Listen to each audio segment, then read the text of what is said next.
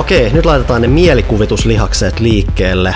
Ajatellaan, että tänään on neljästoista kymmenettä kaksituhattakaksikymmentä. Ville Arvekkari, mitä sä olet tekemässä juuri tällä hetkellä? No juuri tällä hetkellä mä hieron mun harmaita aivonystyröitä, mutta mä kuvittelisin, että nyt olisi pelaajakästin aika. Mitäs Johanna sanoisi tässä? Mä kans luulin, että me tultiin tekemään tänne pelaajakästiin, mutta nyt mä ollaan huolestua. No ei, ei ihan pelaajakästiin me tässä tehdään. Jakso taisi olla kaksisataakuusikymmentä... Kaksi. Kaksi. kaksisataakuusikymmentäkaksi. Tästä se lähtee. Taas mennään. Itse asiassa lokakuun ensimmäinen, ää, ainakin lokakuussa nauhoitettu ensimmäinen kästi. Mä en tiedä, milloin se edellinen ilmestyi. Aina hämmentää, kun kuukaudet vaihtuu, vaikka tuntuu siltä, että meillä tää edelleen vähän sitä maaliskuuta. Anyway, Kyllä. Mikä meininki? Onko hienoa olla taas nauhoittamassa? Miksi mä... siis Panu, Panu, kiitos kun kysyit. Meininki on todella hyvä. Mä oon niinku ihan liekeissä nyt pääsee juttelemaan taas ihmisten kanssa kaikkien näiden karanteeni kahden viikon jälkeen. No en mä tiedä karanteeni, mutta eipä nyt hirveästi ihmisiä tule nähtyä. Niin, niin me ollaan varmaan jo käyty läpi se, että Ville ei käy ulkona, Ville ei käy missään, Ville on siellä luolassaan. Ja... Ville. Kyllä. Mä käyn kävelemässä ja mä käyn no, hoitamassa vanhempia asioita ja niin poispäin. Se on. Nyt täytyy sanoa, että tilanne alkaa olla sellainen, että mä luulen, että mäkin lopetan kohta ulos menemisen kokonaan. Et, mm. eh. Mulla on niinku tästä todiste, että mä en käy niinku missään, niin mulla, mulla on kato tämmönen hieno kupsu täällä. Mä en ole ikinä nähnyt Ville ponin hännällä. No niin, nyt oot. Näitä kyllä ponihäntä on, mutta... Joo. No joku, joku tommonen tupsu. Huvittavinta on tässä, että me ollaan säädetty tässä joku puoli tuntia, varmaan tuntia. Toi on nyt ensimmäinen kerta, kun Ville väläytti ainakin mulle sitä. Tämä on Joo. järkyttävä shokeeraushetki ja mä en tiedä, mitä mä voin jatkaa. Onneksi seuraava osio on täysin Villen hallinnassa, niin mä voin kuulta itseni tässä näin. Hyvä, hyvä. Aasinsilta sillä, aasin silta sillä pimpeli pom. Seuraa kaupallinen tiedoite. Elisa piste fiin vekkulit vesselit haluavat julistaa nyt koko pelaajakästä kuulijakunnalle, että N Y T nyt on kovat piipussa. Ette uskokaan. Elisan loppuviikon tarjoukset pelaajille ovat nimittäin yksi Lenovon järkevä ja edukas P C-pelipöytäkone ja kaksi Lenovon kaksikymmentäseitsemän tuumainen kaareva pelinäyttö, molemmat oksat pois hintaan, huutomerkki, huutomerkki, huutomerkki. En nosta ääntäni liikaa, koska mun mikrofoni on huono. Nyt jos koskaan on hyvä ajoitus kuunnella pelaajakästiä ja tarttua näihin top-tarjouksiin, jotka on voimassa vain tämän viikon loppuun asti, joten syvennytään hieman. Legion Tower viisi V M W-pelipöytäkone, Intel B neljäsataakuusikymmentä piirisarja, Intel Core i viisi kymmenentuhatta neljäsataa suoritin, kuusi C kaksitoista T pilkku kaksi pilkku yhdeksän neljä pilkku kolme gigahertsiä pilkku kaksitoista megahertsiä. Huh, ei mitään haju, koska mä en pelaa P C-llä ja mä oon spekseistä ihan tietämätön. kahdeksan gigatavua D D R neljä keskusmuistia, näytön ohjaimena Nvidia GeForce R T X kaksituhattakuusikymmentä kuusi gigabyte G D D R kuusi. kaksikymmentäneljä kuukautta takuuta ja komponenttien päivitys ilman takuun menettämistä, eli aika, aika, aika hurjaa, aika hurjaa. Hinta on nyt vain yhdeksänsataayhdeksäntoista euroa kertamaksuna, kun normaalisti yhdeksänsataayhdeksänkymmentäyhdeksän.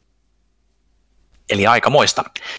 Lisäksi Lenovon G kaksikymmentäseitsemän kaksikymmentäseitsemän tuumaisessa kaarevassa pelinäytössä sen sijaan Full H D-resoluutio takaa terävän pelikuvan ja sata kuusikymmentäviisi hertsin ruudun päivitys pitää liikkuvan kuvan erittäin sulavana kuin mikrojuustoviipaleen. Tuo juustoviipale oli mun oma lisäys tonne. Kokonaisuuden, anteeksi. Kokonaisuuden viimeistelee A M D:n FreeSync ja neljän millisekunnin vasteaika. Koko paketti tyylikkäästi tuhatviisisataa R kaarevuudella varustetussa paneelissa. Tästäkin leikattiin hinnasta oksat pois ja saatiin kauniisti muotoiltu ja tasapainoteltu sata yhdeksänkymmentäyhdeksän euroa entisen kaksisataakuusikymmentäyhdeksän sijaan. Ja tuttuun tapaan Elisa piste fiin tutut herkut päälle. Maksaa voi kaksitoista, kaksikymmentäneljä tai kolmekymmentäkuusi erässä ilman korkoja ja lisämaksuja ja kotiin kuljetuskin on vähintäänkin ripeä. Eli mikä tämä viihde, viihdeelektroniikan sanadu nyt olikaan? Mietitään nyt niitä harmailla aivosoluilla. Kerro, kerro meille, Ville. Se on elisa piste fi. Pimpeli pom. Kaupalliset tiedotteet ainakin täältä suunnalta päättyneet. Onko sulla, Johanna, jotain, jotain kerrottavaa meille? No, mulla ei ole kaupallista tiedotetta, vaan mulla on rakkautta ja kiitoksia. Kuten Oi, se, sehän on ihan yhtä ihanaa. Eli taas pitää kiitellä kästin ystäviä. Tai siis kun mä sanon pitää, niin mä tarkoitan saa kiitellä heitä. Nimittäin pelaajakästiä ovat tukeneet tällaiset ihmiset. Santeri Hakala, Sami Kiitos. Latosuo, Kiitos. Erik Lehtola, Kiitos. Olli Hakola, Kiitos. Ja erityiskiitokset meidän sydänystäville, jotka on tällä viikolla Juga yhdeksänkymmentäviisi. Erityiskiitos. Hyvä vuosikertaa myös. Akkelin Kipuraha. Erityiskiitos. Ja Greyfox. Erityiskiitos. Kyllä.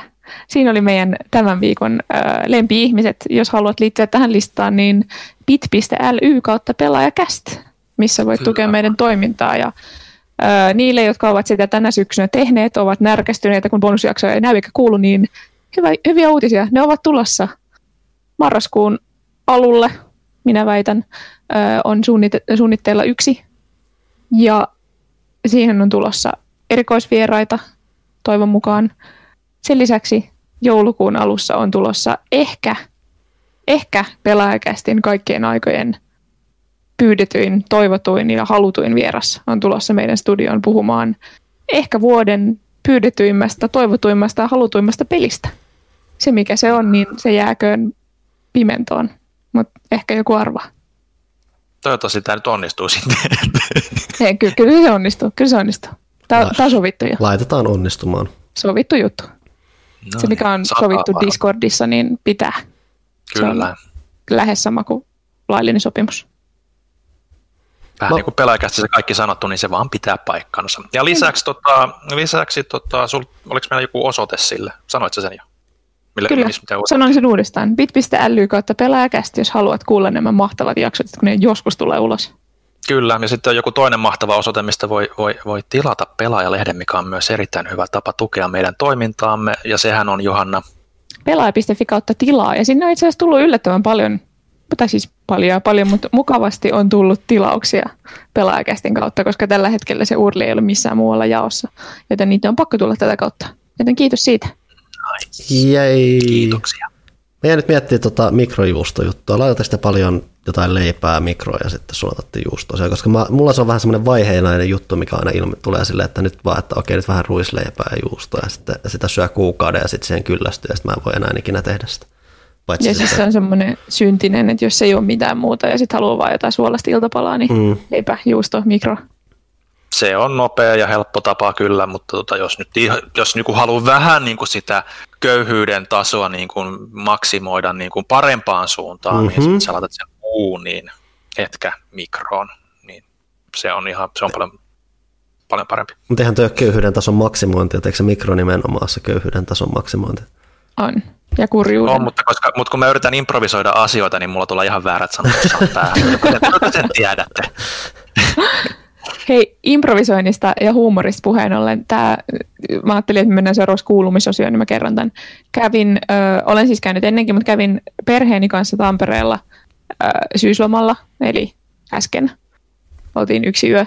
Ja oli vein, syysloma? Ja, mitä? Sulla oli syysloma? Kyllä. Ö, vein Janne Kaitilan, joka on suuri kummeli ja muutenkin suomalaisen huumorin fani, niin vein hänet Pyynikin näkötorniin, missä on kuvattu tonnin setelisketsi. Kaitilla oli aika innoissa. Mun mielestä se ei ole sen, sen paikan paras meriitti, koska siellä on ihan huikeat munkit ja näkötornissa on hienot näkymät, mutta niillä on edelleen siinä kassassa. Ja siihen on liimattu tonnin seteli, missä on sen tonnin seteli äijän naama. Tuliko tonnin seteli ilme Kaitilalta? Joo, kyllä se sitten esitti sitä myös meidän tuolle jälkikasvulle, ja, joka myös tiesi sen sketsin, mikä oli hämmentävää. No Mieli. Varmasti Kaitila on näyttänyt sen miljoona kertaa ja sitten se on varmaan myös näyttänyt sen meidän joulukalenterivideon, missä se tekee sitä tonnin seteli-ilmettä myös. Aivan. Joku kolme vuotta sitten. Tai sitten se on vain internet-asia, mihin ei voi olla Suomessa törmäämättä vielä tänäkään päivänä. Mm. Niinpä, se on aika huikea ajatus. Se on kuitenkin aika vanha sketsi. Mitä Tampereelle kuuluu tänä päivänä? Mä en ollut siellä varmaan viisitoista vuotta melkein on ikävä. Melkein, en mä tiedä. Kyllä mä halusin käydä mm. siellä, en mä tiedä ikävästä. No siis mähän asuin siellä reilun vuoden. Tuossa vähän aikaa. Ja tota, ää, siellä oli ihan kauheata silloin, koska toi raatikkatyömaa oli aloitettu juuri ja kaikki oli auki. Mutta nykyään Tampereen keskusta ei ole enää niin pahasti työmaa. Se oli ihan mukavaa. Ja m- mitäs muuta? Ei, Tampere on tosi kiva. Mulla on sinne vähän ikävä. Kyllä mä haluaisin asua siellä edelleen ihan sen takia, että siellä oli helpompi asua keskustan läheisyydessä ja silleen kaupungissa. Tuli semmoinen olo, että asuu kaupungissa, koska se on sen verran tiivis paketti ja sitten mm. se on kuitenkin halpa verrattuna mm. tähän, että se voi asua Helsingin keskustassa tai sellaisella etäisyydellä, missä mä asuin Tampereella ilman, että sä maksat itsestä täysin kipeäksi. Niin oli ihan kiva käydä ja jotenkin semmoiset pienet kaupungit on enemmän mun makuun, Turku, Tampere. Mikä on sun kantas mustasta makkarasta? No itse asiassa mä söin sitä ekaa kertaa nyt hotellin aamiaisella. Mä jotenkin vältin sen, ö, koska mä en tykkää yleensä tommosista veripalttityyppisistä. Joo siis, siis mäkään tiedä, että onko se nyt aikuisen makuun, aikuistumisen myötä maku jotenkin karaistunut tai siis oppinut ehkä nauttimaan siitä, mutta mulla ei jotenkin kanssa jo ajatus kaikesta verisafkasta on aina vähän semmoista, että ei. Joo, mutta äh, itse asiassa se ei ihan hirveästi mun mielestä eronnut ryynimakkarasta. No se ryyni, ryynimakkarakin on käytännössä verimakkara. Kai se Vaaks on, mutta ei se, mä, niin. ei se maistu niin kauheasti. Niin tota, se oli ihan hyvä. Olisin syönyt enemmänkin, mutta oli kaikkea muutakin. En viittynyt käyttää siihen tilaa. Oletko Ville syönyt mustaa makkaraa? Tervetuloa meidän pelipodcastiin. Mm-hmm. Pelipodcastissa me syödään mustaa makkaraa aina, paitsi, paitsi että mä en nyt kyllä muista. Kyllä mä joskus kidinä oon syönyt, mutta siis niin kuin aikuisiällä en ole muistaakseni syönyt. Ei nyt tuu ainakaan mieleen. Kyllä luulisin, että se muistaisi, jos sitä olisi syönyt, joten mä vastaan, että en ole aikuisiällä syönyt, mutta kidinä muistaakseni maistele ja silloin se ei kyllä oikein iskenyt, vaikka veriletut kyllä, kyllä tota, ohukaiset, niin tota, niitä kyllä tuli syöty. Mä googlaan just ryynimakkaraa. Mummo teki aina niitä, niin niitä oli vähän pakko aina sitten syödä. Kyllä niihin sitten tottu. Ja se jotenkin...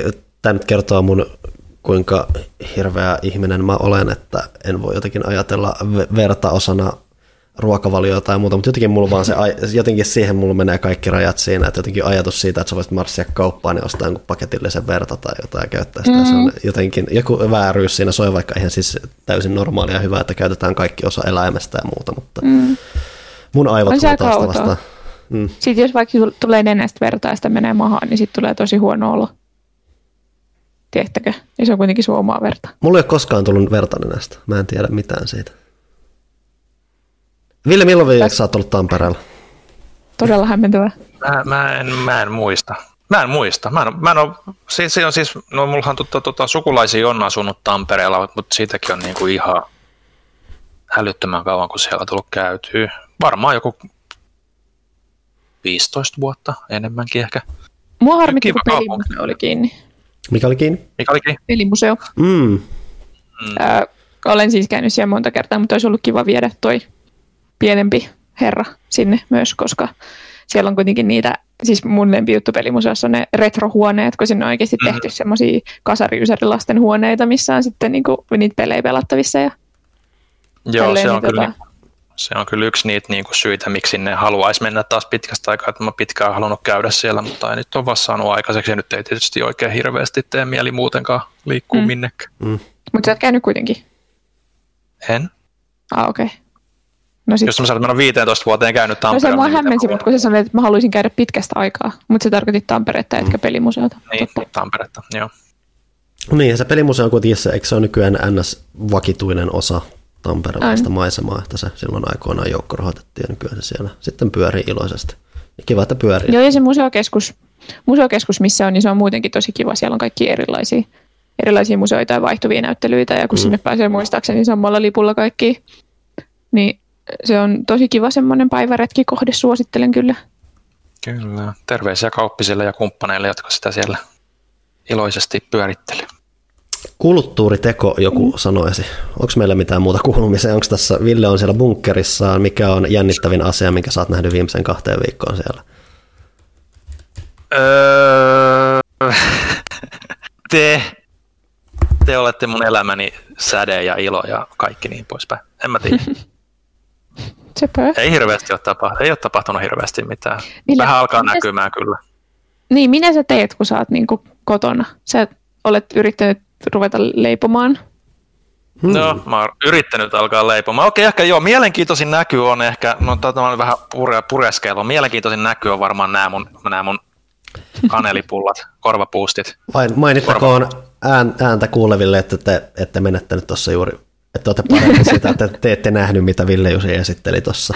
Ne on, siis... ne on etäisesti, etäisesti tota, korvapuustien näköisiä ja makuisia, mutta mä olen leiponut viimeksi niin kuin kouluaikoina, köksän tunneilla varmaan, niin tota, jotenkin nyt vaan tuli semmoinen fiilis, että kun kaup- kaapista löytyy ainesosat, niin mitäpä jospa mä repäsen, ja nyt mä repäsen. Kadut. Nykyään kaupasta saa hiivaakin. Silloin niin. Kun alkoi pandemia, niin ei saanut hiivaa niin kuin monen viikkoon, eikä jauhoja. Se oli hämmentävää. Mutta ei, toi ei ole hauska projekti. Kyllä mä lähtisin, niin kuin, jos pitäisi kehittää itseään, niin... Se on sottaista pahaa, pitää tiskata ja siivota ja tosi se on muu ongelma kai. No, sitä se kyllä. Musta joo, niin, sano vaan. Semmosta jo. Semmosta jo. Ei mulla mitään muuta kuin ympäripyöreitä niin kuin aina mulla, joten täytesanojen kautta ja sano vaan mitä, mitä sinulle kuuluu ja mitä sinulle on ollut viimeisen kahden viikon aikana mielenkiintoisinta, mitä olet elämässäsi nähnyt pyöräretkillä kenties. Panu kokkaili jotain ihan sairaan hyvän näköistä. Joo, mä en yleensä kokkaile kauheasti, mutta eilen oli... Sai vähän apua siihen, tai ei tarvinnut syödä yksikseen, niin tuli vähän semmoinen, että no niin, nyt laitetaan jotain kunnollisempaa, niin mitä me laitettiin? Siinä oli kanaa, tomaattia, kirsikkatomaattia, kun itse asiassa oli luumutomaattia, pinaattia.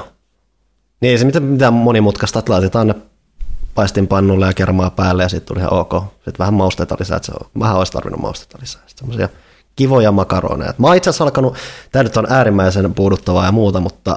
Mä oon taas pitkästä aikaa alkanut syömään pastaa, koska mä huomasin, että kun mä ostan semmoisia erikoisempia juttuja, niitä on hauska syödä ja se innostaa tekemään pastaa. Pasta on kyllä hyvä. Ö, pastasta puheen ollen mun kaveri oli täällä, nyt kun puhutaan ruuasta, mm-hmm. ö, niin mun kaveri oli täällä viime viikolla mm, muutaman päivän ja hän on siis kokki, keittiömestari ammatiltaan. Ja mä söin niin hyvin ne muutaman päivän, siis se oli ihanaa, mutta... Meidän koko kämppä lattiasta kattoon oli rasvan peitossa sen jälkeen. Se kun oikeasti kokki laittaa ruokaa, niin täällä siis tyyli palohälytin soi. Ja, ja tosiaan niin kuin meidän puulattia, että silleen, että mun koira kaatuili täällä, koska me liukkaan rasvasta. Sitten mä mietin, että okei, tää on hyvää, mutta en mä kyllä ehkä rupeisi niin kuin joka päivä kokkaa tolle itse henkilökohtaisesti. Hmm, kokkaaminen on kyllä ihan... Kiva ja hauska taito kyllä sitten omata. Et, et, et, no itse olen suht allerginen, niin ei oikein hirveästi mitään niin kuin eksoottisia ruokia, mutta niin kuin just kyllä tässä niin kuin on, nyt kun ei tarvitse tota, syödä rasvalounaita niin kuin jotain valmisruokia niin kuin toimistolla, niin huomasin, että kun tekee itse ruoan, niin, niin on vähän niin kuin laihtunutkin sen myötä, ja toki se liikuntakin on siihen auttanut, mutta Mutta jos niinku oppinut tekemään erilaisia kana- ja niinku lohiruokia ja jauhelijastakin keksinyt jotain mu- useampia eri annoksia, niin se on ihan, mm. se on ihan kiva taito sitten kyllä. Et kyllä sitä niinku kaipaa sitten huomaa, että et töiden jälkeen niinku jotain muuta välillä kuin sitä ruudun tuijottamista, niin kaikki tämmöinen niinku on ollut oikeastaan ihan hyvää stressi, stressin niinku purkamiskeinoa. Niin mä oon enemmänkin näen, että niinku, et ihan tämmöisenä... hyvinvoinninkin niin kuin kannalta oleellisina asioina, että osaat tehdä kaikkea, mistä tulee semmoinen hyvä onnistumisen fiilis. Töissä ei aina välttämättä ole. Noin Ville, sä perustelet hienosti sen, että miksi me puhutaan ruuasta ja muusta pelaajakästissä. Kyllä. Toi korvas, kaikki ei tarvitse muuta keksiäkään. Puhutaanko me kuitenkin jostain peleistäkin? Puhutaan peleistä. Onko tällä viikolla tai viimeisen kahden viikon tapahtunut mitään? No tää on nyt ollut vähän, että mitä just että mikä vähän myös johti ehkä tähän ruokakeskusteluun muuta. Tässä nyt ei ole hirveästi mitään tapahtunut. Nyt on, ollaan siinä vaiheessa, että on todella odottava tunnelma, että päästään sinne mm. marraskuuhun ja saadaan oikeasti ne uudet laitteet ja uudet pelit käsittelyyn. Niin siis tässä on enää, enää alle kuukausi, niin Xbox on jo markkinoilla. Joo, ja leikkari tulee nopeasti siinä perässä. Ja se tosiaan, mitä nyt tämä viime aikoina on ollut, niin näitä on siltä, että kaikki ei pientä ripoteltu tuolla, että pleikkarilla on just varsinkin tuossa viime viikolla paljon tuommoisia nimenomaan ripottelujuttuja, että mitä siellä on, että trofijärjestelmää muuttuu ja taaksepäin yhteensopivuudesta nyt varmistettiin se, että mitä itse asiassa viime kästissä, kun kysyttiin, että okei, mikä se taaksepäin yhteensopivuuden juttu nyt on, niin virallinen kanta nyt on se, että yli yhdeksänkymmentäyhdeksän prosenttia P S neljä -peleistä toimii P S viisi, tosin sitten siellä on pieni huomautus siinä, että se on mielenkiintoista, että Sony tekee sen, mä ymmärrän, miksi se tekee semmoinen huomio, että hei, että näissä voi, että ei ole alkuperäinen alusta, millä tämä peli on kehitetty, niin P S neljä -pelit voivat osoittaa jonkinlaisia virheitä tai muuta, mitä ei tule alkuperäisellä mm. alustella. Se kuulostaa tulleen paperilla toivottavasti pahemmalta kuin mitä se oikeasti on, että se on enemmän, ne mainitsee sen siksi, koska hei, että jos joku sanoo, että voi hitsi, tämä nyt, tämä yksi pikseli nyt ei latautunut oikein täällä, niin mm. ei ihmiset olla valittanut. Totta kai. Joo. Mm. Ja niitä oli tosiaan kymmenen peliä, mitkä tota, ei toimi lainkaan ainakin, mitä tota, ne oli muistaakseni. Tuossa mulla oli se lista tuossa noin. Ja ainakin joo, kymmenen peli, niin D V V R, Afro Samurai kaksi, T T Isle of Man, Just Deal With It, Shadow Complex, Remastered, Robinson The Journey, Weezing, Hitman Go, Shadwen ja Joe's Diner oli niinku kymmenen peliä, mitkä ei varmasti toimi pleikkaviitosella. Minua fiksumpina ihmisinä, osaatteko sanoa, mistä tämä johtuu? Mikä on se asia, mikä juuri näissä peleissä on, että ne ei toimi? Mä itse asiassa just luin, että tuosta oli vähän haastiksia tehty noista ja noista ainakin se, mikä se siellä oli se D V V R vai mikä se yksi peli oli? D V V R, joo. Ja sitten siellä on Isle of Man, että näihin on ilmeisesti vahvistettu, että ne ollaan itse asiassa päivittämässä vielä niin, että ne tullaan saamaan pois tuolta listalta, että ne just on osa pelejä. Sitten taas, ää, mä ohimennen luin tää, että mä en nyt tiedä, oliko tää nyt miten virallinen lausunto, mutta Shadwenista, mikä muuten on siis suomalainen peli, Frozen Byten peli, ää, mä huomasin jonkun tämmöisen lainauksen siihen liittyen, että Uh, se on ensinnäkin mielenkiintoinen tapaus siinä, että tosiaan mikään muu Frozen Byten peli ei tuossa listalla ollut, vaan Shadwen on jostain mm-hmm. syystä siellä. Ja se, mitä ne oli ilmeisesti huomannut, että Shadwen ei jostain syystä vaan päässyt P S viidellä latausruudustaan eteenpäin, ja ne ei nyt ole ainakaan toistaiseksi menossa takaisin siihen, koska se teknologia, että se peli on sen verran vanha, että ne on vähän niin kuin jo luopunut siitä, mm-hmm. joten niillä ei ole kauhean luontevaa mennä korjaamaan sitä, mutta ilmeisesti missään muussa Frozen Byten pelissä ei ole sitä kyseistä ongelmaa, että se on tuommoinen pieni spesifinen juttu. Ja silloinhan kun, mitä se oli alkuvuodesta keväällä vai milloin tämä CERNin iso tech-talkki tuli, missä sivuttiin vähän tätä taaksepäin yhteensopivuutta, niin siellähän kanssa sanottiin, että nimenomaan, että vähän niiden pelien tätä pyörimistä joudutaan tarkkailemaan Sonicin toimesta just siinä, että, että, että kun siinä on ne teholisäykset ja pienet muutokset sitä kautta, niin siinä voi tulla näitä jotain virheitä, mitkä sitten voi johtaa joihinkin asioihin.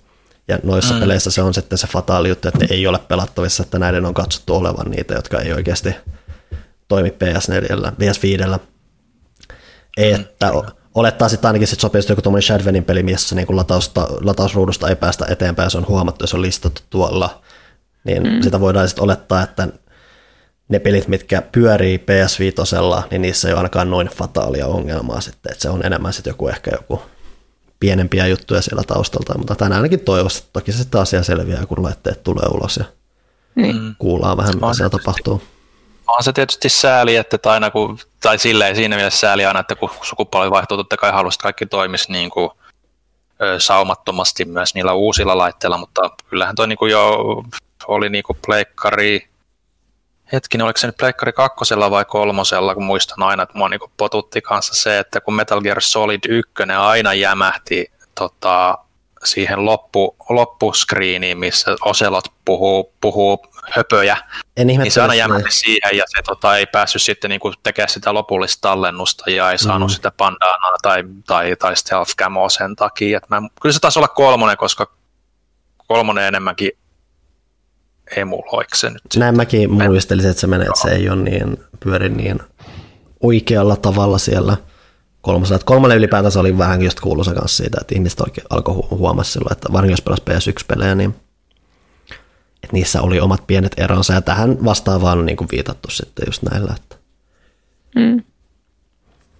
P S viisi on ensitestien perusteella ilmeisesti myös aika hiljainen, mikä on se asia, mikä tuntuu olevan monille se ykkösprioriteetti, ja mä kyllä ymmärrän sen, koska onhan toi nelonen niin kuin todella kova ääninen, ja se on ongelma, varsinkin silloin, kun pelaa vaikka illalla, kun muu talo nukkuu, ja kun ei oikeasti kuule sitä peliä sen yli sen hurinan. Niin, mua kiinnostaa eniten tästä se, että mulla eikö kuitenkin Prokin ollut loppujen lopuksi aluksi silleen, että se ei nimenomaan päästä sitä ääntä, ja sitten ajan myötä se ääni sitten tulee se, mikä on vähän niin kuin kaikissa konsoleissa, mm-hmm. että melkein se isompi näkemys, jotta se pitää niin kuin kiinnostaa nähdä on se, että miten se kehittyy tai muuta. Tässä tuli itse asiassa toi teardown-video kanssa tosta, että missä Sony siis otti itse P S viisi ja laittoi sen palaseksi ja näytti, mitä siellä hyyrässä. Siellä nyt ainakin kovasti puhuttiin, kuinka pöly kiertää siellä, mistä ne ohjaa sen mitenkin ja että kuinka isoja jäähdysratkaisua siellä on. Mm, niin, niin sitten teepä just. Ja näytettiin heatsinkit ja muut, että, että ollaan nyt kovasti mietitty tätä niin jäähdytysratkaisua kuin muutenkin tota nimenomaan äänipuolta. Että siellä on nyt ainakin kovasti luvattu sitä, että tämä on kuosissa. Ja mm. aika kovasti sitä on hyvin voitu odottaa myös nyt boksilta. Tekstoja kuitenkin, niin mulla ei ole Xbox One X, mutta ymmärrän, että se on varsin hiljainen laite. Mm. On, joo. että Mikkiksellä on se jo aika hyvin tiedossa, että ne varmaan on aika luontevasti jatkanut siitä sitten tuonna, tonne, tonne Series X, ja sitkin on jotain testejä ollut, eikä sitkaan mitään melu, melupuhetta ollut, että mutta jälleen edetään kiinnostaa, että miten se pitkällä tähtäimellä sitten, että kun sinne vähän sitten sitä pölyä vähän jäämättä jää ja muuta, niin miten nämä, nämä laitteet mm. reagoi siihen. No mä rupesin miettimään tuota, kun sanoitte, että Pro olisi ollut niin kuin hiljaisempi alussa. Voi olla, että se on hiljaisempi, mutta mä muistan, kun mä sen, silloin kun itse sain tuon Proon tuohon normi nelosen tilalle, niin kyllä se oli jo silloin niin kuin äänekäs. Voi olla sitten, että se on niin kuin voimistunut siitä, mutta tota, okay. Kyllä se oli jo äänekkäämpi mulla ainakin kuin tota alkuperäinen. Ja mulla on kanssa, että mun Pro on vähän tota niin kuin myöhempää mallia, että siinä on vähän iteroitu sitä, sitä äänähdystä, toki sekin ääntä päästään, jos pelaa jotain tuhdimpaa kamaa. Et mulla on sentään se, että mä ollaan, mä, se mitä mä oon tottunut pelaa, että mulla on kuulokkeet päässä tai muuta, niin mm. se mm. vähän, että on hyvä, että on ehdollistunut siihen, niin se ei ole ollut mulle niin hirveä pelko, että lähinnä jos se on toivoa, että ne sitten pysyy. Ei, ei ole vaaraa siitä, että ne oikeasti... Koska iso, mulla ei välttämättä edes koskaan ole se melu, mua lähinnä pelottaa taustalla se, että ne ylikuumenee. Ja kun ne ylikuumenee, niin mä oon aika fine asian suhteen. Joo, ja ylikuumenemisesta puheen olla, niin boksistahan tuli kans niitä testejä tai jotain kommentteja, niin siinähän oli jo, jotkut valitellut sitä, että se kuumenee. No ja siis Microsoft se... oli vetänyt pois niitä ja kommentteja ja korjailu, että...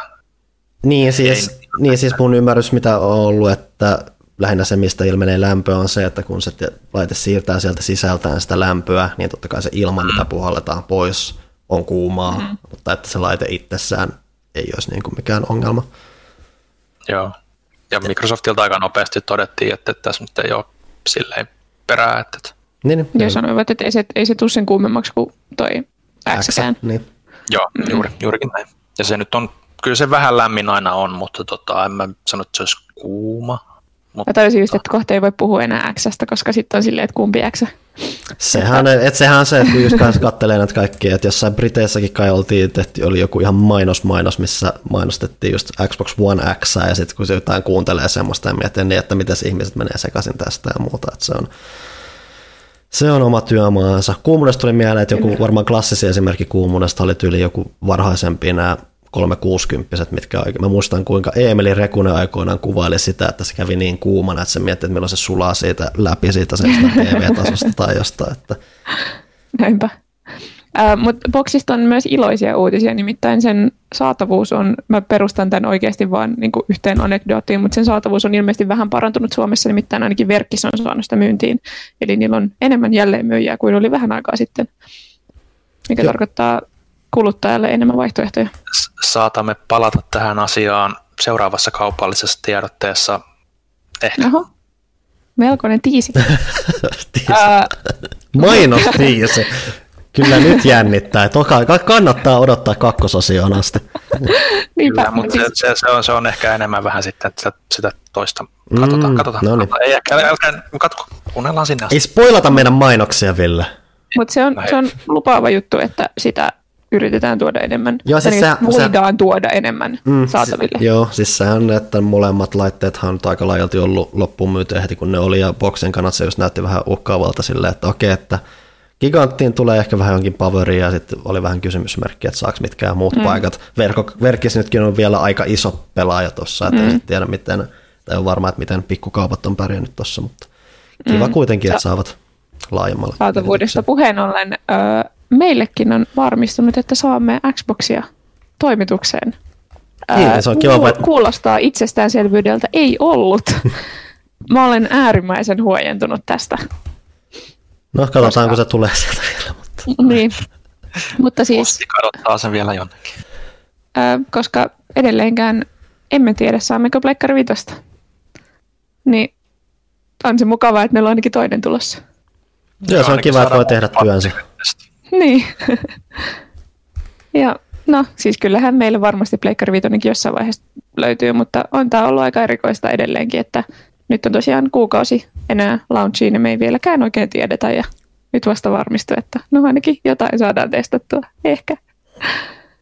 Niin tota, joo, se, on se mukavaa. Ihan kiva tietää, että meillekin riittää. Mullekin no. ehkä riittää. Ja saa nyt nähdä, miten mm. tämä homma sitten tasaantuu tästä, kun ekat intoilijat saa laitteensa ja sitten tulee tämä uudet satsit ja muuta, että miten hyvien laatikot, pelilaitteet pysyy tai saatavilla sitten ja miten mm. hyvin ihmiset nappaa niitä lopulta, että miten, miten, millaisella vimmalla just jotain uuteen sukupolveen lähdetään.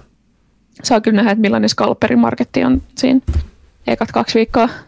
Mua edelleen hämmentää lähinnä se, että ostaako joku niitä lopulta niitä kymmenien tuhansien laitteet, vaan onko se enemmän silleen, että joku nyt vaan heittää jonnekin ja sitten nauretaan silleen, että haha, täällä niitä nyt myydään ja kukaan oikein ihminen niin. ei saanut niitä.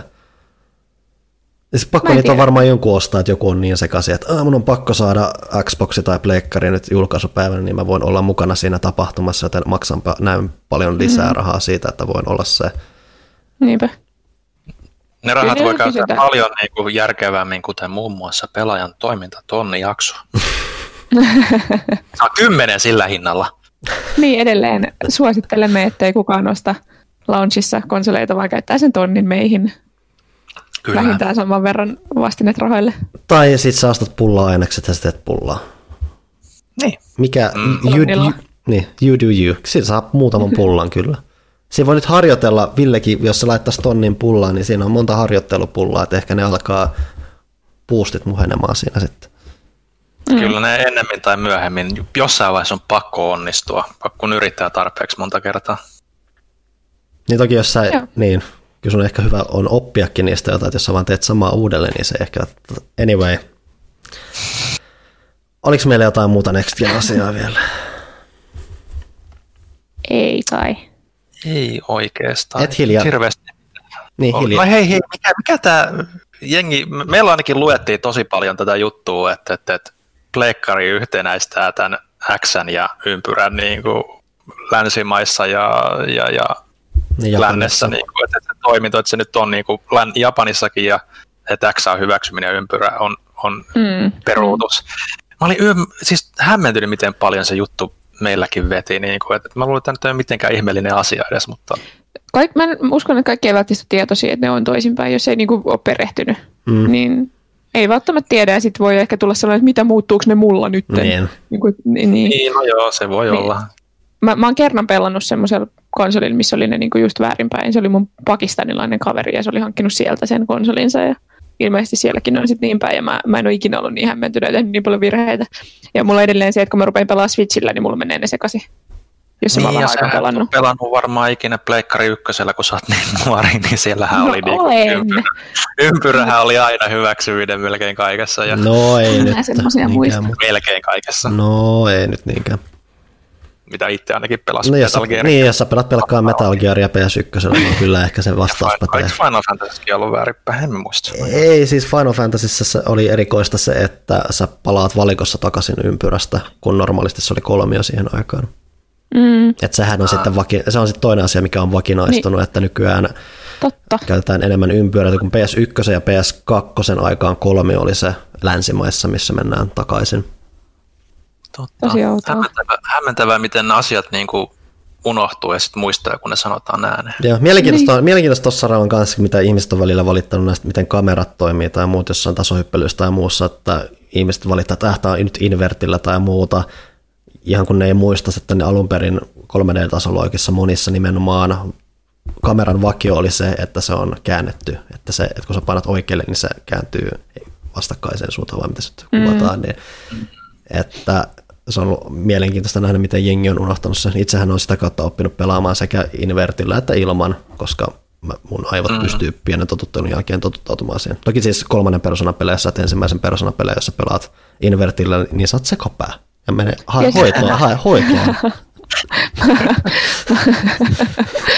mä, mä oon hämmentävästi huomannut, että mun riippuu pelistä, että kumpi tuntuu luonnollisemmalta. Mm. Ja mä en ole välttämättä kauhean johdonmukainen sen mukaan, että tai sen kanssa, että onko invertti vai eikö mm. ole.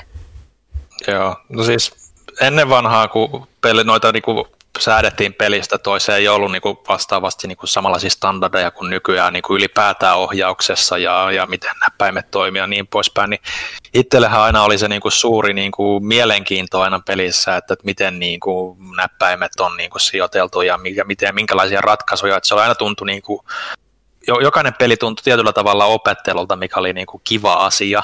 Nykyään sä melkein loikkaat peliin, niin sä osaat pelaa sitä, ainakin pystyt säätämään sen niin kuin sellaiseksi, kun sä oot tottunut. Et, et huomasi tuossa, tulla puhumaan vähän myöhemmin tuossa Star Wars Squadronsista, mutta siinä niin kuin huomasi heti, että et no, ylös, painaa ylös, niin menee ylös ja painaa alas, niin menee alas, niin se tuntui nykyisin kuitenkin luontevammalta, mutta heti vaikka kävi invertaamassa sen, niin kyllä sekin su- luonnistuu edelleen mm. sitten, että Että et sen verran niin kun ne vanhat taidot sieltä edelleen puske läpi, että et ei mua niin kun haittaa, että mä aina sopeudun siihen tilanteeseen, mikä on, ja ohjaustapaan, mikä on aina käsillä. Joo, ja siis jos sä pelaat jotain lentelypeliä, niin silloinhan sen pitää mennä nimenomaan sillä invertillä. Että se on ainut syy, milloin se on ensimmäisessä persoonassa hyväksyttävää, koska se kuuluu. Mä ymmärrän ton pointin, mitä Ville haki äsken, mutta toi oli myös surullisinta, mitä mä oon ikinä kuullut, että mun suurin mielenkiinto peleissä on se, miten ne napit on järjestelty. No taas edelleen ehkä vähän liikaa super, superlatiiveja vähän liikaa. Tota, se on se, tämä, on se, tämä on se syy, minkä takia minä kirjoitan asioista, en pelaa. Siinä saa miettiä, sano, tai siis miksi minä kirjoitan peleistä, en puhu, koska saa, saa miettiä sanoja rauhassa ja kukaan ei hakeru sitä jälkeenpäin. Se on kyllä mielenkiintoista silloin aikoina, kun miettii noita asettelua tai muuta, niin siinä pystyy vähän miettimään semmoista kehittäjien ajatus mallia tai muuta, että miksi tämä on täällä ja miksi tuo on tuolla, että kun on vähän yritetty hakea ja muuta, että nykyään se standardointikin lähinnä kertoo lähinnä siitä, että mikä on jossain määrin hyväksi todettuja tapoja, jos, ja sitten, että on aika harvinaista, että vastaan tulee tilanne, missä sun pitää mennä muuttamaan niitä näppäimiä mm. silleen, että se tuntuu sulle luontevimmalta, mutta niitäkin toki tapahtuu edelleen. Mä en nyt muista, mikä mulla on silloin viimeisimpänä, mutta kyllä mä oon joissain joutunut vielä käymään fenkslaamassa niitä. Aasinsilta kehittäjien ajatusmaailmoista puheen ollen. Heräsin eilen, en, en mä tiedä heräsikö, mutta siis luin eilen uutisen tai huhun siitä, että Level viisi olisi lopettamassa niiden lännen ö, operaatioita, sulkemassa studioita tai haaraa. Ja sitten siihen oli vielä laitettu jonkun lähteen spekulaatiota siitä, siis mystinen lähde, ei, ei ole mitään varmaa tietoa, mutta tota, mystinen lähde sanoo, että heillä ei ole enää kiinnostusta julkaista pelejään Japanin ulkopuolella. Ja maailman suurin miksi. No siis, miksi oi miksi? No siis tää on, tää vähän häiritsi mua, miten tätä on raportoitu, koska jos sä mietit Level vitosen pelejä, miten ne on tullut länteen, niin ne mitkä on tullut nimenomaan Level vitosen kautta länteen, on tyyli ollut just näitä mobiilihankkeita tai muita, mm-hmm. kun taas ne mitkä pelit, mistä sä nimenomaan muistat Level vitoset, on sitten Ninokunia tai ehkä jotain Professional Latenia tai muuta. Niin varsinkin mm. Eurooppaanhan nämä ei ole tullut Level viitosen kautta, vaan siellä on Bandai Namco, siellä on Nintendo tai muuta, jotka on mm. nimenomaan ollut se tuova elementti siellä. Et toki, että Ninokuniakin Level viisi oli vähän isommin puskemassa länteen itsekin osana sitä projektia, mutta ne ei ole ollut se ainut osa siinä, että mua enemmän kiinnostaa, ja mikä on mun mielestä jäänyt vähän paitsi on näissä, tämän asian raportoinnissa on nyt se, että niin että onko tämä nyt enemmän sitten se, että Level viitosilla on muutamia niin kuin brändejä, mitkä on ollut isoja Japanissa, just Inasumaa, Jokai Vitosta ja tämmöistä, mitkä sitten ei ole lähtenyt lännessä kasvuun, niin se mitä mä ymmärrän, että nämä raportit on enemmän sitä, että ne keskittyy kehittämään omilla markkinoillaan näitä juttuja, mitkä nimenomaan lähtee sitten siellä nousuun, mutta ei niinkään kasva sitten lännessä, mm. ja sitten just niillä on ne omat projektinsa, mitkä sitten joku ulkopuolinen kolmas osapuoli voi katsoa, että hei, tämä näyttää kiva, että me voidaan julkaista, niin tuskin ne nyt on asiaa vastaan, ainakaan, ja kuitenkin miettii vaikka jotain alkuperäistä Ninokuniakin, niin sekin oli tosi Japania varten tehty, ja sehän, sehän oli alkuperin D S-peli, mitä ei koskaan tuotu länteen, ja vasta sen P S kolme -pelin myötä tuotiin länteen, ja sekin oli oma projektinsa ja muuta, että se oli nimenomaan Japania varten tehty peli, joka sitten tuotiin aika isolla viiveellä sitten länteen, että ihmettelin siis suuresti, että se taisaa olla Level viisi aika oudossa kusessa siinä, että jos niiltä pelit loppuisi tyysti länsimaissa, mutta niin, joo, on tuommoinen ajatus, että joku vaan luovuttaisi jonkun markkinan suhteen, että Mä, mä luulen kyllä, että tosiaan toi enemmän menee niinku siihen itse julkaisuun paikkaan, tai mikä se niinku, ja just niinku noi tosi japanilaiset pelit, niillä on varmasti tosi pieni yleisö sitten loppupeleissä täälläpä, että jos niinku joku Bandai Namco tai Activision tai joku, no Sega tai joku, ihan kuka tahansa Nintendo heittäisi ison tukun rahaa, että tuokaa tää peli niinku länteen, niin kyllä ne niinku siihen en mä usko, että niillä olisi varaa olla tarttumatta sellaiseen. Mm. Et, mä vaan toivon, että et ei se, että puuttuu se niinku haara yhtiöltä niinku täältä puolelta maapalloa, niin mä toivon, että se ei äh, niinku viivästytä tai vaikeuta sit sitä Niin kuin mä en oikein, et, Suomesta tänne. Kun mä en oikein ole ihan varma, että onko toi länsimäinen haara niin vaikuttanut esimerkiksi näiden isompien mm-hmm. pelien tuomiseen, ja siinä on kuitenkin se, että mm-hmm. just, että varsinkin Ninokuni kakkosen kahdella Bandai Namco oli tosi iso osa sitä yhtälöä. Mm-hmm. Että se on nimenomaan sitten, että kun se julkaisee, niin Bandai Namco on etunenässä sitten se, joka sitä tänne tuo, ja ne on sitten enemmän siellä taustalla katsomassa, että peli pyörii ok myös sillä, että siellä ruudulla on jotain englantia tai ranskaa Japanin sijasta. Mm, ai että, Level viisi on kyllä mun niinku lempistudioita maailmassa. Siis se, oli, siis, se, siis se, se on kyllä, kun miettii vähän, miten se on kehittynyt tai muuta. Mulla on huomattavasti vähemmän alkanut kiinnostaa niiden teokset, että paljon mielenkiintoisemmat just oli, että no Dark Cloud oli vähän silleen eh, mutta Dark Chronicle oli ihan jännä. Dragon siis Quest Dark, ka- Cloud on, Dark Cloud on mun lempipeli P S kaksi. Mm. Et, siis Chronicle on myös, mutta jotenkin, tietenkin siinä on tosi paljon sitä nostalgiafaktoria. Mm. Mutta olen pelannut sen useasti läpi ja se on edelleen niinku semmoinen omiin ensirakkauksiin mm-hmm. jotenkin niinku sellaisia pelejä, mihin rakastui ihan yli kaiken, niin Dark Cloud. Ja Dragon Quest kahdeksan on yksi mun kaikkien aikojen suosikki roolipelejä mm. koskaan, se on aivan huikea. Taisi tehdä ysinkin, ysi ei ollut ihan niin massiivinen tai niin vaikuttava. Ysi se, oli se... Se, oli, se oli D S-peli, missä sä loit omat kartit, mutta sekin oli ihan... Se ei ole mitään. Se ei ole niin hyvä, mutta siinä oli myös semmoinen oma... No, hyvä tatsi. Se ylipäätään mikä Dragon Questissa on se, että ne, ne on perinteisiä, mutta niissä on aina ne omat pienet twistinsä ja tatsinsa, mitkä tekee mm-hmm. niistä aika uniikkeja. Ja jossain se on tosi vahva. Fantasy Life oli mahtava. Niin ne teki senkin. Ja, uh, yes. Oliko, oliko Rogue Galaxy level viisi? Oli. Joo, se oli. Siitä mä tykkäsin silloin. Se olikaan, joo. P S kaksi. En niin hiro... ikinä loppuun sitä, siis, mutta, mutta tykkäsin. Sekin oli, mä oon hyvin vähän pelannut sitä, mutta se oli aina peli, mitä mä oon tähyllyt ja joskus on tehnyt mieli palassa. Ja Leitonit tietenkin. Siis niitä on Leitonit, tullut joo. tosi isolla skaalalla tosi hyvää ja omaperäistä tavaraa. Joo, ja siis just kun miettii, että nämä on sitten sama firma, joka just räjäytti pankin Japanimessa, Japanissa nimenomaan Yokai Watchilla, mikä on tämä vähän mm. pseudo-Pokemon kummituksilla. Inazuma Eleven oli ihan kans oma, että siitä on tehty paljon pelejä nimenomaan Japaniin ja sieltä sitten vuotanut nimenomaan Eurooppaan, koska jalkapallo, kyseessä siis on mm. jalkapallon roolipeli, jos et tiedä mikä Inazuma Eleven on.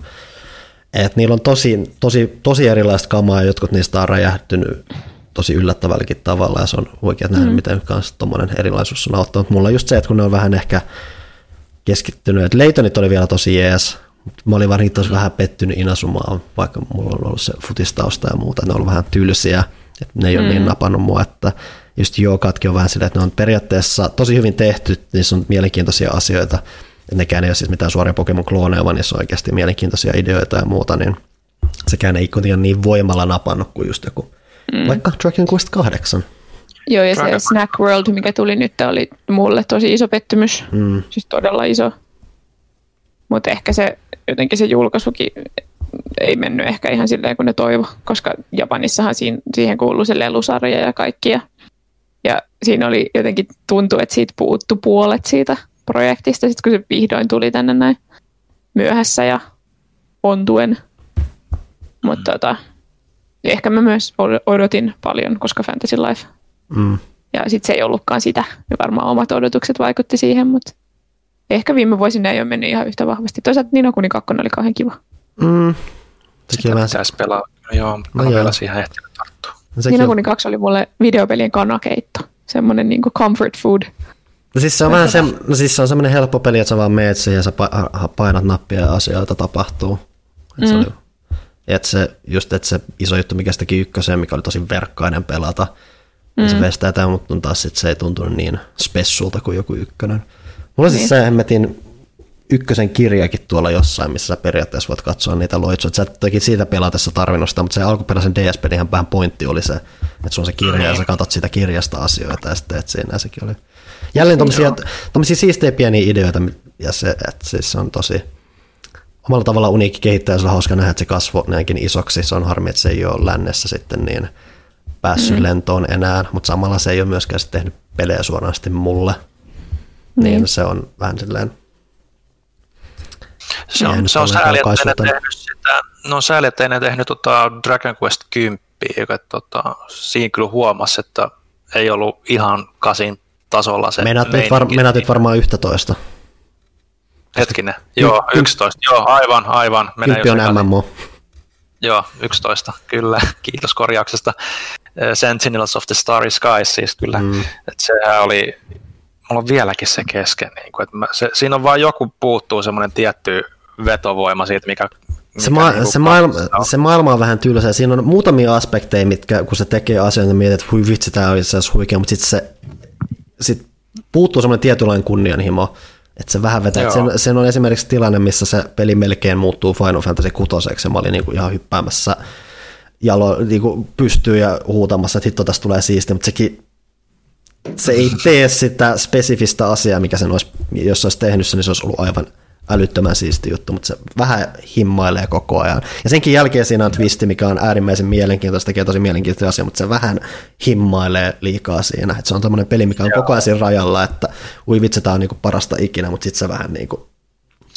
Joo, se ehkä se luotaan työtävin siinä, tai ne nyt varsinaisesti luotaan työtä, mutta ainakin työläs sitten, kun palaa pelin pariin niin kuin pitkän tauon jälkeen, niin yhdessä toista oli se, että se maailman rakenne jotenkin oli tosi epäselvä niin kuin verrattuna niin kuin kasiin esimerkiksi. Jotenkin mä tunsin, että mä olin niin kuin ihan eksyksissä, mä en tiedä, minne pitäisi mennä ja että onko tämä oleellista, mitä mä, mitä mä nyt teen. Että et siinä oli joku, joku semmoinen kohta siinä niin kuin päällä, että mulla oli joku kolmekymmentä neljäkymmentä tuntia siinä nyt. No yksitoista on loppupeleissä aika pelkistetty, että siinä on selkeämmin ne osat. Että kasi melkein tuntuu, että toki nyt tänä päivänä kun pelaan, niin se ei ole ihan tätä, mutta kasi tuntui melkein siltä, että ja mun mielestä tai yksi tai ainakin silloin, kun sitä pelasi, mä nyt vähän aikaa kasia pelaa, mutta se vaikuttavin osa siinä oli se, että kun sä kävelet siellä ympäristössä ja muussa, niin siinä missä oli aika jotain vanhoja Final Fantasyita pelatessa totuit siihen, että okei, sun tää spesifinen alue, että sä menet maailmankartalle ja seikkailet sieltä. Ja siinä tuntui koko ajan sillä, että se, kun sä oot niillä alueilla, niin se tuntui vähän siltä maailmankartalta, mutta samalla yksityiskohtaisemmalta ja muuta. Että se tuntui siltä, siinä ei ollut semmoista erillistä, että hei, nyt mennään maailmankartalle, koska se riitti, Joo. että kun sä oot siellä alueella, se tuntui siltä isolta maailmalta, mitä sä tutkit. Kun taas monet pelit on taas mennyt siihen, että sulla on ne pienet pelit alueet ja sitten se unohtaa sen maailmankarttajuton ja sä menet jätössä valikosta toiseen, valikon kautta alueelta toiselle ja sitten puhutaan seikkailullisuus, kun taas toi onnistui herättämään sen tosi hyvin ja siinä tuntuu oikeasti siltä, että sä oot koko ajan osana, isoa, osana sitä isoa maailmaa, että sä vaan vankistu vielä siinä, että kun sä saat sen lentokyvyn ja sä pystyt löytämään sieltä semmoisia yksittäisiä paikkoja, että sä katsot, että hetken, onko tosi joku paikka, oi ei mä voi mennä, okei on siinä ja se tuntui tosi dynaamiselta, tosi hyvällä tavalla. Joo, sepä se. Että tossahan toi, kasihan tuli joku kolmisen, nelisen vuotta sitten kolme D S:llekin. Joo. Mä sen arvostelin aikoinaan sitten. Mä arvostelin aikoinaan, kun mä olin konsolifinissä, niin P S kaksi -version ja nyt sen kolme D S -version. Niin kyllä siinä huomasi, että siinä niin kuin kasissa nykypäivänäkin on vetovoimaa niin paljon enemmän just siinä maailmanrakenteessa. Et, et, et. Ja siinä on auttanut se, että se kolme D S, mitä hän teki, niin siinähän ei ole satunnais-taisteluita, vaan... Joo, ne on ne viholliset siellä. Ne sai viholliset näissä, mikä on tosi jees isässä siinä. Mäkin olen jonkun verran sitä kolme D S -versioa pitänyt, pelannut ja väliin just katselu ja miettinyt, että itse nyt voisi. Et siinäkin on kyllä sit se, että se on sitten semmoinen oma työmaansa sitten, että se on aika pitkä peli. No on, on, mutta siis ottaa huomioon, että... että, että että et tuosta niin kun työllä pelannut yhtä toista niin periaatteessa kolmekymmentä neljäkymmentä tuntia, niin kasiin mä pelasin kolme D S, vaikka mä oon pelannut sen jo mm. kertaalleen niin läpi ihan niin sataprosenttisesti, niin vaikka mä olin sen arvostelun tehnyt, niin mä pelasin vielä kymmenen viisitoista tuntia sitä ihan huvin vuoksi lisää, koska se oli niin kiva. Ja, ja, ja sitten se oli jossain vaiheessa vaan jätettävä, jätettävä kesken, kun tota, tuli muita, muuta pelattavaa, mutta kertoo niin kun, miten hyvä se kasi oikeasti on. Siinäkin oli vielä se mielenkiintoinen aspekti, että se oli Japanin alun perin, niin siinähän ei ollut ääninäyttelyä ollenkaan. Sitten kun se hyvin hitaasti Joo. saatiin länteen, niin se on oikeasti hämmentävää, miten hyvin se oli vielä lokalisoitu. Että siinä tuli nimenomaan, ei pelkästään käännetty englanniksi ja muulle kielelle, vaan sitten nimenomaan tuotiin aika hyvä ääninäyttely sinne, että varsinkin tämä Croplime jätkä ja muut, niin ne nousee just hyvin sieltä esille ja muuta. Joo. Ja siis nehän se... oli myös toi orkesteris, orkesterisoitu soundtrack oli muistaakseni P S kahdella vaan länsimaista, tai niinku nimenomaan länsiversiota varten mm-hmm. tehtiin, ja sitten se kai päivitettiin Japaniinkin. Et yeah. et se, oli, se oli ihan kiva kuulla, kun vertaili. Mun mielestä tuossa kolme D S -versiossa, voi olla muistan väärin, siinä oli enemmän niinku ne midi-tyylisemmät. Mutta... No, Dragon Quest on aina ollut outo siinä, kun niillä on ollut iän, iän, iän ikäisyyksiä, se yksi sama säveltäjä, jonka nimeä mä en muista, ja se on... vähän natsi tietyissä asioissa, mikä johtaa osin ehkä siihen, että miksi ne kiertää ehkä hyvin paljon samoja biisejä, miksi ne ei ole välttämättä aina niitä orkestroituja versioita, että sillä on hyvin spesifinen sanavalta näissä asioissa ja se ei ole aina ollut miellyttänyt ihmisiä. Joo. All right. Johanna tylsistyy, vaihdetaan aihetta. Ei, ei kun mulla tuli työviesti, johon oli pakko vastata, niin mä annoin teidän puhua Dragon Questista. Ei, tää oli kiva, että mm. me saatiin tämmönen Dragon Quest-minuutti tähän. Tää oli kiva Joo. puhua välillä Dragon Quest -kasista. Se on edelleen mulle ehkä paras, mitä Level viisi on tehnyt, niin paljon kuin mä jostain Dark Chroniclestakin tykkäisin. tykkäisin. Itse asiassa mä koskaan kuvannut Chronic- Chronicles oli se, että se oli puuduttaa jonkun verran niin paljon, että se, mm. sitä ei enää mm. jaksa. Se oli hauska sen tietyn verran, mutta sitten... Melkein pitäisi se Rogue Galaxy pelata joskus kyllä, että sehän saisi P S neljällekin P S kaksi -klassikkina tai jotain. Joo, se tuli sinne. Ei mm. tarvitse kaivaa P S kaksi. Mm. Aasinsilta. Tiedättekö, kuka muu on laittanut klassikoitaan ö, uudestaan myyntiin? No kerro Johanna meille, kuka on laittanut klassikoitaan uudelleen myyntiin. Onko se mahdollisesti firma, tai siis mehän viitattiin jo vähän tähän pelisa- yhteen näistä pelisarjoista. Kyllä, Konamin ruumis nyki. Ja he ovat laittaneet G O Giin Metal Gearia ja Silent Hillia. Kyllä. Mun halu- mä haluan puhua Villelle Metal Gearista kohta, mutta ensin mä haluan puhua Silent Hillistä. Mm-hmm. Panulla oli joku teoria, miksi Silent Hill neljä on se, mikä valikoitui G O Giin, miksi eivät aloittaneet vaikka ykkösestä, miksi nelonen? No ykkönen on, hel... siis en mä itse asiassa ykköstäkään tarvitse, mä mietin aluksi, että onko tämä se, että koska tämä on aikaa, jolloin pelejä ei automaattisesti tullut P C:lle, joten oliko nelonen lopulta ainut Silent Hill, joka tuli P C:lle, mutta mä tarkistin ja näin ei ollut, että oli ainakin kakkonen ja kolmonen myös tullut P C:lle, että tämä ei ole se selitys siinä taustalla, sitten se on, kuka tietää, voi olla, että se on myös siellä voi olla moni varmaan joku japanilainen yhtiö kyseessä, että ehkä nämä on jotain spesifisiä pelejä, missä on vaan lähdet koodit niitä hukassa, että ei vaan pygeä tässä tapauksessa. Ja, että siinä voi olla monta selitystä, että tämä nyt vaan ollut, tai muuten vaan, että tämä on ollut jotenkin helposti holleilla käännettävissä ja hoidettavissa. Niin. Mm. Mutta eikö, eikö tota, mä en nyt ole Silent Hill-sarjan ekspertti, mutta eikö Silent Hill neljä ollut periaatteessa ihan eri peli niin kuin alkujaan tai eri sarjaa tai jotain, että sitten sit tehtiin Silent Hill ja se niin kuin on sen takia se ei se ole enemmän ehkä omillaan kuin sarjan muut osat. Sitä en muista, mutta onhan se erilainen peli, että sehän mm-hmm. keskeinen osahan siinä on se, että sä oot siinä The Roomissa, missä on sitten mm-hmm. reikiä seinissä ja sitä kautta sä menet niihin varsinaisiin kenttiin ja muuta, että se oli rakenteellisesti hyvin erilainen. Hyvin mielipiteitä jakava myös. Mutta joo, en sitten tiedä, että sehän tässä oli myös outo siinä, että nimenomaan että nämä Metal Gearit ja sitten tämä ihme kokoelma, missä oli Contraa ja Castlevania, mm. niin julkaistiin yhteydellä ja tämä Silent Hill tuli vähän niin kuin kuulosti, vaikuttikin siltä, että se vähän niin kuin tuli silleen jälkiajatuksena siinä, että se oli vaan se, että mm. kun näitä diilejä tehtiin, niin näyttää lähinnä siltä, että siellä on joku, että hei voidaanko me ottaa vielä toi tosta, eh, tossa. Mm. Että se on vähän semmoinen jälkiajatuksen ollut, että en tiedä mikä, mm. mikä siellä Silent Hillin taustalla sitten on. Että.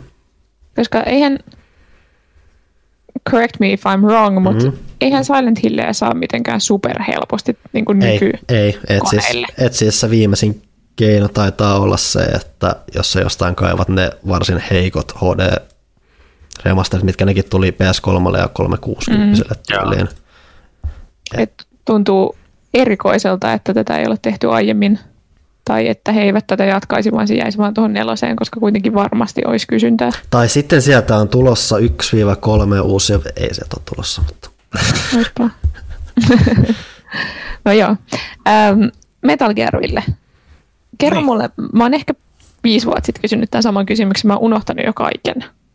Joten nyt jos joku innostuu Metal Gearista, kun se on nyt helposti saatavilla P C:lle, Mm. Äh, tosta noin vaan halvalla, niin kerro meille, että mistä kannattaa aloittaa, mitkä versiot kannattaa pelata, niitä on tosi paljon. Se hämmentää ja ahdistaa minua. No, mutta siis äh, G O Gissahan nyt taisi olla vaan kolme peliä. Joo, siellä on mm, ensin no, alkuperäinen Metal Gear. Mä en itse asiassa tarkastanut, että mikä, koska se lähtökohtaisesti se on Metal Gear, se on Metal Gear Solid ja siellä on Metal Gear Solid kaksi Substance. Äh, Substance. Niin tota, ekan Metal Gear ja Substance on nimenomaan tuotu takaisin nimenomaan näiden vanhojen P C-versioiden pohjalla, mikä tarkoittaa, että M G S:ssä on nämä V R-missionit mukana ja siinä on vähän vapaampi tämä, tämä, tämä, tämä, tämä ensimmäisen persoonan käyttö tai muuta. Mm. Niin mä en tiedä, että se eka Metal Gear, mikä siellä G O Gissa on, mikä se pakko olla M S X-versio. No kun ei ole välttämättä, koska... Ei siitä... N E S-versio voi olla. No siis sehän mikä siinä on, että siitä oli joku, mun mielestä joku P C-versio myös, tai DOS-versio. Tai jossainkin sanottiin, että semmoinen on, ja se olisi ehkä tehty nimenomaan sen vähän köykäisemmän N E S-version pohjalta. Ja mä en ole nyt tarkastanut, että mikä tässä on tilaa, mutta jos se on sen köykäisemmän N E S-version pohjalta tehty joku P C-käännös, niin se ei ole kauhean optimi. M S X-versio. Ai kokissa? Kuvien perusteella. Ah, no, joo, joo, koki. Metal Gear, joo, on toi M S X-versio, ei toinata yhtään N E S-versiolta. Niin joo, voi olla, että ne on jotenkin saanut sen M S X:n sitten sinne kaapettua, mutta tosiaan, että lähtökohtaisesti vaan jännä miettiä, että mitä se on, koska, koska, koska. Tosiaan ne M G S ja M G S kaksi siellä on nimenomaan P C-versioita. Mutta lähtökohtaisesti... Tämä näyttäisi, tämä näyttäisi tämä Metal Gear olevan nimenomaan se M S X-versio, joka oli tuossa Legacy Collectionissa ja mikä H D Collectionissa on tuon M G S kolme subsistenssin mukana jo alkujaankin. Se onkin jännä. Jos otetaan, jos otetaan siis joku hypoteettinen henkilö, joka ei ole ollenkaan olemassa, mutta jonka ainoa kokemus Metal Gearista on se, että ää, Ground Zero siis putosi jyrkänteeltä ennen kuin pääsi aloittaa mitään, koska käveli vahingossa taaksepäin liikaa. Niin jos tämmöinen hypoteettinen henkilö haluaisi nyt aloittaa Metal Gear-uransa, niin mistä pitää aloittaa? Jos nyt G O Gin pelitarinasta mennään, niin kyllä mä sillä alkuperäisellä Metal Gear Solidilla nimenomaan mm. aloittaisin, että ehkä toi kaksi D Metal Gear on vähän sit niinku acquired taste, niin, niin, jos ja siis, ja siis, veivaamaan. Ja siis ne on enemmän kuriositeetteja tänä päivänä, että niissä on enemmän sitten se, että ne melkein nykyään kannattaakin pelaa jälkikäteen, jos siinä tulee se innostus, että varsinkin just nämä, sitten nämä, mitä varsinkin niin kuin M G S ja Metal Gear kaksi jakaa keskenään nämä yhtäläisyydet, mm. niin on melkein mielenkiintoisempia tulla siihen Metal Gear kaksi jälkeenpäin ja huomata, että aah, aah, okay. Joo, ja siis niin kuin, no Metal Gear kakkonenhan, eli, eli Metal Gear kaksi Solid Snake ei ole tuolla G O Gissa mm. muutenkaan, että et se on se. Sinänsä sääli, koska se on niin kuin noista kaksi D-peleistä paras. No Ghost Payball tietysti sitten Game Boy Colorilla, mutta sitä nyt tuskin nähdään millään muulla alustalla mm-hmm. ikinä. Niin tota, kyllä se Metal Gear Solid, jos sä pystyt niinku sietämään sen yhdeksänkymmentäluvun lopun niinku grafiikan pleikkari yksi, yksi, no on se nyt varmaan vähän parempi toi P C-versio, mutta se tota, on terävämpi. On ja siinä on kuitenkin se, että ja siis ekassa M G S on kuitenkin se, että se on tietyllä asteella just myös sen verran simppeli, että siihen tavallaan on helppo päästä sisään, että se ei ole hirveästi kikkailua. Niin, että se, on, että se on jossain määrin, että totta kai se tavaroiden kanssa venkslaaminen on välillä vähän mitä on, mutta se on silti se, se saatte perusteet helpoimmin siitä, että se on loppujen ajan kuitenkin se liikkuminen on sujuvaa ja muuta yksinkertaisinta siinä, että sitten pääsee tosi helposti jyvälle siinä, missä on kyse. Että et kakkosessa alkaa jo olemaan niitä niinku seinien takaa kurkisteluja ja seinien takaa niinku ammuskelua, first person shootingia ja sitten jos sä pelat varsinkin ohjaimella, niin sitten siinä pitää oikeasti olla sitä sorminäppäryyttä ja vähän niinku semmoista kärsivällisyyttä niiden suhteen, mutta ykkönen on niinku ehkä tasapainoisin, M G S yksi ja M G yksi on se tasapainoisin niinku entry point koko sarjaan, koska siinä niinku aika pitkälti esitellään kaikki hahmot uudelleen niinku pitkän, pitkän tauonkin jälkeen, kun sarjassa oli, niin sitten siinä niinku saa aika hyvin mielikuvat jo, mitä niin kuin Snakeille on tapahtunut aikaisemmin, ja se myös niin kuin esittelee tämän sit koko loppusarjan määrittävän elementin siinä sitten, että kun on Liquid Snakeit ja Solid Snakeit ja niin poispäin, että mistä on kyse. Niin tota, ja onhan se tietyllä tavalla semmoinen iso pala videopelikulttuuria, mm. että miksi se niin kuin että sen kun pelaa, vaikka sen pelaa jälkeenpäin, niin mä uskoisin, että jengi ymmärtää, että miksi tämä oli merkittävä peli silloin ja miettii, että, että miten kunnianhimoinen se tarina ja se ääninäyttelyn taso ja miten paljon sitä on ja se elokuvamaisuus, miten se niin kuin myös niin kuin oli aikaansa edellä. Ja tota, olihan se pelattavuuskin totta kai niin kuin nimenomaan ehkä siinä mielessä niin kuin kiintoisinkin, että se on monille se ensimmäinen hiiviskelypeli ja siihen sen niin kuin huomioiden on mielenkiintoista, että miten paljon se tekee jo asioita silloin oikein. On se vähän kömpelöä ehkä nykypäivän standardeilla, mutta... Nykypäivän, standard, nykypäivän standardeilla se on myös yllättävän arcade-henkinen Metal Gear tavallaan. On joo, että siinä nyt ei tarvii vielä miettiä sitä, että miten sä niin kuin lähdet piilottamaan ruumiita ja niin poispäin, mm. että, että jos niitä sattuu tulemaan, että ne katoo sieltä kartalta, että niistä ei tarvii huolehtia. Että, että se on niin kuin siinä mielessä myös, niin kuin, että jos siitä dikkaa siitä meiningistä, niin sehän vaan paranee ja kehittyy niin kuin osa osalta. Että, että kakkonen on kyllä niin kuin No multa edelleen voi, jos mut kysytään, että mikä on mun lempi Metal Gear-peli, se vaihtelee varmaan päivän ja, ja, ja niin kuin mielentilan mukaan. Kakkonen ja kolmonen on sitten niin kuin ihan, ihan luonnollista jatkumoa sitten niistä. Et, et mun mielestä se on niin kuin jär, järkevää kaikissa pelisarjoissa mm. niin kuin men, hyvin pitkälti niin kuin julkaisujärjestyksessä sä näet sen kehittymisen niin kuin, ja niin kuin sarjan ja mekaniikkojen kehittymisen niin kuin askel askeleelta ja niitä oppii arvostamaan ehkä paremmin niin päin kuin että niitä otetaan pois. Puhumattakaan sit siitä, että tämäkin on sarja, jonka tarina on kehitetty sillä, käytännössä juoksun yhteydessä, sillä kun sä painat eteenpäin, niin asiat on keksitty sitä mukaan, kun ollaan menty uuteen peliin. Että mm. Joo, et, kyllä. Se on hyödyllisempää käydä se nimenomaan siksi julkaisujärjestyksessä, kun taas jos sä yrität vaikka, mua varsinkin kauhistuttaa asiat, jotka sä pelat kronologisessa järjestyksessä, että täältä nyt kolmosta ensin ja muuta, niin mä en, mä en edes halua, mä en edes halua kuvitella, miten, siis kun se sitten puuttuu muassa se kehittymisen, tarinan kehittymisen kokemus tietyllä tapaa siinä, koska se kolmannen kuitenkin tietyllä tapaa olettaa, että sä tiedät asioita. Se, sun ei tarvitse tietää asioita, mutta se, mm. se on osa sitä kokemusta, että sä totentteet. Niin sä tiedät, näet, että mihin tää menee. Niin. Se, on jo, se on vähän sama kuin niinku Star Wars prequeleissa, että sä tiedät, että Anakinista tulee Darth Vader. Spoilers!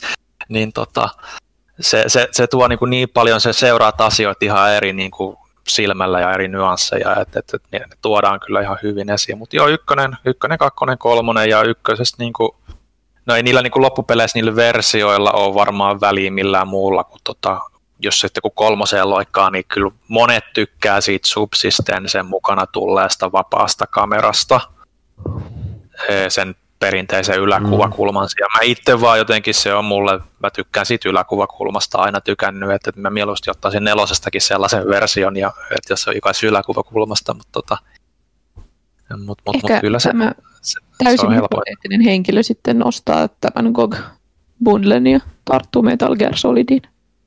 Joo, kyllä se ykkönen, ykkösellä kannattaa aloittaa ja kyllä se niinku se kakkonenkin kannattaa siitä sitten veivata perään. Se joo, siis kakkonen alkuperäinen kaksi D-osa, niin se nyt on enemmän just sitten, että jos niinku se kiinnostaa, että miten tämä Metal Gear Solidissa, siihen viitataan tosi paljon niinku tohon, noihin kaksi D-osiin niinku tarinallisesti, niin jos sä haluat nähdä, miten lackluster ne on verrattuna ne tapahtumat, mitä sä visioit päässäsi niiden kertomusten perusteella, niin sitten kannattaa mennä katsomaan, katsomaan ne kaksi D-osat. Mm. Metal Gear. Öö, mä tässä vaiheessa poistun hetkeksi puhelusta, nimittäin teidän videot on pelkkää lumisadetta, mutta jatkakaa te ilman minua. No voi hitsin vitsit, oliko meillä jotain järkevää siirtymäaihetta? Kai me aletaan vaan puhumaan sitten seuraavaksi, että me ollaan ehkä jotain pelattukin tässä. Ehkä ollaan jotain pelattu. Sä Sulla oli ehkä niin enemmän kuin kenelläkään muulla. Näinhän se on, mutta itse asiassa yksi noista varmaan kiinnostaa Johannaa. Ja mä veikkaan, että mä en tiedä, onko Johannalla kauheasti sanottavaa tästä, mitä sä olet pelannut. No se on kyllä ihan totta. Öö, mä olen nyt jonkun verran tota, seuraavan lehden arvostelua varten pelannut Star Wars Squadronsia, kuten, kuten tuossa jo aiemmin vähän ohimennen, ohimennen mainitsin. Ja kyllä nyt täytyy... Täytyy myöntää, että jos E A:lla oli jossain vaiheessa niin kuin pallo hukassa Star Wars-pelien suhteen, niin kyllä niin kuin Jedi Fallen Orderin jälkeen tämä on niin kuin kanssa aika just sitä, mitä pitääkin, sanoisin. Et, et hyvin hyvin tota, täyttää tämän niin kuin Star Warsin lentelypuolen fantasian verrattuna moniin muihinkin peleihin, mitä on tullut vuosien varrella. Että on mun mielestä yllättävänkin hardcore välillä niin kuin niissä lähestymistavoissa. Toki silleen tietyllä tavalla yksinkertaistettuna, mutta en mä esimerkiksi muista, että GameCubella kuoli jotain Rogue Squadronia vastaavaa, että siinä olisi ollut oikeastaan, että sun pitää aluksessa vaihtaa hyökkäysmoodit ja tämmöiset päällä ja siirtää tehoja kilpiin ja Ja, ja, ja, ja sitten jos haluat liikkuu nopeammin, niin pitää laittaa tehoja enemmän sitten niihin boostitoimintoihin ja pystyt muokkaamaan aluksia ja tolleen noin. Et, et se on niin kuin... Joo, siis sehän mikä tuossa on, että se on vähän nyt tommonen enemmän tommonen Rogue Squadronin ja tämmönen TIE Fighterin tämmönen välimuoto melkein, mitä ne on vartavasti hakemaan siitä, että Siellä on sitä pien, pientä nypertelyä, mutta se ei ole semmoista ylitse menevää kuitenkaan. Joo, tähän oli just tulossa, että se on just enemmän niin kuin nodeja sinne P C-puolen TIE Fighterin ja X-Wingeihin ihan selkeästikin, että, että, että siellä niin kuin onhan kehittäjätkin ihan sanonut, että ne on niin kuin niiden superfaneja itsekin ollut, joten ne on halunnut tehdä mahdollisimman niin kuin sen siihen nicheeseen keskittyvän pelin. Sehän tietysti näkyy myös pelin kokoluokassa ja, ja hinta, hintaluokassa myös, että sehän nyt ei ole silleen E A:lle iso projekti ö, ollut, mutta se tekee sen aikamoisella rakkaudella sitä, sitä niin kuin aihepiiriä kohtaan. Et mä, mulla ei ole ollut pitkään aikaa, nyt okei, täytyy myöntää, että mä en ole ihan hirveästi kaikki tuoreimpia niin kuin avaruusräiskintoja pelannut, mutta mulla ei ollut noin kivaa niin kuin ton tyylisen pelin parissa niin kuin pitkään aikaan. Toki se Star Wars siihen tuo aika paljonkin, että se pitkästä aikaa on oikeasti taas hyvä Star Wars-lentely. Mutta tota, joo, siis hämmästynyt, että, että tavallaan myös kiva, että se on vähän tuommoinen pienemmän mm-hmm. kokoluokan peli. Siitä tulee niin kuin nimenomaan semmoinen niin kuin parin geniä taaksepäin, että mä, mä olen monesti kritisoinut, että pelit on liian isoja nykyään, niin on kiva, että on tuommoinen tosi selkeä fokus. Se voidaan tehdä niin kuin just semmoisella antaumuksella, kun, kun se yleisö sitä haluaa, ja se ei menetä niin kuin, tai aiheuta mitään jättitappioita sitten julkaisijoille sen takia. Ja se on tosi, poikkeuksellista, tosi poikkeuksellista, että niin kuin E A:nkin kaltainen äh, firma tekee tuollaista, niin kuin, kun niiden, ne on kunnostautunut tosi paljon siinä Games as a Service-puolessa, tai niin kuin silleen, että jatkuvasti isompaa, jatkuvasti lainetaan, jatkuvasti lisäsisältöä, mikromaksuja, tällaista, ja ne on ilmoittanut niin kuin ihan clear cut, että tähän ei ole tulos mitään, tämä on valmis paketti. Joo. Se on tämän kokoinen. Se on, se on siinä. Ja se on... Joo, ja tätä, tätä pitäisi ehdottomasti olla enemmänkin mm. nykyään mm. peleissä mun mielestä. Et, et, et, ne, tämän tyyliset pelit on ollut se, minkä takia mä olen aikoinaan rakastunut videopeleihin. Toki nykyisetkin pelit ovat hyviä ja mä tykkään myös isoista seikkailusta, mutta kun ne nykyään tuntuu olevan se enemmistö noiden pienempien sijaan. Mm. Ja tota, mä luulen kyllä toki, että tässä tapauksessa, kun se Battlefrontin niin kuin, meininki oli silloin aika... tai se Battlefront kaksi meininki oli aika otsikoita herättävä. Mulla tässä on aika paljon myös niin Lucasfilmi diktatoinut tätä, että hei, että tehkääpäs nyt näin, älkääkä perseelkö siellä, mutta hyvä, että ovat ottaneet niin kuin opikseen siitä ja tota, tekevät just nyt niitä pelejä, mitä, mitä Star Wars-fanit haluaa. Että tosiaan eihän tuo mikään pitkä peli tai yksin pelillisesti oikein ole, mutta tota, sit siinä on se iso monin peli, niin kuin se on se... Se on enemmän monin pelipainotteinen sitten kuitenkin, mutta mä olen iloinen, että siinä on noinkin hyvä se, se tarinakampanja. Sijoittuu Jedin paluun jälkeiseen aikaan, että uusi, uusi tasavalta on muodostettu ja käydään niitä imperiumin rippeitä vastaan siellä. Et, et, et. Ei nyt ehkä mikään maailman ma- vallankumouksellisin ja yllättävin tarina, mutta tota, just semmoista sopivaa, sopivaa niinku siihen taistelun lomaa, lentelyn lomaa. Että... Onko se pelannut yksin peliä enemmän? Vai... Yksin peliä enemmän, joo. Niin. No kyllä mä siis monin peliä pelaan tässä totta kai arvostelua varten, ja, ja kyllä mä pelaan sitten aina monin pelejä sitten, kun arvostelut sen vaatii. Mm. Niin, tota, mutta mä en ole ihan vielä siihen monin peliin niin paljon ehtinyt pureutua, että, että se yksin peli on ollut se, mitä mä niin kuin olen tässä vaiheessa nyt veivannut enemmän. Että, että tarkoitus olisi sitten loppuviikosta, viikonloppuna sitten vähän voisi sitä monin pelipuoltakin sitten veivailla. Mutta tota, ilmeisesti se V R-puolikin on aika mainio. Mä en vaan, tai me ei saatu lehteen nyt ketään sitä tsekkaamaan valitettavasti. Joo, siis se mutta... on sääli, koska se on monille tuntuu oleva iso myyntivaltti tässä. Ja, ja mm. mitä mä nyt olen lukenut tuosta noin, niin, niin, niin kyllä toi, se on teknisesti ihan superhyvä se V R-puoli. Ja se koko pelihan on kauttaaltaan niin kuin pelattavissa, että siellä on niin kuin ne kaikki siirtymävaiheet on suunniteltu ihan selkeästi. Näkee jo, niin kuin vaikka ei ole kypärää nyt itsellä käytössä, niin näkee, että nämä on ihan, todennäköisesti ihan supersiistejä niin kuin tota, mm. niin siis Star Wars-faneille niin siis muutenkin. Niin. Peli, missä sä istut potassa tai siis tuommoisessa muussa tuommoisessa podissa, niin se vähän kääntyy luonnostaan jo aika hyvin. Joo, ne kaikki tehtäviä annot ja tämmöiset, että sä oot niihin beisseissä ja tolleen noin, niin kään, voit käännellä jo siinä niin kuin, tota, mm. ohjaimella niitä ympärinsä tsekkailla ja siirrytään paikasta toiseen niin kuin X:ää painamalla, niin kuin, et, et, tai no, siirryt alukselta briefing-huoneeseen ja niin poispäin. Niin, niin se on ihan selkeästi, niin kuin, voin nähdä sen kyllä niin kuin ihan V R-peli, omalla V R-pelikokemuksella, että tämä toimii ihan loistavasti V R:ssä. Näin. Haluatko sä, Johanna, jatkaa tästä jotenkin? Voin jatkaa. Öö, mä oon pelannut peliä, mistä saatiin itse asiassa jo ihan mielenkiintoiset keskustelut Panun kanssa hmm. aikaiseksi aiemmin. Öö, en ole pelannut paljon vielä, koska yritän keskittyä mun arvostelupeleihin, mutta laitoin tuossa Crash nelosen tulille. Niin kuin olen ennenkin sanonut pelaajakästissä tuossa aiemmin, niin mä pelasin aika tuoreeltaan sen N C Trilogyn tuossa kesälomalla läpi. Ja on niin kuin tuoreessa muistissa ne, ne uusioidut versiot siitä. Niitä on nyt ollut ihan jännittävä kokemus pelata oikeasti uuden sukupolven Crashia. Ja äm, mun täytyy nyt sanoa, että ehkä uusi sukupolvi ei tuonut pelkkää hyvää tähän.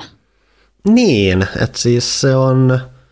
Ehkä paras osa, mitä tässä pelissä on se, että se on tosi hilpeän näköinen. Varsinkin mä itse asiassa kävin eilen pelaamassa vähän tota Insane Trilogiaa, mä vähän järkytyin siitä, miten vähän nihkeä jopa näköinen se varsinkin se Crashin, tämä design ja kaikki nämä oli. Ja sitä kautta, kun palasi Crash neloseen, niin se on tosi, ne on visuaalisesti tuonut sen tosi hyvin nykypäivänä. Se on tosi tunnistettavaa, se on, mutta se on samalla tosi elävä ja siinä on tosi hyvä meininki sitä kautta.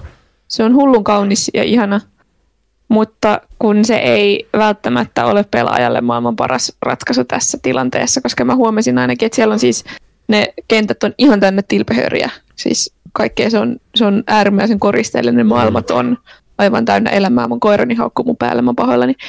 Öm, mutta tota, mut, kun mun on vaikea hahmottaa sitä peliä mm. sieltä alta, kun siellä on niin paljon kaikkea, koska niinku... noissa remasteroiduissakin, niin ei, se on, ne on aika selkeät kuitenkin ne kentät.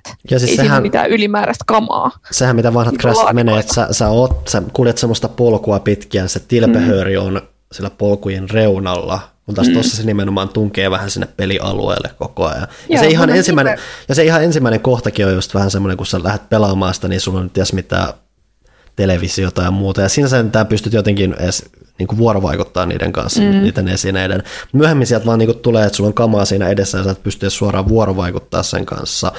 Se, ja se tekee yllättävän vaikealukuiseksi sen sitten siitä, että sä et tosiaan tiedät mitä välttämättä, että onko tämä joku asia, mistä voin ponkasta jonnekin, onko tämä mm. vaan tässä olemassa, koska se on olemassa siinä, onko se vihollinen, koska joissain tapauksissa kanssa niin kuin viho, niin kuin vihollisten lukeminen on välillä tosi hankalaa. Ja välillä sit sä et myöskään tiedä, että okei, voiko mä mennä tänne taakse, vaikka onko se joku laatikkopiilossa, koska tämä peli on myös vähän nihkeä siinä, mitä se piilottaa joitain laatikoita. Että mun mielestä se, mm. että Crashissähän iso osa on. Itse asiassa ekasta pelistä alkaa myös se, että kun sä löydät kaikki laatikot, niin sua palkitaan siitä erikseen sellaiseksi, että sä mm. läpäiset mm. kentän. Ja mun mielestä tässä se laatikoiden jahtaaminen ei ole kauhean luontevaa, että niitä on välillä vähän mm. jemmattu tosi tylsästi johonkin semmoiseen tosi typerään piilopaikkaan, mitä sun pitäisi osata mm. katsoa, mutta samalla kun se kenttä ei, koska se on niin paljon kaikkea, niin se tietynlainen luettavuus kärsii siitä, mm. se ei ole niin selkeä. Niinpä. Siis mun on vaikea nähdä esimerkiksi välillä, missä laatikot on. Tietenkin siihen vaikuttaa myös se, että meidän televisio on liian pieni meidän katseluetäisyyteen, joten mä, oon, mä joudun vähän tihrustamaan muutenkin, mutta se ei niinku auta sitä, että se on ihan täynnä sitä roinaa. Sitten kun Crash on mulla aina ollut niinku sitä, että mä tiedän täsmälleen, mihin mun pitää mennä. Mm. Yleensä myös miten, mutta mä olen vaan huono ja mun mm. pitää opetella tekemään mm. se. Se on niinku se kauneus siinä yeah. ja niinku se, että se menee sinne lihasmuistiin. Nyt mun pitää oikeasti miettiä, että niinku, et, niin mit, mit, missä mä oon, mitä tää on, mit, mm. mi, minne mun pitää mennä. Ja se tuntuu Crashissa tosi oudolta. Se olisi, tosi, se olisi varmaan ok jossain toisessa pelissä, mutta se ei tunnu Crashilta. Ja sitten se on myös, kun sä just yrität vaikka etsiä niitä laatikoita tai muuta. Se tavallaan mikä on kiva, mitä sä välillä tekee, jos sä vaikka menet semmoista liuutta tai semmoista liaa niin pitkin alas tai muuta, niin se saattaa näyttää sulle jossain sivukulmassa jotain paikkaa, mihin sä tulet joskus pääsemään. Mm. Mutta se, sen sijaan, että se on semmoinen hauska semmoinen foreshadowing, että hei tässä koko pelialueen tässä, niin se saa sut väärältä tavalla mieltä, että hetkinen tuolla on jotain, pääseekö me tästä siihen jotenkin vai miten muuta, että se, mm. niin, se rikkoo sen ajatuksen siinä, koska sen koko homman pitäisi olla enemmän sitä, että okei, nyt mennään suoraan ja sä ehkä saatat jonkun salaisuuden bongata, jos sä oot tarkkana siinä, mutta se on niin, tunkee joka aistille koko ajan jotain, mikä ei ole mm. oleellista siinä, niin se häiriköi sitä kokemusta tosi oudolla tavalla. Mä, mä, tota nyt, mä nyt sen verran tota tässä, kun mulla oli yhteys poikki ja mä pahoittelen kuuntelijoille, jos nyt tästä tulee toistoa jonkun verran, mutta mulle nyt jäi... Mä ihan täysin hahmotunut, kun sanoit siitä, että se on niin paljon sitä tavaraa ja niin poispäin, niin miten se niin kuin minkälaista tavaraa sit siis siellä on, että se niinku on siis epäselvää. Siellä on, siis, siis siellä on vain objekteja, mitkä, mikä on tarkoitus koristella sitä ympäristöä. Kasveja esimerkiksi. Kasveja, tai sitten jos on semmoisella romuttamolla, niin siellä voi olla vaikka joku jääkaappi jossain ihan vaan paikalla, ja, ja, okay. tai joku roskakori tai muuta. Et se juju on just siinä se, että jotenkin kanssa pystyt vuorovaikuttamaan, jotkut just on vaikka, että sä pystyt hyppäämään päälle ja pääsemään siitä jonnekin, mutta jotkut on vaan siinä, että se on siinä koristeena, piste, sä et pysty, jos hypp- siinä on joku, voi olla vaikka joku näkymätön seinä kokonaan suojelee niin, sitä, niin, että sä et pysty tekemään mitään siinä. Niin, että sä ette periaatteessa tiedä, onko siellä joku oikea mm. funktio, vai onko se mm. vaan, joo, okei. Okay. Ja, ja, ja aina se kuulostaa aika nihkeä tietysti joku. Ja se on jännä, kun niinku normaalisti niin se trajektori on ollut se, että, niinku, että kun menee kauniimmaksi ja runsaammaksi ja hienommaksi, mm. se on aina hyvä juttu. Mm. Niin nyt yhtäkkiä se kirjaimellisesti ei ole hyvä mm. juttu, se, se aktiivisesti kamppaa sun sitä pelikokemusta. Niin se on tosi outoa ja jännittävää ja kummallista, ei niinku, tavallaan niinku hienokin asia huomata. Mm. Että se, on sellaisia pelejä, mitkä siitä kärsii. Ja ylipäätänsä siis tämä on kyllä peli, joka ei ole täysin helppo luku. Että mulla on varsinkin iso syy, miksi mä haluaisin kanssa mennä takaisin Ancient Trilogiin, on se, että mulla on tosi hankala lukea etäisyyksiä tässä pelissä. Mulla on, on jotenkin enemmän, enemmän, enemmän hankaluuksia kuin missään muussa. Mulla on, mä en tiedä, onko se kamera jotenkin liian alhaalla tai jossain semmoisessa tosi huonossa paikassa koko ajan. Mulla on tosi huono... Et tosi paljon hankaluuksia käsittää, että okei, että onko toi vihollinen tuossa just nyt oikein, meneekö toi... Sitten on myös se, että siinä on muutamia tasanteja, kun yrittää hypätä, niin se hyppääminen ei tunnu joko oikealta, mä en tiedä, onko se fysiikat vai onko se se, että ne on vaan sijoitettu just sen verran huonosti siihen hyppypituuteen nähden, mm. että se ei tunnu luonnolliselta. Ja sen mä tiedän, mikä mä ainakin on, että siinä on jääfysiikat, mitkä on tosi outoja, koska kun sä hyppäät siinä... niin se jotenkin puskee, se jää puskee jotenkin sua siitä ilmasta eteenpäin, ja se on ihan älyttömän tuntusta. Se tuntuu tosi väärältä. Et se on tosiaan tommosia pikkujuttuja, mitkä tuntuu väärältä. Tuossahan on myös se, että kun sä hyppäät, niin sulla on se indikaattori, missä sä mm. olet. Ja, ja se on ensin mä ajattelin, että se helpottaa liikaa sitä, kun mm. mä niin kuin näin videoissa, että se on olemassa, mutta mä luulen, että mä en pärjäisi ollenkaan, jos sitä ei olisi, koska mm. tuossa on niin erilaista se, just se etäisyyksien mittaaminen, niin kuin fysiikat on just sen verran erilaiset siihen Ancient Trilogiin verrattuna, että mulla kestää varmaan aika kauan tottua siihen. Mm. Just. No tälleen niin kuin lajityypin isona ystävänä ja alkuperäistenkin pelien niin kuin ystävänä, niin pitääkö mun nyt lannistua näistä näistä teidän kertomista asioista, kun mä en ole vielä hankkinut peliä. Siis lähtökohtaisestihan tämä on siis hyvä peli, että siinä on mm. kuitenkin, siinä on paljon, mä ennen, erityisesti tykkään siitä, miten paljon erilaisia ajatuksia siellä on tungettu, että siellä on yllättävän hauskaa just se, että ne lisähahmot, ne ei välttämättä ole aina ihan kaikki niistä niin sujuvia käyttää, kuin jotain peruscrashia tai muuta, mutta siellä tulee kivaa vaihtelua, siellä on ihan hauska se, että miten käytetään kenttiä uudelleen, kun on tämä, tämä peilitila, mikä sitten muuttaa kanssa, niin se kääntää kentät niin kuin peilaan, että sä et pysty mm. täysin luottamaan siihen sun lihasmuistiin, mikä tosin on edelleen vähän vinksalla ja muutenkin tietystä asioista, mutta se on kiva, että siihen, se, sulla on vähän niin kuin syy tai mahdollisuus pelata näitä kenttiä vähän eri tavalla. Siinä on myös semmoinen aina välillä vähän semmoinen erilainen filtteri, mikä kanssa voi vaikuttaa siihen, että mitä sä näet, ja kun sä, se filtteri kanssa reagoi, mitä sä teet, että voi olla, että jos sä et pyörähdä esimerkiksi siinä kentässä, mm. niin se koko ruutu pimenee, että sun pitää välillä vaan niinku pyörähtää, ja se niinku tuo semmoisia okay. pieniä lisiä siihen. Ne on semmoisia hauskalta. Siis se on ihan hauska semmoinen pikkulisä, ja se on kiva, että siellä ei toinen kanssa, mikä on tosi siistiä, mistä tykkään ehkä, mitkä on ehkä ollut ne parhaiten suunnitelmat osat, on, tässä on semmoiset videojutut, mitkä, missä sä pääset katsomaan, palaamaan vuoteen tuhatyhdeksänsataayhdeksänkymmentäkuusi, jolloin Cortex vielä vasta treenasi Crashia, jolloin ne oli käytännössä samalla puolella. Ja se on, se on tarina, se on silleen, se on yllättävää itse asiassa, miten hauska tavallaan se tarina tässä on, että siinä on tavallaan se, käyttää sitä nostalgiaa tota kautta tosi hyvin, se on hauska seurata siinä, ja ne on semmoisia tosi tarkkoja sivulta kuvattuja pomppuhaasteita, mm. että se on aika selkeä siinä, ne on melkein ehkä se paras osa kenttä, että ne on aika haastavia, ne on semmoisia pulmahenkisiä, ja ne on ehkä se paras osa siitä, että ne on semmoisia kivoja bonusjuttuja, että just tämmöisiä kivaa pientä ylimääräistä, mitä ne on tunkenut siihen. Että ne on niinku... Mä en ole paljon vielä pelannut, mutta vaikka mulla on niinku valituksen tai ihmetyksen aiheita, aiheita on, mm. niin ei mulla ole semmoinen olo, että mä en haluaisi jatkaa. Siis mä oon mm. tosi innoissani siitä, ja mä odotan sitä, että lehti menee painoa, ja mulla on aikaa pelata sitä, koska mä oikeasti niinku, tuntuu tosi ihanalta, että nyt meillä on uusi Crash. Mm. Joo.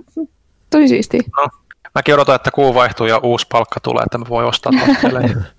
Mutta joo, siis se mikä tällä hetkellä on, on vaan se, että siinä on paljon hyviä ideoita, se on nätti kuin mikä, se ei vaan, siinä ei kaikki osattuu ihan niin hyvin yhteen kuin sä toivoisit, se ei ole mm. tämmöinen Tony Hawk yksi plus kaksi -momentti, että huu, tässä toimii kaikki hyvin, vaan se on semmoinen, että tämä on aika hyvin laitettu kasaan. Se ei ole täydellinen, mutta se ajaa ehdottomasti asiansa, ja jos sä tykkäät Crashista ja tykkäät tasoloikasta, niin kyllä se tulee olemaan hauskaa tämän kanssa. Voit turhautua muutamissa jutussa, se voi olla vähän puuduttava välillä. Mutta kyllä se siis no, to- se toimii. No, kuuluu lajityyppiin toisaalta muutenkin. No siis, mutta... no siis osittain joo, mutta tässä sitä tulee vahvemmin, koska se ei ole, okay. ihan, se ei ole ihan niin nappiosuma kuin mitä sä ehkä toivoisit. No. Sitten toinen peli, mistä mulla on maailman pienempiä valituksen aiheita, mutta nämä on varmasti myös sellaisia, mitä on joskus puitu mm-hmm. satoja vuosia sitten, mutta mä olen nyt myöhässä. Last of Us, jota ollaan siis jatkettu hyvin hitaasti eteenpäin, niin siis ensinnäkin on tosi kivaa, ihanaa pelata jotain, mikä ei ole open world. Aina kun mm-hmm. mä pelaan jotain, mikä ei ole open world, niin mä oon silleen, että oh, onpas, onpas kyllä niin kuin todella virkistävä. Ja niin kuin mä sanoin viimeiskin, niin mä tykkään siitä kenttäsuunnittelusta ja kaikesta, ja nyt ollaan päässyt semmoiseen pisteeseen, että alkaa vähän kiintyä niihin hahmoihin, ja niin kuin alkaa oppia tunteen niitä, ja ne dynamiikat alkaa kasvamaan siinä niiden välillä, ja se on tosi kivaa. Ja just niin kuin miettii paljon, tai mä ainakin mietin paljon sitä, miten se eli on sen ikäinen, että se ei ole koskaan elänyt normaalissa maailmassa. Mm. Ja se, kun se pääsee sinne ekaa kertaa sinne niin kuin kaupungin ulkopuolelle, sinne metsään, se on vaan silleen, että mä en ole ikinä ollut metsässä. Mä oon vaan, mm. vähän niin kuin tänä vuonna syntyvät ei ikinä tule elämään ilman koronaa. Niinpä. Niin, äh, mä tiedän jo, että mä peli tulee sattumaan minuun jossain vaiheessa. Äh, Sitten se tuntuu... samaan aikaan hyvältä ja pahalta. Mä oon innoissani, että me ollaan aloitettu tää, mm. mutta siinä on niin mystisiä ratkaisuja. Ensinnäkin tosiaan se, mistä tiedän kaikkien puhuneen paljon, se, että mun ne kompanionit, niin ne zombit ei niinku näe eikä kuule niitä. Mm. Se, mm-hmm. se vaikuttaa tosi paljon mun siihen immersioon, ja sit kun se on kuitenkin mun tiellä koko ajan, niin. tai Jonnehan sitä pelaa, mutta yep. eli on jatkuvasti tiellä. Mut sit, sit pyörii siellä ja niinku pelästyttää mua jatkuvasti, kun se tulee yhtäkkiä hyökkää jostain, kun itse yrittää piiloutua. Ja ei, se, siis se, on, se on. Siinä on, tota, mulla on edelleenkin vielä vuosienkin jälkeen, niin mä muistan, mulla on tää niin, niin sieluni silmin, näen sen, mä en nyt spoilaa tarinallisesti mitään, mutta siellä loppupuolella se ihan viimeinen niin semmoinen mm. pimeässä hiiviskelykohta, pitkä, pitkä. Ja niin tota, mä vaan niin kuin loppupeleissä menin sellaisella yksi askel eteenpäin, hynyttelin sitä, ja Elliä juokselee ympäriinsä siellä jatkuvasti, mutta mä menin kuin kaikkien klikkereiden ohi silleen vaan ihan niin kuin baby step, baby step, baby step ihan vierestä, niin kuin, että se niin kuin oli vähän yeah. semmoinen cheese moment niin sanotusti, mutta tota, se jotenkin vaan on palannut mulla niin kuin silmäkalvoille se, miten absurdi se jotenkin se Ka- tilanne. Kakkonen tekee sen paremmin, mutta siinä on edelleen ehdottomasti se, että mä välillä säikähdän sitä mun kaveria, joka on siinä, koska mm. se tulee yhtäkkiä vaan ilmestyy jotenkin tosi huonosti. Sitten sä oot, mitä tää tulee, okei. Okay. Mä, mä, mä niinku mietin vaan sitä, että olisiko ollut liikaa pyydetty, että se olisi pysynyt vaikka jossain yhdessä piilossa, kunnes ne on kaikki tapettu siltä alueelta tai jotain. Että et, mm. miksi pitää juosta siellä tälleen näin koko ajan? Ne, ne on, kai, se ne. kai on se niiden yhteiskombohyökkäysten niinku, tai animaatioiden takia pakko pyöriä. Siis ne, ha, ne halus sen tunteen mm. siitä, että sä olet sen ihmisen kanssa siellä tekemässä yhteistyötä. Siinä on vaan just se, että se ei vielä siinä vaiheessa niin pelannut. Niin mun mielestä tosiaan kakkonen tekee paremmin sen, mutta... Mä en, mä en tiedä, onko tämä mikään yleinen juttu vai onko tämä vaan tämä yksi kohtaus, mutta siinä on semmoinen kohtaus siinä alussa, kun sä roikut pää alaspäin ja pitää ampua tosi paljon zombeja.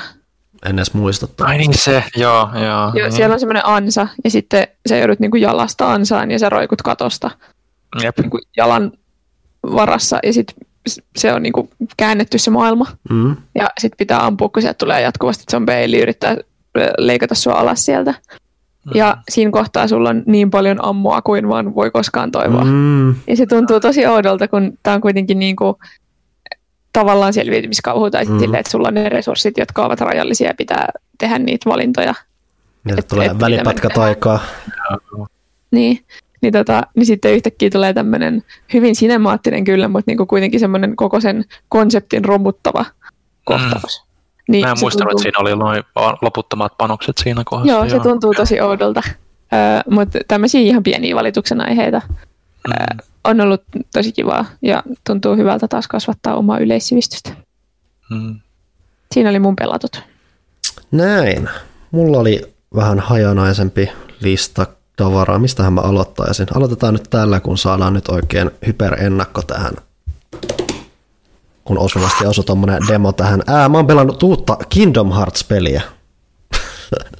Mitä? Onko tullut uusi Kingdom Hearts-peli? No ja vielä tulossa tulee lokakuussa, mä sanoisin, että se olisi voinut tarkastaa. No kuitenkin sieltä tulee tämä, mulla jotenkin häiritsee tämä nimi, se on Melody of Memory, muistaakseni. Johanna kuulostaa vähän hiljaiselta tällä hetkellä, sano jotain. Ei kuulu mitään. Asia. Noniin. Anyway, Melody of Memory, ää, ää, ei ihan tavanomainen Kingdom Hearts-peli toki, että tämä on, en tiedä onko täsmälleen samalta tekijöiltä, mutta hyvin nojaa samoihin ideoihin kuin tämä vanha D S, kolme D S-sarja Theater Rhythm Final Fantasy, josta itse asiassa puhuin tuossa viimeisimmässä Pelaajakästin tukipodcastissa. Ää, mainitsin tuolla, tuolla, tuolla yhtenä viime vuosikymmenenä. Vähän jo, yhtenä viime vuosikymmenen suosikkipeleistä, niin siis rytmipeli, joka sitten vähän yhdistelee, tuo sitten tommosia, käyttää hyödykseen Kingdom Hearts-elementtejä tai muuta, ja se on, siis tässä demossa oli joku neljä kenttää, mutta se antaa jo aika hyvän peruskuvan siitä, mikä on tarjolla, että se vähän niin kuin, että se käytännössä, että siinä on, sä juokset semmoista pelialuetta pitkin, siellä soi tutut kappaleet, niitä on joku reilu sata tulossa tähän peliin läpi, koko sarjan, mikä on itsessään kiva, ja sitten kun sä pelaat niitä, ja siellä soi se musiikki, niin se tavallaan tuo, ja se nimenomaan pelaat sen musiikin tahtiin, niin se vähän tuo semmoista uutta keinoa fiilistellä sitä musiikkia, katsoa sitä vähän eri tavalla, koska sen musiikki on keskeisempi osa sitä kokemusta, niin se on aika hauskaa. Sehän tosiaan, mitä tässä to- toimii, että se, ah, sulla on Sora, Aku ja Hessu, jotka menee siinä, juoksee automaattisesti, siellä tulee vihollisia vastaan, ja sä mätkit niitä rytmikkäästi, ja se mätkiminen käytännössä tavallaan on hyvin samaa, mitä se on noissa pääpeleissä, että siellä on, että sä painat Xää, niin sä hyökkäät, ja sä ajotat sen musiikin tahtia, ja välillä pitää vähän hypätä esteen yli, ja sitten välillä pitää siellä ilmassa lyödä, ja ne pääasiassa toimii hyvin samoilla näppäimillä kuin mitä se peruspeli, että siinä on muutama, missä pitää kaikilla lyödä kerrallaan, jolloin siellä tulee vähän tuommoista muutamaa ylimääräistä, mutta se tuntuu semmoiselta luonnolliselta tol, jatkeelta tolleen Kingdom Heartsilla, mutta samalla just kun se rytmitään siihen musiikkiin, niin se on semmoinen hyvä semmoinen fiilistelymeininki, että se mitä tuossa nyt ei niin hirveästi näy, että siinä on sitten taustalla just kaiken maasta levujen keruuta ja muuta, mitä sitten sidotaan, mitä niin kuin Final Fantasy, tai Theater Rhythm Final Fantasykin oli, mikä, melkein se hauskin osa oli se pieni metapuoli siinä, missä sä rakennat omaa partia, sä nostat niiden tasoja, niillä on omat erikoiskyvyt ja sillä ja lopulta välttämättä on niin hirveästi merkitystä, koska isoin pointti on lähinnä se, että sä pelaat ja saat mahdollisimman paljon pisteitä, mutta siinä on just semmoisia kaikkia pieniä kivaa tilpehööriä siinä ympärillä, ja se tekee sitä semmoisen hauskan, pienen, uniikimman rytmipelikokemuksen. Just kun siellä on se tuttu musiikki ja muuta, niin se on tämmöinen äärimmäinen fiilistelypeli. Tosi hyvää fanservice, ja tämä vaikuttaa oikein pätevältä. Yllättävän haastavaa siinä ainakin tälleen äkkiseltään pelattuna, että heti kun lähti vaikeammalta, vähän helpoimmalta vaikeustasolta vähän ylemmäs, niin siellä tulee yllättävän tiukkoja tilanteita. Ja et, et siitäkin huolimatta, että, siitäkin huolimatta, että tota, tota, tota, tota, ää, mitähän mä olin sanomassa, niin siitäkin huolimatta, että se on periaatteessa mekaniikat on hyvin perussettiä tähän, tähän normaaliin Kingdom Hearts-peluun nähden, niin se mm. saadaan soljumaan yllättävän hyvin eteenpäin. Niin kuin tiivistämällä noita, tiivistämällä noita noita. Ja sori, moi pätkii vähän tässä vaiheessa, että mä tulen pätkittäin sitten siihenkin aiheeseen. Ää, mutta siis, mitähän mä olisin, että eli vaikka se pelattavuus on tuttua, mutta rakennettu sitten siihen rytmitykseen mukaan, niin se saadaan yllättävän järkevästi koottua, miten tämä, tämä, tämä vaikeustaso nousee ja miten se ajattelee sitä rytmipelinä. Ja se on tosiaan sitten, mikä on, että mitä on kiusoteltu, mä en tiedä, miten se lopulta nousee esille siinä, mutta tässä on myös jo trailereissa osoitettu, että hei, tässä tulee olemaan vähän Kingdom Hearts kolmen jälkeistä tarinaa tai muuta, että tämä ei ole vain fanifiilistelypeli tai muuta, vaan että ja. Hei sulla, sä teet tota, sä teet tota, kun sä teet asioita, niin siellä varsinkin taustataan tätä, että mitä Kairi on viime aikoina tehnyt ja miten tämä juontaa asioita eteenpäin. Mä tuossa mietin, kun tuota, mä oon aina jotenkin kiehtonut rytmipelit, jotka sitoudetaan niin kuin taisteluun ja niin poispäin, niin onko tämä niin kuin, kuin, kuin sitten niin kuin Kingdom Heartsista vähemmän pelanneille niin kuin kiinnostava kokemus, että onko se pakko sitten olla niin kuin puhtaasti fani, fani, että sitä pystyy veivaamaan, että sitten saa jotain irti? Mä veikkaan, että kun siinä on kuitenkin vähän se näkökulma, että hei sä pelaa, se että sulla on tava, sä tavallaan mätkit näitä vihollisia reaaliaikaa ja muuta, niin siitä voi saada semmoisen pienen innoitteen, mikä sitten voi saada sua tutkimaan sitä sarjaa enemmän. Et sehän mikä tässä just on, että kun käydään läpi näitä vanhoja tuttuja biisejä ja muuta, mm. niin sä käyt kanssa samalla vähän niin kuin tuttuja maailmoja, tuttuja tapahtumia ja muuta, niin se on selvästi yritetty vähän luoda semmoiseksi kanssa, että sen osoittaa, että tämä on tosi fanserviceä, niin tota, siellä on kanssa, että hei, jos sä ehkä innostuisit tästä, niin tämä nyt vähän näyttää, mitä tämä Kingdom Hearts-sarja on, ja ehkä se houkuttaisi sua myös tutustumaan sarjaan muutenkin. Et kyllä mä näen siinä potentiaalin siinä, että jos sä tykkäät siitä pelattavuudesta, semitoiminnallisesta, mm. vaikka se nyt ei ole siis, se on enemmän ensisijaisesti edelleen toki rytmipeli, ja. Mutta silti kuitenkin, että siinä on se tekemisen meininki, että sä painat, sulla on hyppynappi, sulla on hyökkäysnappi ja näin poispäin. Itse asiassa rakentaa ja. siihen myös kans mielenkiintoisesti, että sulla on semmoinen ekstra vaikeustaso kans, mihin sä voit lisää vapaaehtoisia väistelyjä ja muuta mukaan, millä sä voit kerryttää lisää pisteitä ja muuta. Ja se on hauska semmoinen idea, mitä mä en tosin saanut tossa silleen järkevästi, tai mä en päässyt ihan siinä ajatuksesta perille siitä, että miten niitä pitää ajattaa, ajoittaa, mutta siinä on kiva tommoinen juttu, että sä voit lisätä semmoinen bonusjuttuja ja kerätä bonuspisteitä sitä kautta vapaaehtoisten juttujen kautta. Siinä on paljon hyviä ideoita ja se vaikuttaa sitä kautta yllätään siistiltä, yllätään loppuun asti mietityltä, vaikka se on ehkä yksi välipeleimpiä välipeli Kingdom Heartsia, mitä ehkä on tulossa. Okei. Okay. Hmm. Mun mielestä on menetettyä potentiaalia, että noissa peleissä ei ole ikinä ollut Disney-kappaleita, koska olisi mahtavaa, jos olisi Disney-peli. Niin siis tässähän pitäisi olla ihan Disney-biisejäkin mukana. Okei. Okay. Hmm. Ainakin jos on jotain Kingdom Hearts, että onhan Kingdom Hearts kolmosessakin esimerkiksi ainakin Let It Go on soinut ja hmm. muuta, että kyllä mä, mä muistelen. It's a whole new world, hey guys.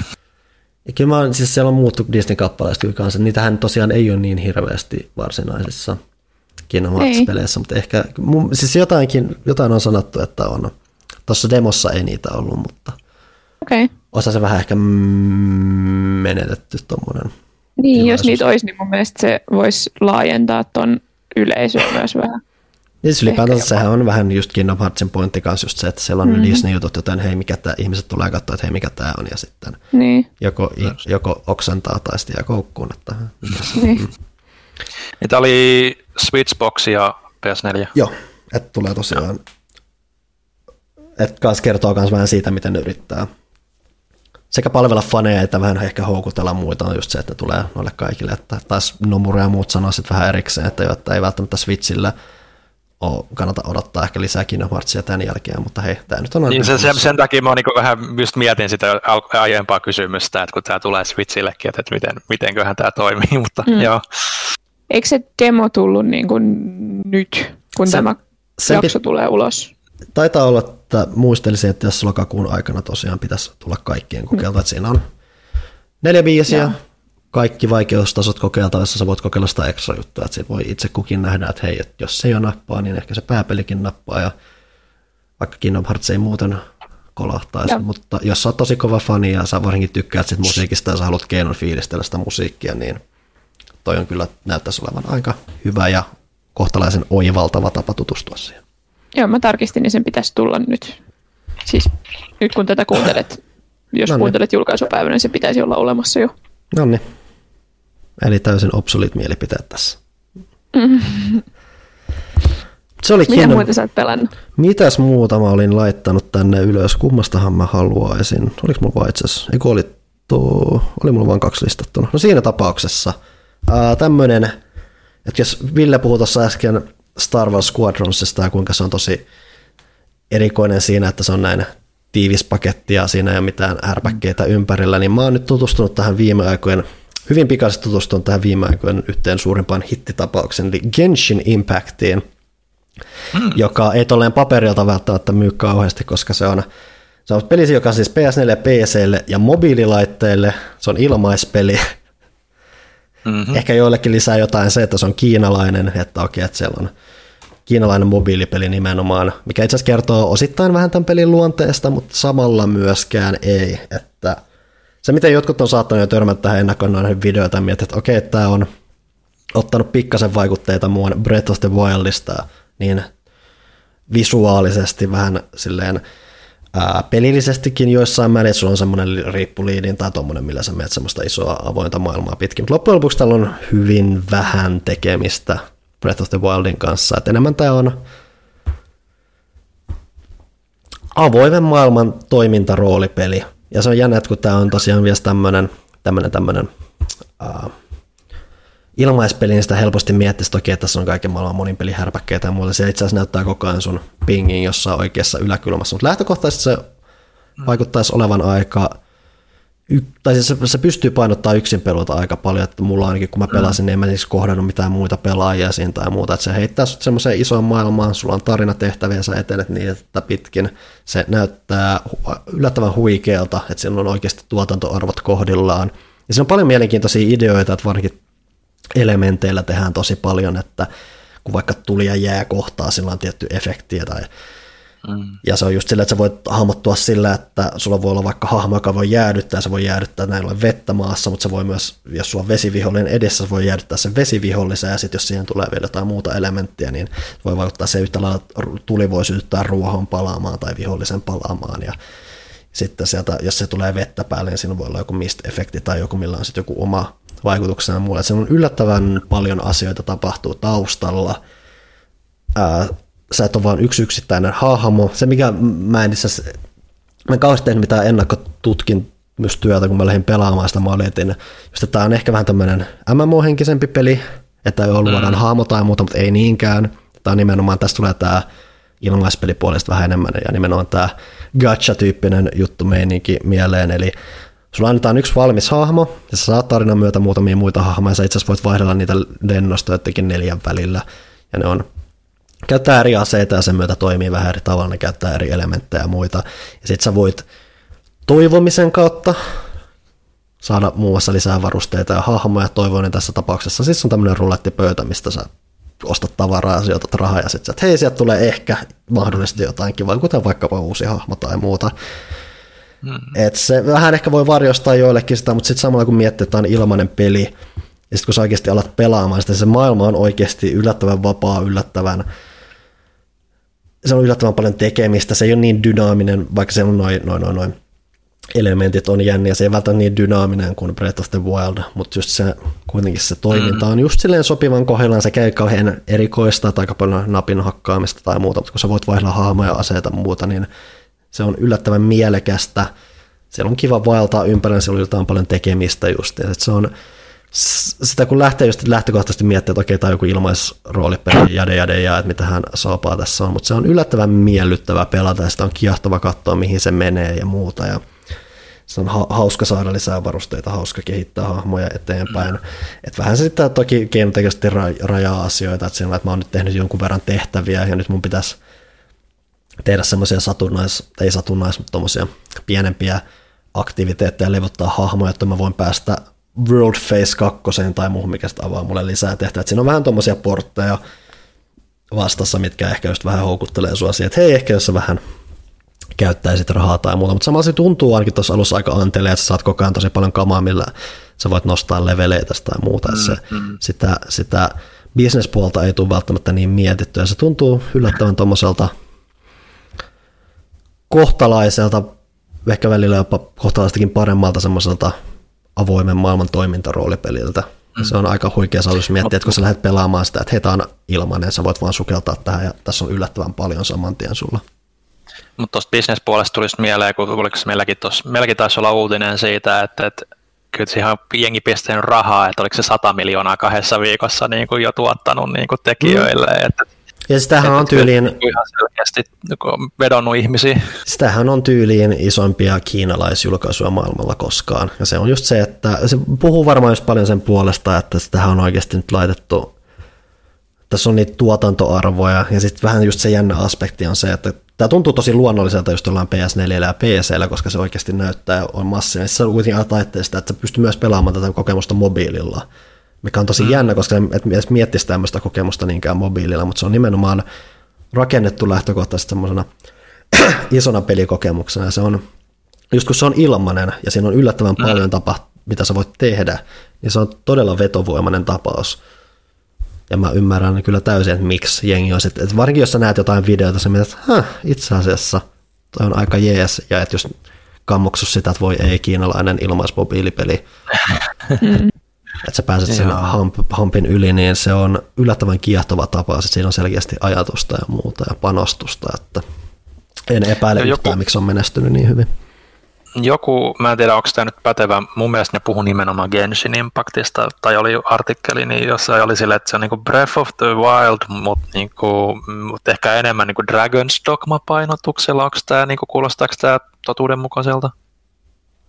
Aa, en mä välttämättä Dragon's Dogmaa niinkään näe. Tässä on se, että tämä on mun mielestä hyvin, tämä on vähän kuin Breath of the Wild, mutta tiettyyn pisteeseen asti yksinkertaistettu, että se maailma ei tosiaan ole niin dynaaminen, että se on niin hauskat elementtikikkailut, että sä löydät semmoisia vaikka vihollisleirejä tai muuta, mitkä tavallaan tuntuu aika luonnolliselta tai muuta, mutta on se silleen ehkä vähän pelimäisempi, vähän semmoinen okay. asetellumpi, mutta just se on se, että kun se, että se se on tavallaan myös sen etu, että se, on tavalla, se ei ole semmoinen välttämättä suuri seikkailu, mikä on Breath of the Wildin, sä sukellat pitkäksi aikaa, vaan toi on enemmän tommoinen, että sä voit hypätä sinne mukaan ja lähteä tekemään näitä tehtäviä mm. vähän. Ja se on tietynlainen rentous ehkä enemmän mukana kuin semmoinen elämys, mutta siinä on myös semmoisia pieniä elämyselementtejä, mihin varsinkin just se auttaa tosi paljon se, että se peli näyttää vaan yksinkertaisesti tosi komealta. Yeah. Mutta mitä enemmän Breath of the Wildista puhutaan, niin sitä enemmän mun tekee taas mieli pelata sitä, voi goddamn. Mm. Niin, olisi kiva, jos se kakkonen sieltä ehkä joskus no. tässä tulee. No, meillä on sen tämä Hyrule Warriors Age of Calamity tulossa nyt ensi kuussa, kun se nyt oli lopulla. Saan se, oli se jo ensi kuussa varmaan. Ja, saan kyllä nähdä jaksaa sitä pelata, että onko Warriorsi kiintiö vielä ihan täys vai ehkä sieltä saa jotain iloa. Ehkä se tekee paljon se, että siinä on se tarina sidonnaisuus ja muuta. Että... Mulle se ainakin se tarinapuoli siinä tulee olemaan se.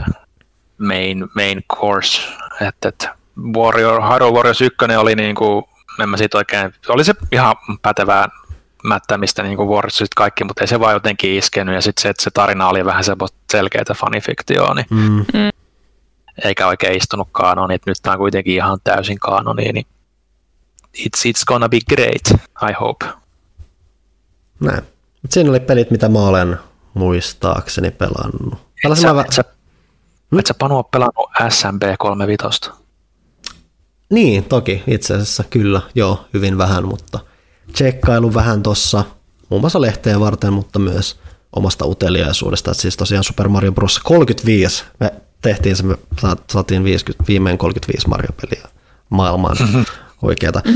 Tämähän on siis se Nintendo Switch Onlineissa ilmatteeksi tar- tai ilmatteeksi osana tätä palvelua tar- väliaikaisesti tarjottava peli, joka on käytännössä seuraaja Tetris yhdeksänkymmentäyhdeksälle, eli se, se on tosiaan, että sä pelaat Tetristä yhdeksänkymmentäkahdeksan muun pelaajan kanssa, niin sä pelaat Super Mario yksi kolmekymmentäneljä muun pelaajan kanssa, mikä on kiehtova idea. Se ei välttämättä ole niin luonteva kuin Tetriksessä, koska Tetriksessä on mm-hmm. semmoinen tietynlainen kaootteisuus, mutta samalla semmoinen tietynlainen luontovuus, mikä sopii paljon paremmin yhteen sen kanssa. Toi on enemmän tämmöinen kuriositeetti, mikä johtaa aika jänniinkin tapauksia, varsinkin kun tässä on tosiaan se, että kun sä tapat vihollisia, niin sä heität ne tapetut viholliset toisten kimppuun, ja varsinkin loppupuolella se voi johtaa tilanteeseen, missä sulla on ihan hirveä armeija, tulee vaan vastaan, ja siellä on jotain bausereita, bausereita hyppii, siellä joku blooperi lentää taustalla, jotain tulipalloja ja muuta, ja se on, se on huikean näköistä, ja huvittavintahan siinä on kanssa, että sit jos sä revit jonkun tähden siitä, niin kaikki, jotka sä tapat, niin saat lisää aikaa, koska se pelaaminen perustuu siihen, että se ei ole sitä, että sä pelaat ykkösmarjon läpi, vaan sä pelaat läjän melko satunnaisesti vastaan tulevia niin kuin Mario ykkösen kenttiä, ja Jep. se pointti on siinä on se, että sä, kun sä teet asioita, sä tapat vihollisia, saat lisää aikaa, kun sä vaikka saat tuli kukaan toisen kerran, sä saat lisää aikaa, ja se pointti on siinä, että sun, sä et kuole, ja sun aika ei lopu. Jep.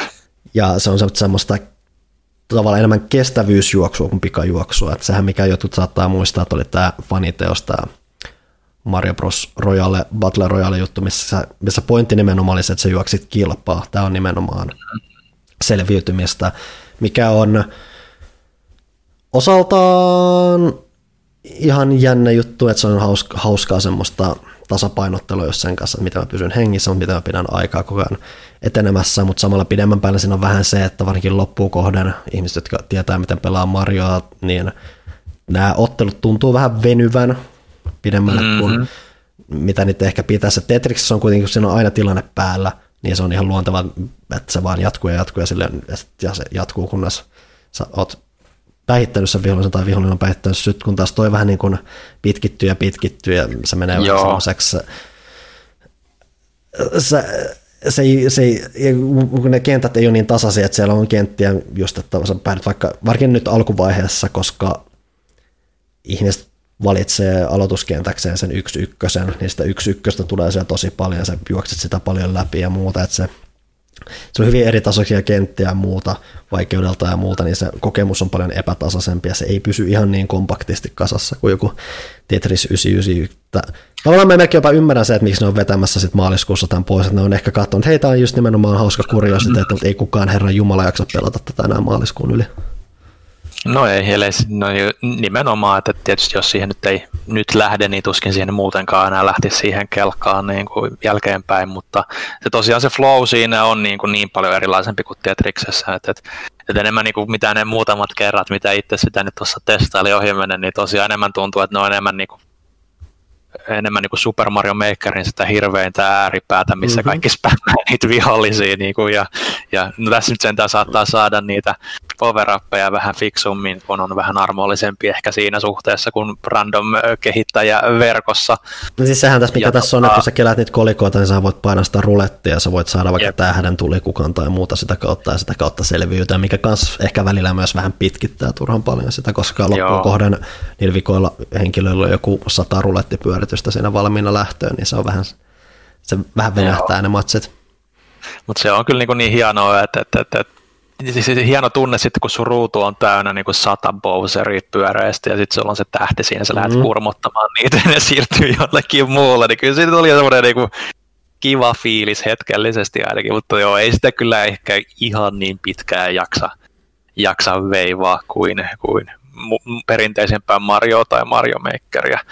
Mutta, mutta Nintendosta kun on puhe, on, niin tota, Johanna, sano, sano yksi Super Nintendo-peli.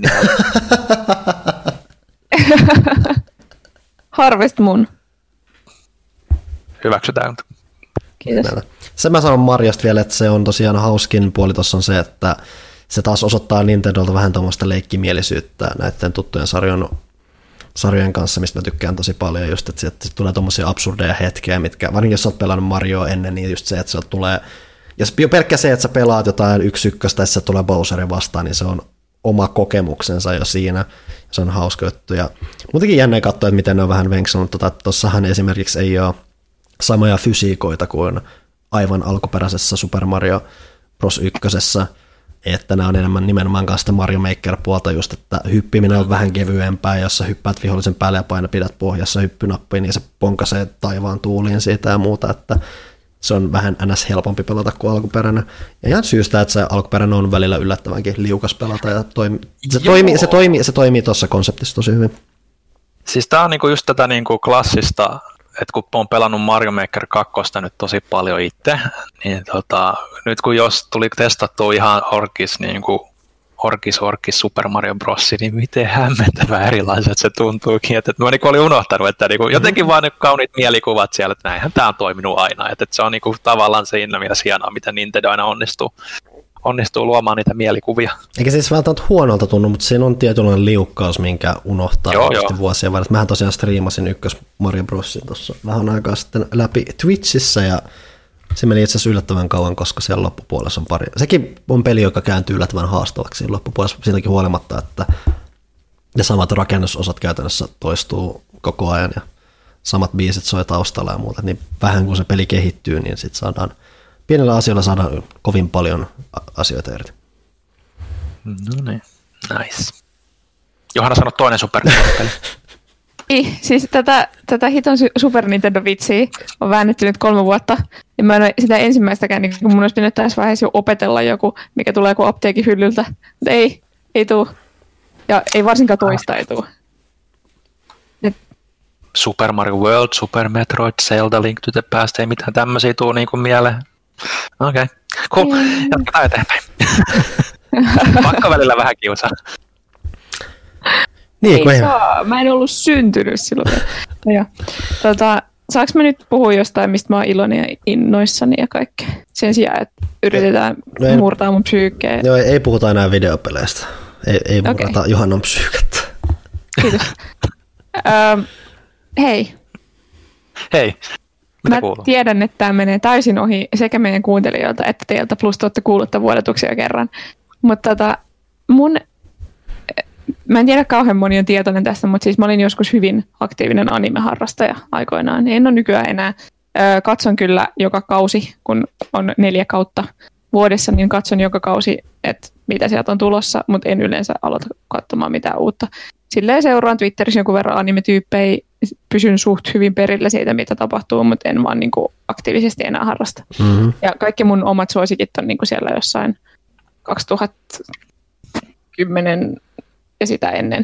No mulla ylipäätänsä, mikä mä oon huomannut, että mulla on vaan hankala löytää mitään uutta, koska, mä vält- koska se on aina silleen, että mä Kun, kun mulla on ne muutamat tapaukset, mitä on ollut, että mä oon törmännyt johonkin, se on ollut paljon parempaa kuin mitä mä oon odottanut, niin mm. mä en uskalla kokeilla mitään muuta, koska mitä jos se ei olekaan paljon parempaa Niinpä. Kuin mitä mä odotin, miksi, ei, mikä, mitä jos se ei iske enää sillä tavalla, miksi mä vaan tuhlaan aikaa, niin, niin se pelko vähän siellä hidastaa ainakin mun, tai estää mua välillä oikeasti katsomatta, katsomasta mm. jotain. No, kuitenkin. Yksi mun kaikkien aikojen lempianimeista on semmoinen kauhu, siis todella kultti, ei edes kulttiklassikko, vaan se oli valtava hitti. Äh, kauhuanime kuin Higurashi no Nakukoroni, mi- missä äh, nyt tulee semmoisia high-level spoilereita, mä en spoilaa koko hommaa, mutta tästä, miksi mä oon innoissani, on mahdoton puhua ilman, että spoilaa tiettyjä asioita. Ilmeisesti, il- niin, ilmeisestihän tämä tunnetaan myös jollain When They Cry -nimellä. Joo, Higurashi When They Cry. Äh, tota, joten jos haluat täysin täysin spoilerittoman kokemuksen tästä, niin skippaa seuraavat kymmenen minuuttia. Teet, teetkö sä tässä myös sen vertauksen siihen tiettyyn peliin, minkä sä teit meillekin? Ähm, Teikö sen, kun ver- mä, en, mä en edes muista mitään vertausta? Voinkohan mä tehdä sen vertauksen? Onko siinä liikaa spoilereita? Mä en edes tiedä. Siinä saattaa verta- olla, no siis F F seitsemän. Aaaaaa. Nyt se on se tehty jo. No niin, skipatkaa seuraa. No niin, skipatkaa se. Jengillä ei ole vielä kontekstia, kontekstia tähän asiaan, no niin. Joten... Mutta se konteksti on tullut, nyt se on mennyt jo. tota, joka tapauksessa. Öm, Jos ette siis... halua myöskään spoilereita Final Fantasy seitsemän ja remakeen liittyen. Niin. Joo, sit skipatkaa niin. myös, jos, jos haluatte täysin. Joo, kyllä. Eli remakeista on nyt puhe. Mutta aloitetaan nyt ensin siitä animesta. Kylläpä tämä meni nyt hankalaksi. Mm-hmm. Anime kertoo kesästä vuonna tuhatyhdeksänsataakahdeksankymmentäkolme pikkukylässä, missä tapahtuu hirveitä asioita. Siellä kuolee joka vuosi ihmisiä semmoisen festivaalin aikana. Mitä? Mäkään en ollut syntynyt silloin. Kyllä. Siellä kuolee semmoisen festivaalin aikana aina ihmisiä. Ja sitten siinä on tämmöinen niinku teiniporukka, jotka joutuu näiden tapahtumien keskiöön. Ja ne kuolevat ihan hirveillä tavoilla myös. Kaikki yleensä. Ja äh, tässä tulee nyt se high level spoileri, eli tämä tapahtuu uudelleen ja uudelleen. Aina kun ne kuolee, niin ne, tämä luuppi alkaa alusta. Se ei ole heti siinä ekan kauden alussa ihan ilmiselvää, mutta se tulee aika nopeasti siinä sit esille. Et se, ne hirveät tapahtumat tapahtuu aina eri tavalla, mutta ne päättyy aina siihen, että ne kuolee kammattavilla tavalla.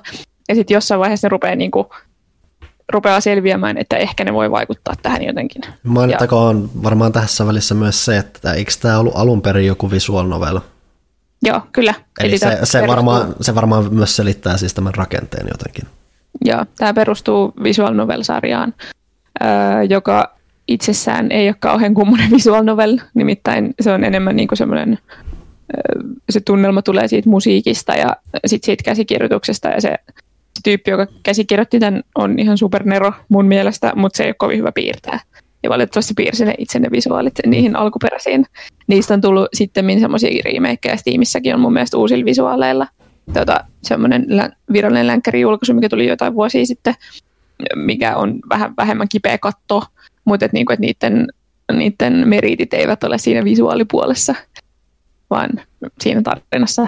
Ja tota, ähm, tästä tuli kaksi kautta, kaksituhattakuusi tuli ensimmäinen kausi, kaksituhattaseitsemän tuli toinen kausi. Sen jälkeen on tullut semmoisia surkeita fanservice-lyhyitä, semmoisia ovaa ja semmoisia neljä viiden jakson pikkukausia. Ihan roskaa, mutta niinku, nämä kaksi alkuperäistä kautta on siis järjetöntä helmeä. Siis mä, me ollaan nyt katsottu niitä Jannen kanssa uudestaan, tai siis minä katson kolmatta kertaa varmaan uudestaan, Janne katsoo ekaa kertaa, ja on tosi siistiä miten voida fi- näyttää nämä. Miten fiiliksessä Janne on tästä kokemuksesta? Siis yllättävän, se on itse niin kuin ehdottanut, että voitaisiin katsoa vielä yksi, yksi jakso ja on. Hän haluaa tietää, mitä tapahtuu. Ja kun se on oikeasti se mysteeri on rakennettu mm. ihan mielettömän hyvin ja se, miten äh, ne kaikki äh, ne, niin kuin konnektiot ja kaikki niiden hahmojen ja niiden tapahtumien välillä paljastuu pikkuhiljaa jokaisella rundilla, kun ne elää sitä uudestaan ja uudestaan. Niin se, sekin on tehty tosi hyvin, että vaikka siinä toistetaan niitä samoja informaation pätkiä, niin aina saa tietää vähän enemmän. Ja se on, mä niin, nyt kun mä katson sitä uudestaan, niin mä yllätyn siitä, miten mahtavasti se on toteutettu. Mutta pointti on se, että mä rakastan tätä hirveästi, se on järjettömän hyvä. Ja nyt tänä vuonna tuli remake. Se alkoi pari viikkoa sitten. Ja se näytti mahtavalta. Ö, alkuperäinen animaation taso oli aika surkeata. Se Studio Dean, joka teki sen, ei ole kovin hyvä tai ollut ainakaan silloin. Se oli tosi halvalla tehty. Siitä on tosi paljon meemejä, koska ne näyttää kauhealta ne hahmot. Se on tosi epätasasta ja kaikkea. Niin nyt tuli semmoisilla hienoilla, tosi kiillotetuilla visuaaleilla uusi remake, mikä oli ensimmäisen jakson perusteella tosi, tosi uskollinen sille alkuperäiselle. Se oli niin kuin melkein scene by scene, mutta semmoinen tavallaan uudelleen visualisointi siitä. Ja mä olin hirveän innoissani siitä, että okei, nyt mä voin näyttää tämmöisen uuden version tästä Jannelle. Me ruvettiin katsoa sitä yhdessä. Kunnes laitoin kakkosjakson päälle ja olin, että öö, Janne pisti silmät kiinni, koska se olikin jotain aivan muuta. Nimittäin tämä remake, mitä mä oon odottanut koko kesän, olikin jatko-osa. Ja he eivät tätä ole kertoneet. Ja se tälleen vaan tiputettiin katsojien päälle. Ja mä en ole ollut oikeasti mistään popkulttuuriasiasta näin innoissani varmaan siis kymmenen vuoteen. kolmetoista vuotta edellisestä kaudesta, kunnollisesta kaudesta. Ja nyt tapahtui tällainen täysin mystinen jatko-osa juttu, mikä on sen alkuperäisen käsikirjoittajan. Mitä tahansa voi tapahtua. Ää, siinä siis kakkosjakson alussa he ovat joutuneet takaisin sinne loopiin, vaikka tuli jo kerran onnellinen loppu. Ja sitten se oli silleen, että eikö se sata vuotta riittänyt, mitä me oltiin siellä. Ja ei riittänyt, sillä he ovat siellä takaisin. Ja mä oon niin innoissani, mä en tiedä, miten nyt tulee tapahtumaan. Mitä tahansa voi tapahtua. Kela jossain hirveätä paskaa. Ehkä se on, toivon, että ei se ole. Ja yhtäkkiä, yhtäkkiä niin kuin, mä, mä olen saanut mun lempianimeni takaisin. Noniin. Ja tää on ihan eeppistä, niin kuin, tietenkin tää nyt ei varmaan tunnu miltä, jos ei sitä kattonut, mutta voit, voitte niin kuin kuvitella teidän lempiasia ja yhtäkkiä siitä tulee alkuperäiseltä tekijöiltä lisää sitä. Ja vielä niin kuin kaanonia ja sitä, sitä varsinaista timelinea, missä se alkuperäinen oli. Mitä? Täysin puun takaa. Niin, täysin puun takaa. Ja sitten siinä ekassa jaksossa ei ollut, siinä oli semmoinen tosi eeppinen hetki, kun siinä lopussa alkoi soida se alkuperäinen tunnari. Ja sitten oli ihan silleen kylmät väreet, että oho, ne on ottanut tämänkin siihen mukaan. Mutta sitten toisessa jaksossa oli jo oma alkutunnari ja lopputunnari. Ja sitten siinä oli oma titteli, kun ennen se oli Higurashi New, niin nyt sillä onkin oma semmoinen lisänimi, mikä niillä muillakin kausilla on ollut. Että se nimi muuttui, kaikki muuttui. Ja Oh, mä, siis mä en saa sanoja ulos, kun mä oon innoissa, niin mä, mä tykkään siitä, miten ne teki ton, että ne markkinoi sen ihan erinä kuin mitä se oli. Mm. Ja siis tää on niin mahtavaa. Mä en malta odottaa. Sitä tulee kaksikymmentäneljä jaksoa yksi viikossa, että tässä on aika pitkä odotus. Että selviää, että onko se ihan paskaa. Mm. Mutta sillä aikaa me ehditään katsoa ne kaksi ekaa kautta, niin sitten me voidaan Jannen kanssa katsoa yhdessä sitten. Ehkä, ehkä, ehkä siitä tulee semmoinen hyvän mielen sarja sen sijaan, että kaikki, kaikki kuolee jatkuvasti, niin ne löytääkin elämään iloisia asioita, mitkä kannustaa elämään positiivisesti. Niin, no siis pahinta on se, että nämä fanservice-kaudet, mistä mä puhuin, niin ne on ollut just tota. et, et, mä oon ekspertti näköjään siis tässä ajatussa. Mm-hmm. No niin, siis ne käy vaan rannalla ja on uimapuvuissa ja on iloisia. Mm-hmm. Ei mä halua vain, että ne kaikki kuolee ja on paljon verta ja sisuskaluja. Todella, todellisia hyvä mielen sarjoja sullakin. Joo, äh, mutta kattokaa, kattokaa Higurashi, vaikka te nyt vähän spoilaannuitte siitä, mistä siinä on kyse, mutta onko tota mitenkään järkevästi mistään saatavissa vai pitääkö sitä vähän koukata? Mä luulen, että se on koukkaamishommiksi menee, koska äh, tämä uusi kausi näkyy Vakanimissä, mm. mutta mun mielestä mun käsittääkseni ainakin, kun mä etsin tätä vanhaa, niin tällä hetkellä Euroopan missään palveluissa ei ole sitä valitettavasti. Suosittelen myös niitä pelejä. Jos anime ei kiinnosta, niin koettakaa niitä visuaalnoveleita. Tosin vaikea nähdä, että jos joku suostuisi tarttumaan visuaalinovelliin, mutta ei katsoa animea. Mutta, mm. mutta kuitenkin ää, parhaita kauhuteoksia ikinä, sanoisin. Ja mysteeri. Se mysteeri on se juttu myös siinä. Niin onko se varsinaisesti kauhu, jossa tiedät, että kaikki kuolee ja sillä ei välttämättä ehkä ole niin väliä? Öö, on siinä kauhua. Se kauhu ei tule ehkä siitä, että et, et sä pelkäät niiden hahmojen puolesta, vaan siinä tapahtuu niin järjettömiä okay. asioita, että sä oot koko ajan aivan shokissa, että miten tää voi olla näin. Okay. Ja on siinä myös tosi kriipejä kohtauksia. Cool. Mut, joo, semmonen. Mä oon niin innoissani. Voi jestas, että mä oon innoissani. Mä kolme päivää sen jälkeen mulla oli se, että se olikin jatko-osa. Täytyy sanoa, että nyt kun sä selitit ton konseptin sen taustalla, niin toi ehkä ainakin paperilla kuulostaisi mullekin ehkä toimivammalta kuin muu, tämä muuan peli, mihin me verrattiin ehkä. Mm, mm. Niinpä. Ja niin. Joo. Nyt se mä... vertaus tosi, tosi ei jäi sanomatta, miten se niin kuin vertaus. Ei, ei, ei, ei sitä ole tarkoituskaan sanoa ääneen. Joo. Joo. Ne ymmärtäjät ymmärtää. Tietää, tietää. Niin. Sitten toinen, mitä mä katsoin, mistä mä en ole yhtään innoissa, niin mä ehkä annan tälle kolme lausetta.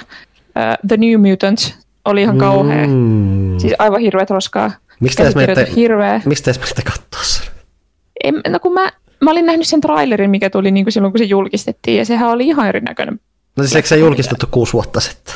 Joo, niinpä. Mikä tuli sitten ulos. Oli siis aivan eri elokuva ilmeisesti. Ilmeisesti Disneyn takia vahvasti. Niin eikö tämä nyt kuuluisasti Foxin viimeinen, tai viimeinen Joo. näitä vanhan kauden X-Men Marvel-juttuja? Joo, mutta sitten siitä tuli jotain riisuutteja ja sitten Disney halusi, että siinä ei ole niin paljon kauhua ja mm. kaikkea. Ja sitten siitä tuli vaan ihan hirveä trainwreck, semmoinen teini-elokuva, missä kaikki hahmot on hirveitä rasistisia stereotyyppejä. Siis, siis ihan kammottavia. Öö, siinä, okei, okay, mä vielä ymmärrän sen, että okei, okay, siinä on in, niinku alkuperäisasukas, Ameri- Amerikan alkuperäisasukas mm-hmm. on se main päähenkilö. Ja sen sukunimi oli Moonstar, mikä on vähän silleen, että joo, mutta kyllä niitä varmaan löytyy. Mutta sitten siinä oli yksi venäläinen hahmo, jonka sukunimi on Rasputin. Siinä vaiheessa mä olin jo vähän silleen, että mm, et nyt on menty kyllä siitä, mistä aita on matalin, ja kun ne kaikki hahmot oli tota luokkaa. Ja sitten mystisesti kaikki sarjakuvan mustat hahmot on muuttunut valkoisiksi siinä matkalla. Ja, ja et jotenkin se oli vaan niinku, se oli tosi tone deaf leffa. Ja... Sitten siinä, se, siinä niin kuin, mä voin koko ajan miettiä, että miksi mä oon täällä, miksi mä Tost, käytän Tuosta just erää kysyä, mitä siellä on kuvattu uusiksi, jos nuo kaikki asiat on kääntynyt noinkin nurin niskuun. Mä en tiedä. Se, se oli siis todella, todella heikka. No joo, en voi suositella. Se, se nyt ei tosiaan kiinnostanut aiemminkaan. Niin kuin, mm, niin kuin, se, se. Kuulosti niin kuin tylsimmältä X-Men, X-Men spin-offilta tai sarjalta, mikä nyt ikinä onkaan, en mä nyt ole niin perehtynyt. Heti mutta... sen jälkeen, kun Logan tuli, niin ei noita Foxin juttuja kiinnostanut kyllä yhtään. Ton piti olla tosi hyvä nappi osuma mulle, koska mä tykkään teinileffoista, mä tykkään kauhuleffoista, ton piti olla teinin kauhuleffa, mutta se olikin vaan surkea. Hmm. Joo, se oli enemmän kuin kolme lausetta, mutta nyt mä oon valmis. Mm-hmm. Jatkakaa. Mitä sä oot Panu kattonut? Sä oot kattonut I'm Thinking of Ending Things ja mä haluan kuulla sun ajatuksia. Niin, mitähän mä summasin tuossa aiemmin, että se on, se on tosiaan ton Charlie Kaufmanin ohjaama ja siis se on te, nimenomaan käsikirjoittanut paljon, mutta tämä on nimenomaan myös sen ohjaama leffa. Mm. Äh, Ohimennen puhuttiin tosiaan tuossa yhdessä vaiheessa kanssa siitä, tai siitä kun sä olit kattonut, niin mä totesin, että älä kerro siitä hitään hirveän Mm-mm. konkreettista, koska mäkään haluan tietää. Lopputulos on ehkä se, että sit on aika hankala kertoa mitään konkreettista tälleen äkkiseltään. On. Muuta kuin ehkä se, että se on tosi tommonen ajatuksen virta the movie, mistä mä tykkään periaatteessa. Se vähän niin kuin vaan kulkee koko ajan eteenpäin välittämättä varsinaisesti siitä, miten absurdiksi se välillä ehkä menee. Vaikka sekin on kanssa se, että se ei lopulta ole ehkä niin absurdi, se on vaan... Se on tosi... luontainen siinä, mitä se tekee periaatteessa, vaikka se ja ei... siis se, miten valtavia ne tunnelman muutokset siinä on mm. ö, paikasta tai kohtauksesta toiseen, ja se silti tuntuu luonnolliselta, mm. että se ei tunnu oudolta. Ja semmoinen yhtenäinen niin putki vaan, niin. Mm. Ja just, että kanssa, että se... Ylipäätään just kanssa, että se uskaltaa olla vähän semmoinen, että se, esimerkiksi tämä alun alkukohtaus, mitä se kestää joku puoli tuntia, kun ne vaan on siinä autossa ja jaarittelee yeah. ja jaarittelee ja jaarittelee. Että just se on semmoinen, että se ei välttämättä ole niin... nopeasti iskevä kuin jotkut Kaufmanin muut leffat, mitä näet just on Adaptationit mm-hmm. ja John Malkovichit ja tämä, mikä on Eternal Sunshine tai tämä, että ei ole niin mm-hmm. päräyttäviä, että on huomattavasti mm-hmm. rauhallisen tarkoituksella hitaampi leffa, mutta sitä kautta se on oma iskevyytensä, että sä elät sitä ja sä vellot siinä outoudessa. Tai en mä halukkaan myöskään kutsua outoudeksi, koska se ei varsinaisesti, se on jännä, että se ei, mm-hmm. siinä pitää ottaa se vastaan. Sä et saa ajatella liikaa sitä, että mitä niin se on just se, että niin, et sä, niin sä et nimenomaan, se tarkoitus ei ole edes se, että sä ajattelet sitä outona, sä vaan elät sen läpi. Mm, mm. Ja sitten mä oot Hyvä. silleen lopussa, että okei, selvä. Niin. Ja kun se kävi kuitenkin loppujen lopuksi aika hyvin järkeen, että mitä siinä tapahtui, tai mulla ei ollut ainakaan vaikeuksia ymmärtää sitä loppujen lopuksi. Niin, se. Öö, ja se oli aika semmoinen loppujen lopuksi niin kuin pureskeltava elokuva, mutta se matka on tosi villi, mm. mille se vie sut.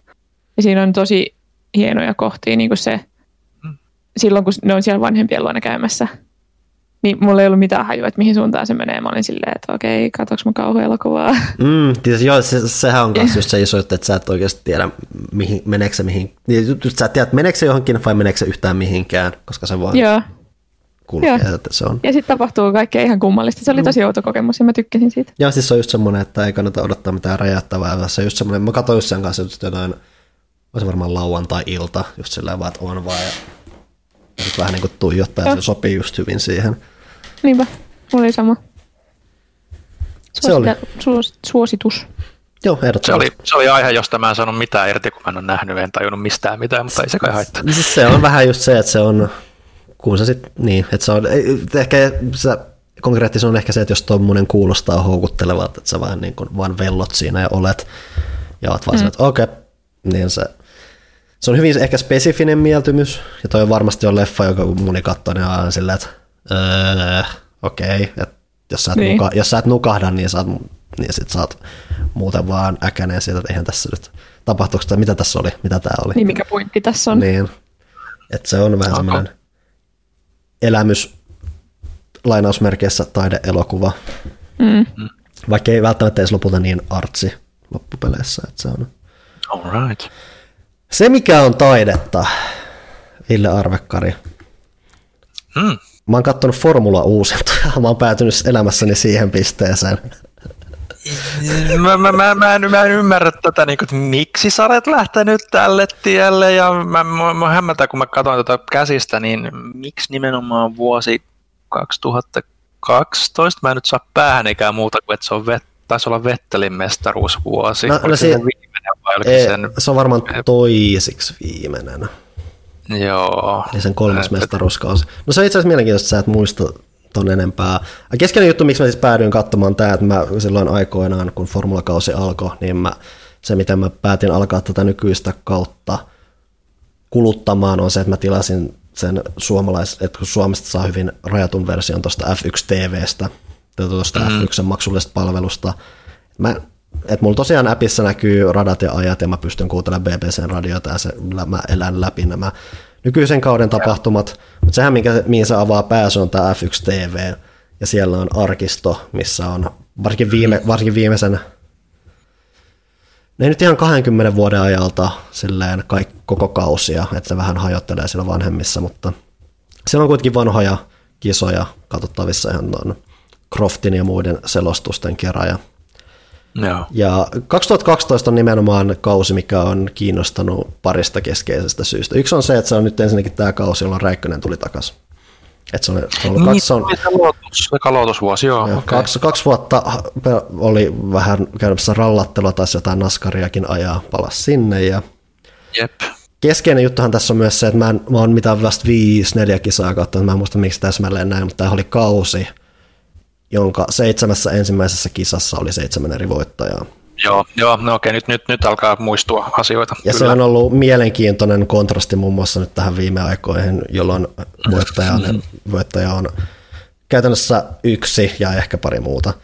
Ja se on just, just se, ja lähtökohtat ylipäätänsä on jännät siinä, että siinä on se, että ne lähtee, niin McLaren on tosi ylivoimainen. Ja mä en siis tosiaan tiedä, miten tämä loppuu jo, että Vettel voittaa mestaruuden näin, näin, näin. Mutta sitten tämä on myös kausi, jolloin Ferrari on ihan perseestä, paitsi että Alonso on niin vitun hyvä kuski, että se on loppukaudessa M piste kaksi. Ää, mm-hmm. Alun hyvän startin saava McLaren putoaa loppupeleissä myös sieltä kolmikosta. Räikkönen on maailmanpisteinen kolmas siinä lopussa. Mm, se oli tosi hyvä vuosi niin kuin aloitukselle. Ja se on just kans just se, kun sä mietit, että se on vetänyt sen paussin tai muuta, miten hyvin se aloittaa. Vaan niin kuin kans ne ekat kesät, se lähtee jotain yksitoista kaksitoista sieltä, ja sitten vaan lipuu sieltä. Yksi kisa oli se, että se loppui renkaat kesken, niin se putosi jostain kakkos sieltä jonnekin ihan muualle. Mutta sitten nyt tämä vanhinkin katsoi yhden kisan, missä oli Vettel voitti, se oli en, neljäs kisa, vasta se oli ensimmäinen, mikä Vettel voitti. Räikkönen oli kakkonen, Grosjean kolmonen, mikä jälleen on kanssa oma efekti, että Grosjean on palkintopallilla. Siinä oh. hamassa kisassa on myös se hauska efekti, että siinä on kohta, missä Grosjean ajaa kolmantena ja ohittaa Hamiltonin. Uhuhu, sitä ei kyllä nykyään kyllä hirveästi näe. Et se on just, että siellä on just tommosia hauskoja pieniä yksityiskohtia, mitä mietit, näininkin on, on käynyt. Ja just se, että se on niin, että siinä ei välttämättä aina se voittaja ole niin mielenkiintoinen, vaikka, vaikka tuossa onkin se, että siellä on monta eri voittajaa alussa. Toihan kanssa mm-hmm. eka kausi, jolloin Rosberg voittaa ekan kisassa, ja sehän siis ajoi sen johdosta voittoon koko kisan. Mutta se on koko ajan se, että kun ne on niin...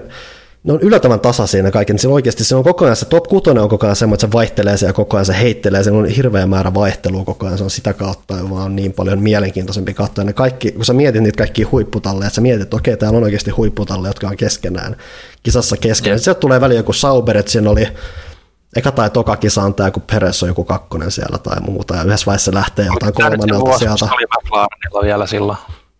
Kuka? Vai missä Peres on jo? Peres on Sauberilla.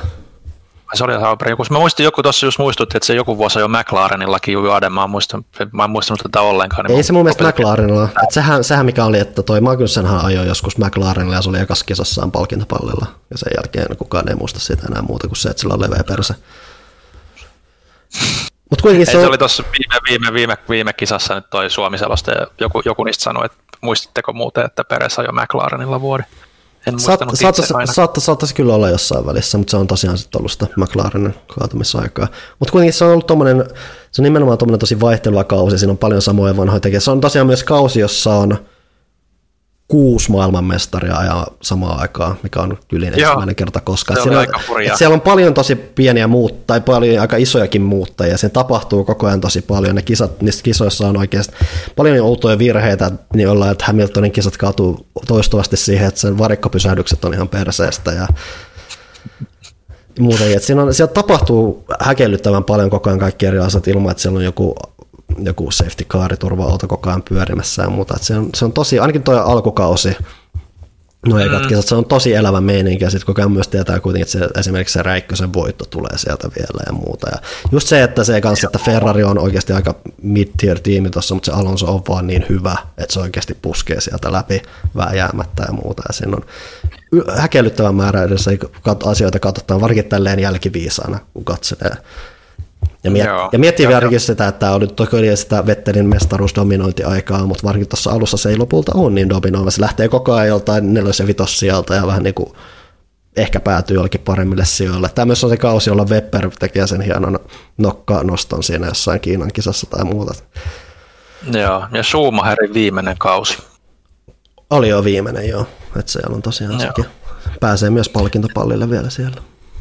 Joo, se oli, se oli semmoinen, kun siitä silloin kun se palasi niin kuin Mersulle, niin odotti jotenkin, että no vieläkö vanha, vanha kettu vielä pääsee. Ja sekin on just, niin, ja sekin on just aika kiehtovaa nähdä siinä just se, että se on just enemmän se kokenut melkein tämmöinen opettavainen mestari siinä, että siinä vähän niin kuin huomaa, että se ei niin ehkä välitä. Tai välitä mm. välitä, se kyllä ajaa siellä ja muuta, siinä on just se, että siinä vaikka kun se kisa, minkä Rosberg voittaa, niin se... Se keskeyttää äärimmäisen typerää juttuja, se vituttaa sitä selkeästi, mutta sitten siinä lopussa näkee myös, että siinä on semmoinen, semmoinen tietynlainen kannustava luonne siinä taustalla, kun se katsoo, kun se Rosberg voittaa sen ja muuta. Et se on mielenkiintoinen, kun mullakin varsinkin on edelleen Schumista vähän semmoinen nihkeä kuva aina ollut, niin tavallaan toi loppuosa siitä, mm-hmm. että et kun se ei ole enää se mestari taistelu, joka väkisin vääntää sieltä ja vähän ehkä kiertää sääntöjä voittaakseen. Kun se, voi ottaa Joo, ren, kun, se voi ottaa renno, kun se voi ottaa rennommin, niin se tuntuu ihmiseltä. Joo, ja siis niin kuin kisa, kisoissahan se oli silloin mestaruusvuosina niin kuin tosi, tosi dominoiva ja niin kuin tosi aggressiivinen kieltämättä, mutta kyllä se niin kuin ha, ihmisenä sitten niin kuin persoonana niin kuin katsoo aina noita lehdistötilaisuuksia, kun se aina pelleili ja niin poispäin tuon Häkkisenkin kanssa, niin kyllä se niin kuin ihan sympaattinen kaveri oli silloinkin, että... että mutta joo, mielenkiintoinen, mielenkiintoinen vuosi nyt, kun palauttelit mieleen mm. kyllä.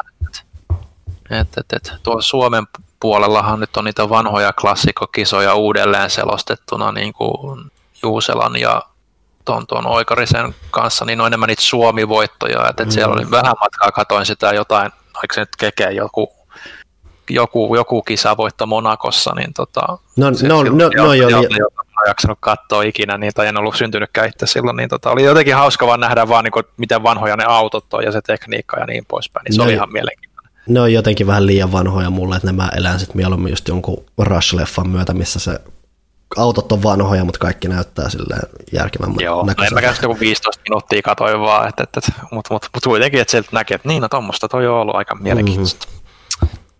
Joo. Mutta niin, sekin on asia, mitä mä olen huvikseni tehnyt, katsonut Formula-uusintoja kahdeksan vuoden takaa.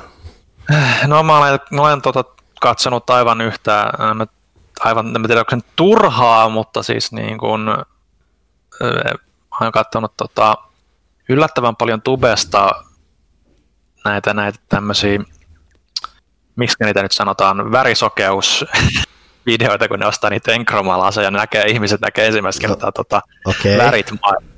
Ne on yllättävän sympaattisia ja sit, sit, tota, nämä tuli mulle jostain niinku tota, no mun täytyy sen verran pohjusta, että mä, mä ryhdyin myös Janne Pyykköseksi tuossa vähän aikaa sitten. Mä rupesin katsomaan ihmisten reaktioita Nightwish-konsertteihin. Niin, tota, tää varmaan niin, siitä, siitä niin, kun aggregaattori jo heitti mulle, että no tsekkaapas nyt näitäkin. Ja niitä on katsonut sillä tavalla, että vähän, niin kuin, vähän, vähän niin kuin herkistyneen, että no joo, ei asioita, tiettyjä asioita niin kuin ottaa elämässä vähän liian niin kuin itsestäänselvyytenä, kun toiset ei edes näy värejä kunnolla.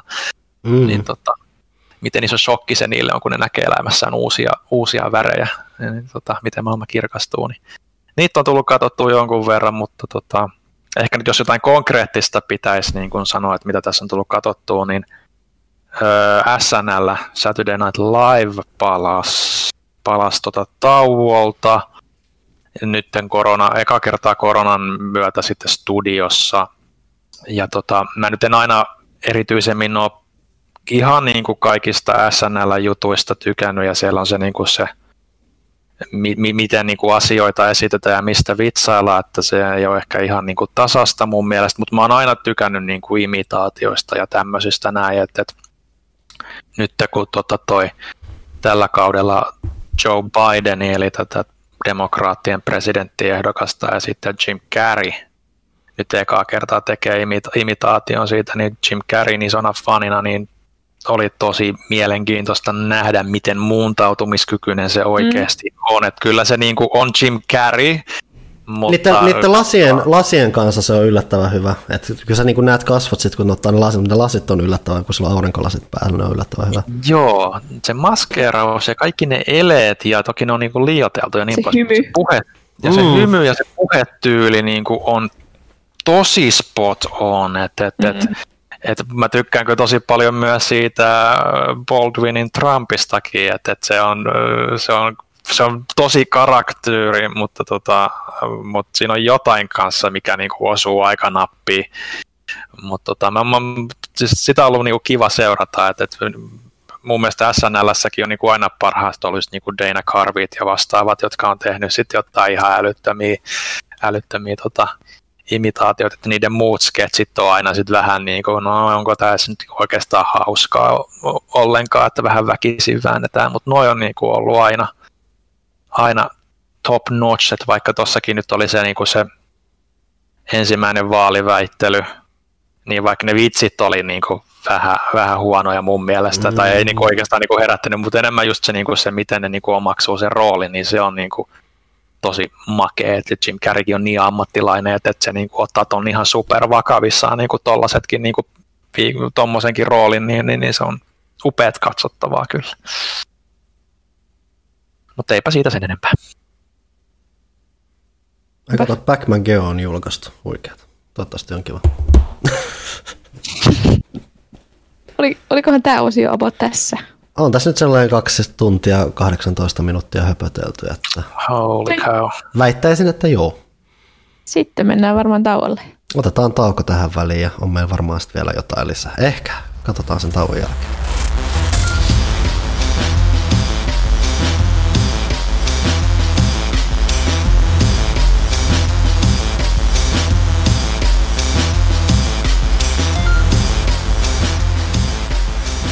Ville, mä kuulin, että sä et ole syönyt pizzaa puoleen vuoteen. Joo, totta se on. Kato, mikä? Kun on tällä etätöissä, niin ei tarvii turvautua niihin niin kuin noiden lounaspaikkojen ihmeellisiin herkkuihin. Saat. Mä teen itse ruuat ja, mä teen itse ruuat ja, ja, ja niin poispäin. Oon mä, oon mä yhden kerran uunipizzan tehnyt, tai joo, yhden kerran tehnyt uunipizzan tässä niin kuin korona-aikana. Sä oot rikki. Mut, ei, mä oon terveelli, mulla on niin kuin terveellisemmät elämäntavat kuin koskaan, ja mä voin paremmin kuin koskaan, joten tästä on oikeasti ollut mulla jopa ihan hyötyä tästä, tästä, tästä etätyöskentelystä. Tällä välin mä mietin, että olisiko tänään pizzapäivä. No niin, do it. Ehkä. No, mä mietin sitä. Sulla on ehkä meillä jotain muuta asiaa. Joo, pimpeli pom. Seuraa jälleen kaupallinen tiedote.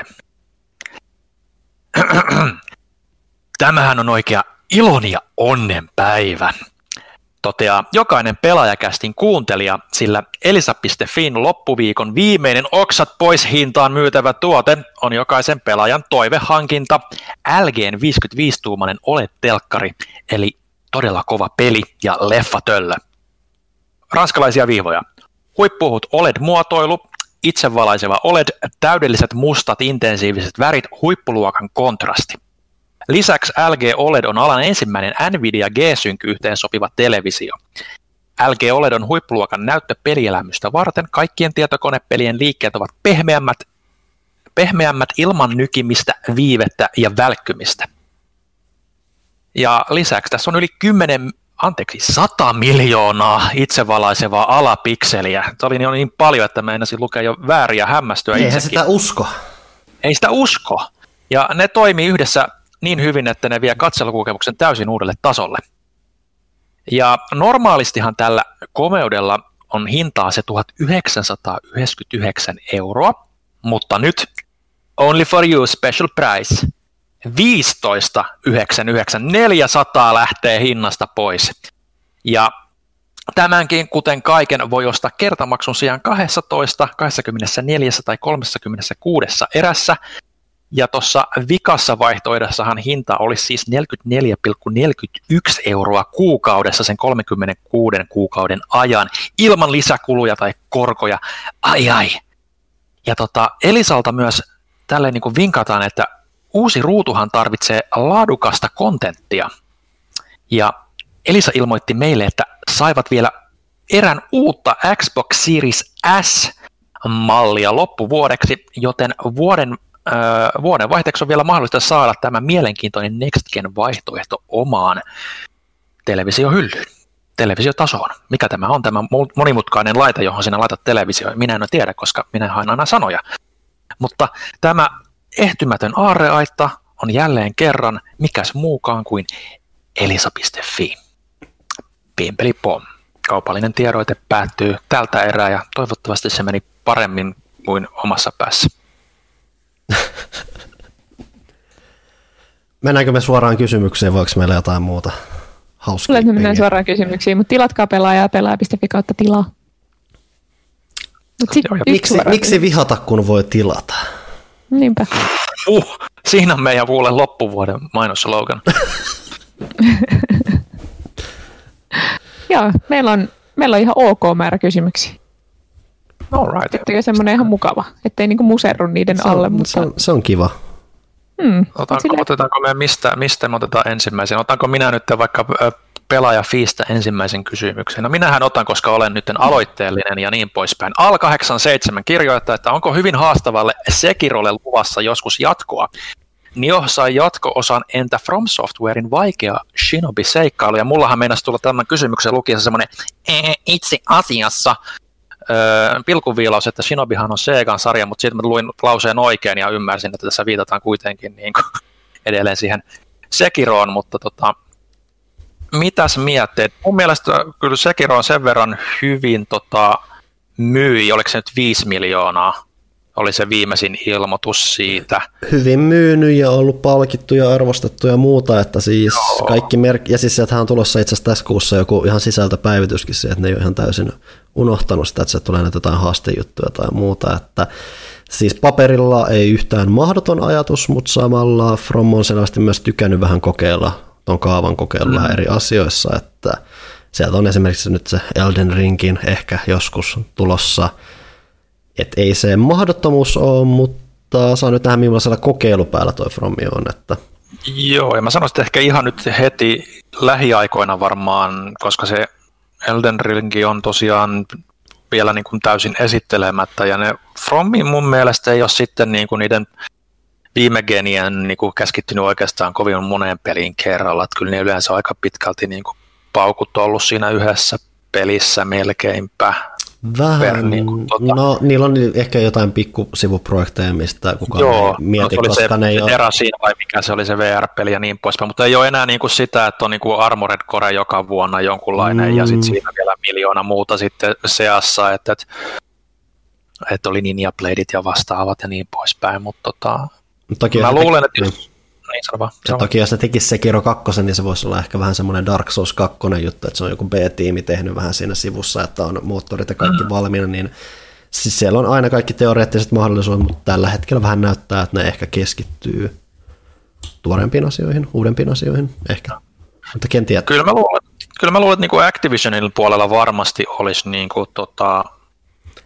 varmaan rahaa heittää siihen suuntaan, että se oli niille semmoinen tietynlainen niin kuin imagon kohotus niin kuin tietyissä pelipiireissä. Et, et, et, et. Ei se tietysti yllä niihin kolmenkymmenen miljoonan kodimyynteihin se viisi miljoonaa, mutta ton tyyliseksi peliksi, missä todennäköisesti niiden oma inputti on ollut aika, aika vähäistä sit loppupeleissä, niin on ihan hyvä sijoitus ollut. Ja siis se, että Activisionilla ei ole kauheasti omia pelejä, että ne on nyt joutunut kaivaa ne Crashit ja muut Tony Hawkit uudelleen sieltä ja ehkä ne haluaa kuitenkin jotain muutakin vaihtelua, mutta tosin samalla taisi just vartavasti nimenomaan vähän niin kuin pienentää sitä niiden ulkopuolista julkaisubisnestä, että ne mieluummin keskittyy niihin omiin tekeleisiinsä sitten, että en tiedä. Mm. Saa nähdä. Sitten Janneus. Miten luulette vallitsevan koronatilanteen vaikuttavan Black Fridayhin? Perutaanko koko homma vai nähdäänkö kaupoissa tänäkin vuonna hirveä tungos? Suomessa kyseinen sirkus toki on ollut aina kohtuu maltillinen verrattuna ison maailman menoon. Ehkä historiankirjoista tullaan lukemaan vuosien päästä, miten ihmisrotu melkein tuhosi itsensä uusien konsolin ja Black Friday-tarjousten jonotuksella. Samalla koronaa tehokkaasti ympäriinsä pärskiin. Black Fridayssa on Suomessa varsinkin se, että se on täällä ollut niin virtuaalinen, että eihän kukaan, ei kukaan kaup- kauheasti kauppoihin asti mene. Ja ilo, ilon uutinen on myös se, että konsoleita ei riitä kaikille, joten ei niitä siellä mm. kaupassa jonoteta. Mutta ainoa vastuullinen tekohan noilta niin jälleenmyyjiltä tai kauppiailta olisi siirtää se kokonaan verkkoon välttääkseen mm. nämä ruuhkat, koska niin kauan kun jotain järjestetään, niin menijöitä on. Mm. Mm. Kyllä. Mm. Mutta joo, lähtökohtaisesti on tosi verkkopainotteinen juttuhan se on aina ollut. Mm. Painottaa joo. siihen ja tämä varmaan just korostaa myös sitä, että kivijalkakauppojen paikkojen oleellisuus pienenee ja kaikki on siellä verkossa ja postipaketissa. Sitten Unlucky Monster. Ennen Half-Life älyks-pelin paljastamista tämä, kymy- tämä kymysys, kysymys mm-hmm. olisi tulkittu pelkkänä vitsinä, mutta nyt ihan aikuisten oikeita veikkauksia. Kumpi tulee ensin ulos, Half-Life kolme tai joku muu nimi versus Star Citizen? Mikä se Star Citizenin nykytilanne on, se Squadron neljäkymmentäkaksi? Eikö tullut just joku? Niin sinä sanoit, että se on valmis, kun se on valmis ja mitä ne on kahdeksan vuotta mm. vääntänyt sitä, että kattellaan. Kattellaan, joo. Mutta siis et niin, että edelleen mä vähän, en mä tiedä onko sitä huijausta, mutta mä melkein sanoisin, että älyks on meille käytännössä Half-Life kolme tässä vaiheessa, että mun mielestä siitä puhuminen voidaan lopettaa ja katsoa, miten hommat jatkuu nimenomaan tuosta älyksistä eteenpäin, kun sillä senkin lopulla on kuitenkin omat vaikutuksensa Half-Lifein universumiin ja jatkumoon ja muuhun. Mutta jos nyt lähdetään veikkaamaan, että niinku perinteisellä tavalla pelattava seuraava Half-Life-peli, niin kyllä mä luulen, että, että Valve nyt sanoo ainakin, että no aina voi sanoa toki, mutta kyllä mun käsitys on, että Valvella on se tahtotila nyt lähteä tekemään taas pelejä niin kuin aktiivisemmin ja niin poispäin. Mä uskoisin kyllä, että kyllä se, että jossain vaiheessa tulee semmoinen perinteisempikin Half-Life, niin tota... Jos ne ei, vaan, niin jos ne, jos, jos ne ei vaan jää junnaamaan paikoilleen, niin kyllä Valve saa asioita mm. aikaa. Aleksissähän oli kanssa se, että sitä vähän niin kuin väännettiin ja käännettiin ja kierrettiin ja piti jostain Sipä. vähän studioavuksi siihen ja muuta semmoista. Hyppäsitkö sä tuossa Seppo Silakan kysymykseen yli? Oliko se tarkoituksella? Oh, se oli itse asiassa vahinko, joo. En, en hypännyt kirjoituksella yli, vaan scrollasin ruutua liikaa alaspäin, mutta me luetaan tämä Analogy Masterin tota, anteeksi kommentti. Sepolle ja silakoilla. Kyllä, ei ollut tarkoitus. Älä, älä ajattele pahalla. Aloitin tiistaina pelaamaan Mafia yksi remakea. Pääosin käsikirjoitus on ollut sellaista, josta olen tykännyt, mutta yksi kohta sai minut nauramaan hämmennyksestä. En tiedä, onko kästiväki pelannut peliä ja tunnistaa kohtauksen, mutta voimme sen helposti avata kästinkin voimin, vaikka peliä ei olisi pelannut. Itse en ole ainakaan vielä ehtinyt loikkaamaan, ei ole rahaa ollut ostaa. Öö, Johanna tietää, että Janne on jo parisen vuotta tehnyt rikollisliigalle töitä, mm-hmm. kuten hänen omakin isänsä aikoinaan teki. Aivan. Kun, kun Janne vihdoinkin palaa töistä kotiin, Johanna erittäin harmistuneena kertoo, että päivällinen jäähtyi, koska Janne tuli myöhässä kotiin. Johanna auttaa ottamaan Jannen takin pois ja laittaessa takin naulakkoon huomaa, että takissa on paljon verta ja, jo, ja niin Johannankin kädet ovat veressä. He halaavat hellästi ja ilmeettömästi toisiaan. Tuletko vaimokseni, Janne kysyy. Joo, vastaa Johanna. Ajatukset tästä kohtauksesta. En ainakaan itse uskaltaisi kysyä tuollaista tuossa tilanteessa, puhumattakaan siitä, että vastauskin on positiivinen, mutta yhtä ilmeettömästi kysytty. Jokuhan ja. on siis ollut piilokameroiden kanssa silloin, kun Janne kosi mua. Tämä ei ollut siis mafian, mafian kohtaus oikeasti. Niin. Ei siis tosi vaikea nyt, kun ei ole pelannut, niin en mä pystyn sen, mutta... tuolla kuvauksessa mä pystyn sanoa, että tässä nimenomaan on suuri osoitus siitä, että vaimo on valmis ottamaan haasteet, tai tuleva vaimo on valmis mm. ottamaan haasteet vastaan ja liittymään perheeseen parillakin tavalla. Niin. niin. Kyllä. Et, tässä nyt ollaan. No niin. Muistakaa nyt piilottaa Johanna ne ruumit vähän paremmin sitten, ettei tule täällä sen takia mä haluan pelaa niitä Metal Gearia, että mä harjoittelen sitä. No, no niin, it all makes sense now. No niin, olisi se pitänyt arvata. Eli älä aloita siitä ykkösestä sitten. Joo, älä, älä, älä, älä, älä aloita. Pelota, aloita vaan jostain, jostain kaksitiaosasta, niin sä turhaudut nopeammin. Seppo Silakka. Nyt en kerrankin, nyt, en, nyt, nyt, nyt se koittaa se hetki. Seppo Silakka. Hyvää syksyä, arvon kästilä. Iltojen pimetessä kaipaisi jotain mieltä herkistävää viihdykettä ja olenkin päättänyt lähteä kahlaamaan Johannan itkin listaa. Lista on pitkä kuin nälkävuosi ja olikin jokaisen kästin myötä kasvava. Olisiko toimituksella suositella sopivasti koskettavaa populaarikulttuurin tuotosta, mutta ei, millään, mutta ei mitään millä lähtee kokonaan pohja elämästä. Kiitos. Jaa, no, no mulla tulee kuin apteekin hyllyltä. No hyvä, niin. Mä yritän miettiä, että mitä... Mä, mä oon huomannut, että mä oon viimeiset vuodet, en nyt välttämättä itkenyt, mutta herkistynyt tilanteelle huomattavasti helpommin kuin ehkä kymmenen vuotta mm. sitten. Mä yritän nyt vaan miettiä, mitä hän olisi ollut. Mäkin itken nykyään paljon helpommin ja koko ajan. Mm, mutta mun top yksi suositus on myös mun ehkä lempielokuvani, mister Nobody, mikä on semmoinen öö, ranskalais... Mun mielestä se on ranska. Onko se kanadalainen? Ei kun on siinä ranskalaisia. No, mutta on, mutta onko se Kanadan ranskalaisia? En mä tiedä. Tota, kuitenkin jotain, jotain Ranskan kanssa on tekemistä. Niin, tota, leffa, missä on Jared Leto päähenkilönä, minkä, no, alun perin, minkä takia alun perin katsoin sen. Mm-hmm. Ja, ja se ei ollutkaan niinku paras asia siinä leffassa, niin kuin yleensä Jared Leton elokuvissa. Ää, vaan... Tota... Panu oikeasti hajoaa tuolla, hypätään mikrofoneja, että tää oli niin, niin hyvä vitsi, Johanna. Johanna, ootko sä ikinä harkinnut stand-up-koomikon uraa? Tai mun mikki ei pysy enää pystyssä. Ei, kuunnelkaa mä.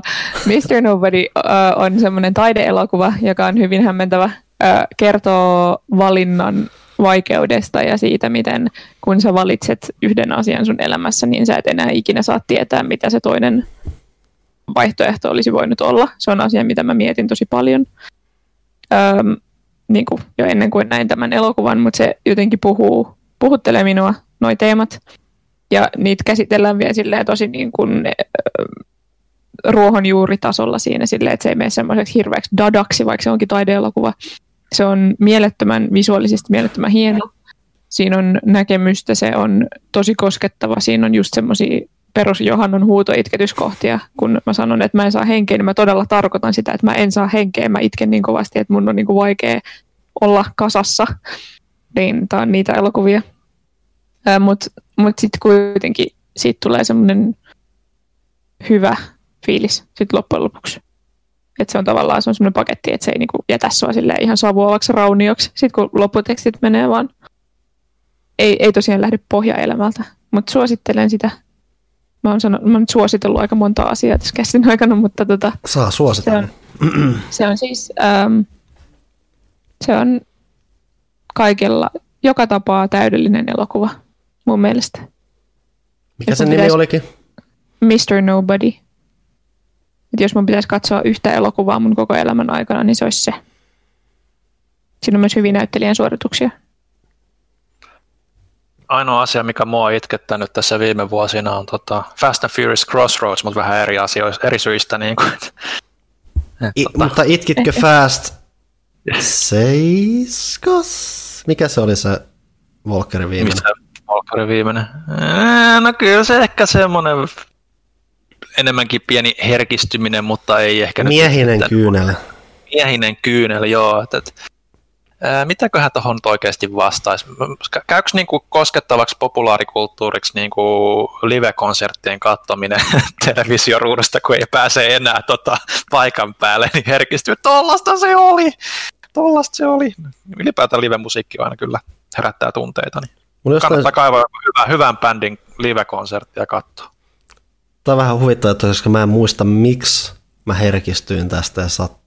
Sitä, syytä, sitä johtuen tämä on ehkä vähän riski mainita, mutta mä muistan jostain syystä herkistyneeni Finding Neverlandin lopulle. Mä en muista yhtään, mitä siinä tapahtui, mutta mä tykkäsin sitä leffastaan. Klassikko itketyselokuva on Brokeback Mountain, ja mä tiedän, että olette no, sillä mä en itke, valkoisina on... he, heteromiehinä silleen niin kuin ehkä... epäilette tätä, mutta jokainen... Siis, siis mä oon nähnyt sen... Mä oon nähnyt koko, mä oon nähnyt koko elokuvan. Mä oon, nä, mä oon nähnyt mä oon, siis sen leffan kaksi kertaa, mä oon lukenut sen alkuperäisen novellin. Mä arvostan tota. En itkele kummallekaan, koska... mutta mä oon lukenut... Meidän piti koulussa lukea se novelli. Okei, okay, koska mulla on siis paljon miespuolisia kavereita, joille olen tätä näyttänyt, ja ne on kaikki ollut silleen, että mä olen heteromies, miksi mä haluan katsoa tämän elokuvan. Mutta kun se ei se pointti. Mm-mm. Ei niin. Mm. Niin tota, toi, se on mun mielestä sellainen niin kuin, tosi arkkityyppinen romanssi-elokuva, mikä pitäisi mm. katsoa. Mm. Ja tota, se on myös todella, todella kivulias. Novellissa kuvaillaan myös kauniisti, kuinka huone haisee paskalta ja tällaista. Se on totta. Se on myös sellainen, että silloin kun mulla on elämässä paljon ongelmia, jos se itsellä niin tosi tiukka tilanne, sitten mä katon sen ja sitten ei tunnu enää miltä omat ongelmat. Mm. Mä olen kyllä vähän aikaa sitä nähnyt. Se on kyllä joo. Onhan siinä joo. Kaunista, kun miehet lähtee kalaa. Ja... Vai mihin ne lähtee on. Sinne? Ne. On. Tiedätkö myös, mikä on koskettavaa? Mä, mä kerron jotain jo aiemmin, mutta kun ihmiset näkee ensimmäisen kerran värejä, kaivakaa no, niitä no, videoita. Toi, toi itse asiassa toi, niistä toihan itse asiassa aika hyvä poiminta, kyllä. Toinen variaatio toista on se, kun vauva, joka ei näe hyvin, saa lasit ekaa kertaa ja sitten se näkee sen äidin. Joo, ja sitten kun kuuro, saa kuulee ensimmäistä kertaa ihmisten, mm. ihmisten ääniä ja niin ja sitten kun päin. Koira näkee omistajansa pitkän ajan päästä, jos omistaja on ollut sairaalassa tai jossain, se on kyllä paha kanssa. Siis mm. Redditissä on toi Made Me Cry subreddit. Niin, se on täynnä tätä kamaa. No niin. Eiköhän siitä jotain sisältöä saa myös Seppo Silakka elämäänsä. Sitten seuraavaksi siirrytään, en hyppää kenenkään yli täältä näin, toivon mukaan. Hajarigami. Hyvää talvea arvon pelaajaradio. Joulusesonki on koronasta huolimatta alkamassa. Minkä uusien pelien näyttö olevan Switchin jouluhittejä tänä vuonna? Kingdom Hearts, Melody of Memory, Zelda Musou. Vai kenties Bravely Default kaksi, oliko se Bravely Default kaksi? No, huvittav- no huvittavinta on se, että se on ollut tulossa ja siitä on nyt luvattu jotain uutisia, mä vähän epäilen, että se ainakaan, ehkä Jagalla jonnekin Japaniin voi tulla, kun siellä voidaan vielä joulukuussa julkaista asioita, mutta vähän epäilen, että se tulee länteen kaksituhattakaksikymmentä. Sanoisin myös, että ei välttämättä, se ei ole välttämättä se isoin joulusesonkin peli, vaikka mielenkiintoinen tapaus onkin totta kai.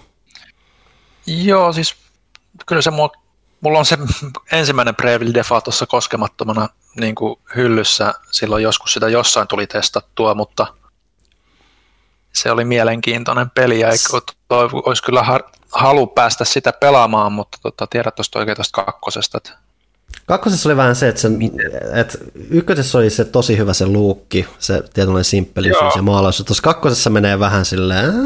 Ei ehkä... Joku artstylissa ja hahmo designissa on myös jotain, joka niinku vähän luontaa työntää. Mm. Luontaa työntää musta. Mikä se sana on? Luontaa työntää. Luon, luontaa työntää, en mä tiedä. Anna työntää. Työntää, joo. Hei, kirjoitan työkseni, en osaa mm. sanoja. Äh, Tykkö, mutta ykkönen oli ihan jees aikoinaan, siinä on vähän se paskamainen se, että se sen twisti, mikä laittaa sitä toista, toistamaan sitä peliä, on vähän eh. Mutta se oli hauskaa se, että se oli semmoinen perinteisempi, että vaikka nimessä ei luekaan Final Fantasy, niin tämähän periaatteessa oli periaatteessa tämän, mikä Final Fantasy Warriors of Light vai mikä, mikä se edeltä, käytännössä edeltäjä sille oli. Samaa henkeä, että siellä, siinähän kanssa heitettiin firaa ja muuta ja tällaista, että selkeä tämmöinen hengen heimolainen ja sitä kautta tosi mielenkiintoinen, että vähän armitsisin puolesvälissä sitten vähän alkoi kikkailemaan silleen pöhkösti, mutta tosi samalla kiva, että ne yrittää jotain erilaisia, sitä kautta just kiinnostaa nähdä vähän, että millaista tota on pelata, mutta... Joo, kyllä sen kiinnostaa kyllä, mutta tota, no siis Zelda Muso on todennäköisesti siis Hyrule Warriors ja tota, siitä jo sanoinkin, niin kyllä se Kyllä se niin kuin enemmän, siinä oikeasti se on niin kuin puhtaasti niin kuin sen tarinan puolesta kiinnostaa. Mua ei se niin kuin pelimekaanisesti kiinnosta yhtään. Tämä on niin kuin hyvin poikkeuksellinen niin kuin tilanne mulle vi- pelaajana, että kerrankin peli, joka ei oikeasti kiinnosta mekaanisesti yhtään, vaan nimenomaan niin kuin tarinallisena juttuna. Se on, se on, mä muistan, että mulla olisi ikinä ollut tällaista tilannetta minkään pelin suhteen. Zelda-toimintana se... No Japanissa nyt vetää ainakin, mutta kyllä se varmaan vetoaa kans täälläkin aika, aika mukavasti varmaan näistä vaihtoehdoista, vai mikä se yksi toinen vaihtoehto siellä sitten oli vielä, mikä ilmaistiin, niin Kingdom, no Kingdom Hearts nyt se myy silleen peruspätevästi. Noista sanoisin Hyrule Warriorsin. Tuleeko Pikministä fyysinen? Eiköhän noista kaikista. En nyt ihan välissä satakuuseen. En nyt menisi vannomaan, ehkä, ehkä. Minä voi olla, että sekin on ihan semmoinen. Mm. No, katsotaan nyt. No, näidenkin ulkopuolella melkein sanoisin, että Mario vetää joulunakin, että mm. kyllä sitä varmaan vielä on kauppojen hyllyllä sen verran. Että...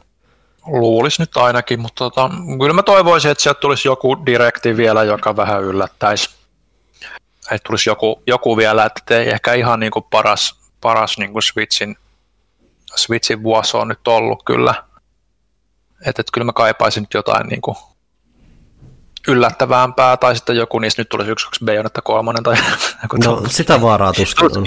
Sitä vaaraa ei ole, mutta ainahan sitä saa unelmoida. Mutta joo, en, en.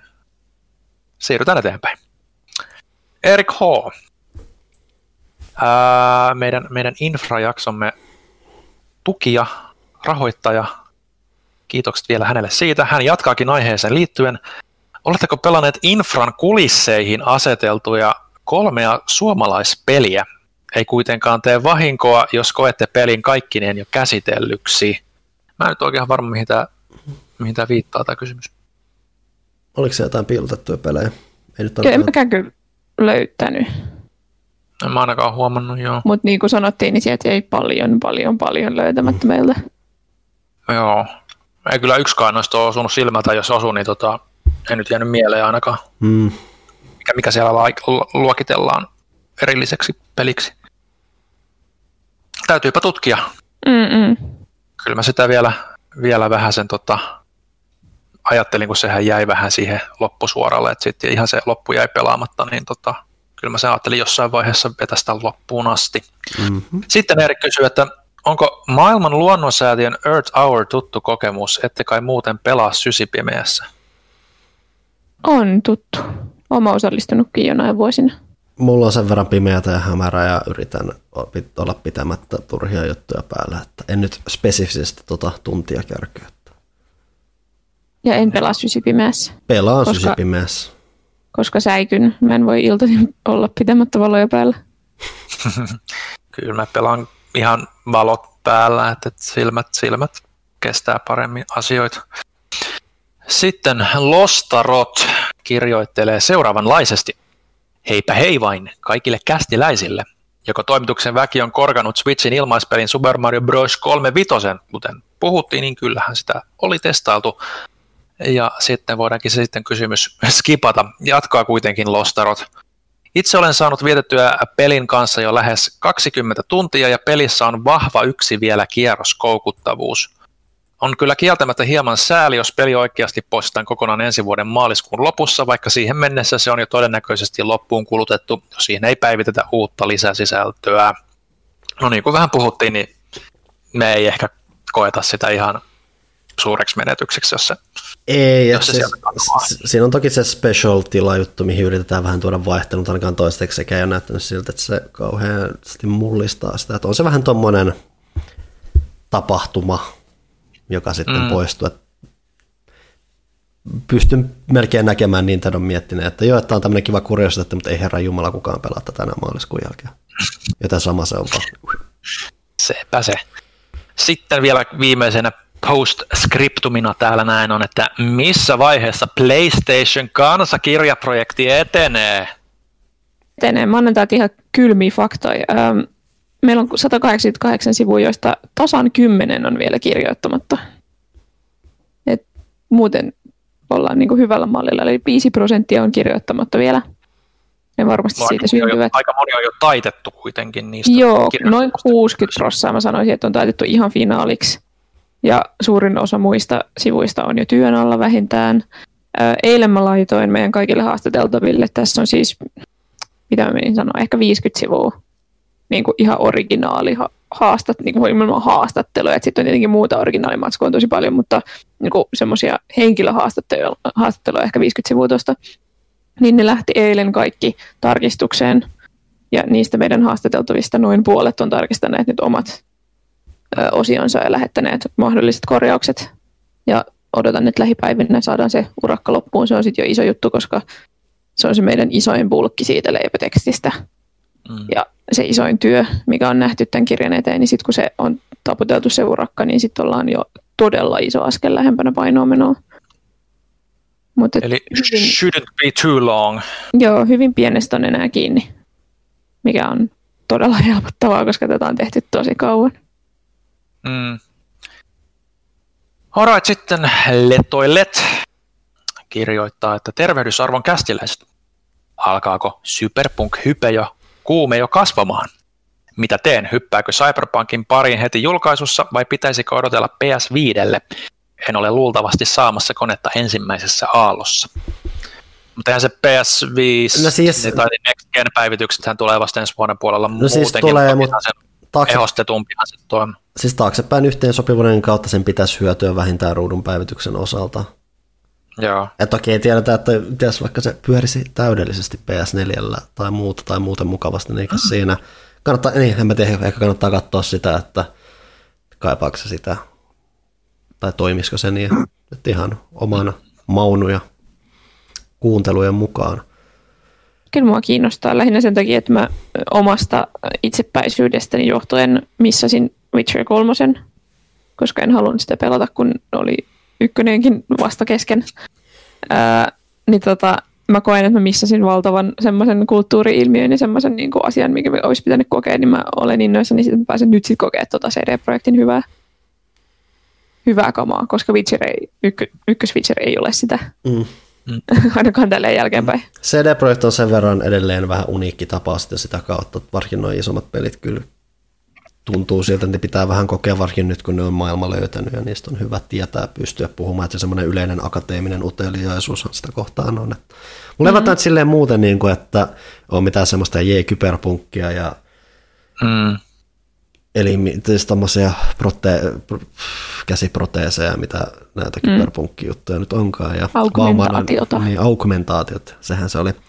Mm. Niin, mulle jotenkin, en mä tiedä, mä oon vieläkin jopa vähän ollut vähän väsähtänyt siihen. Varsinkin tämä itse asiassa, mitä nämä nyt on markkinoinut, että tulee näitä Night City Wire-lähetyksiä ja muuta, ja se tuntuu vähän siltä, että mitä enemmän ne näyttää sitä, niin mulla on enemmän semmoinen, että okei, okay, vähän alkaa jo melkein puuduttaa jo ennen kuin mä olen päässyt tähän peliin käsiksi. Että niin, mä haluan ainakin itse tutustua siihen.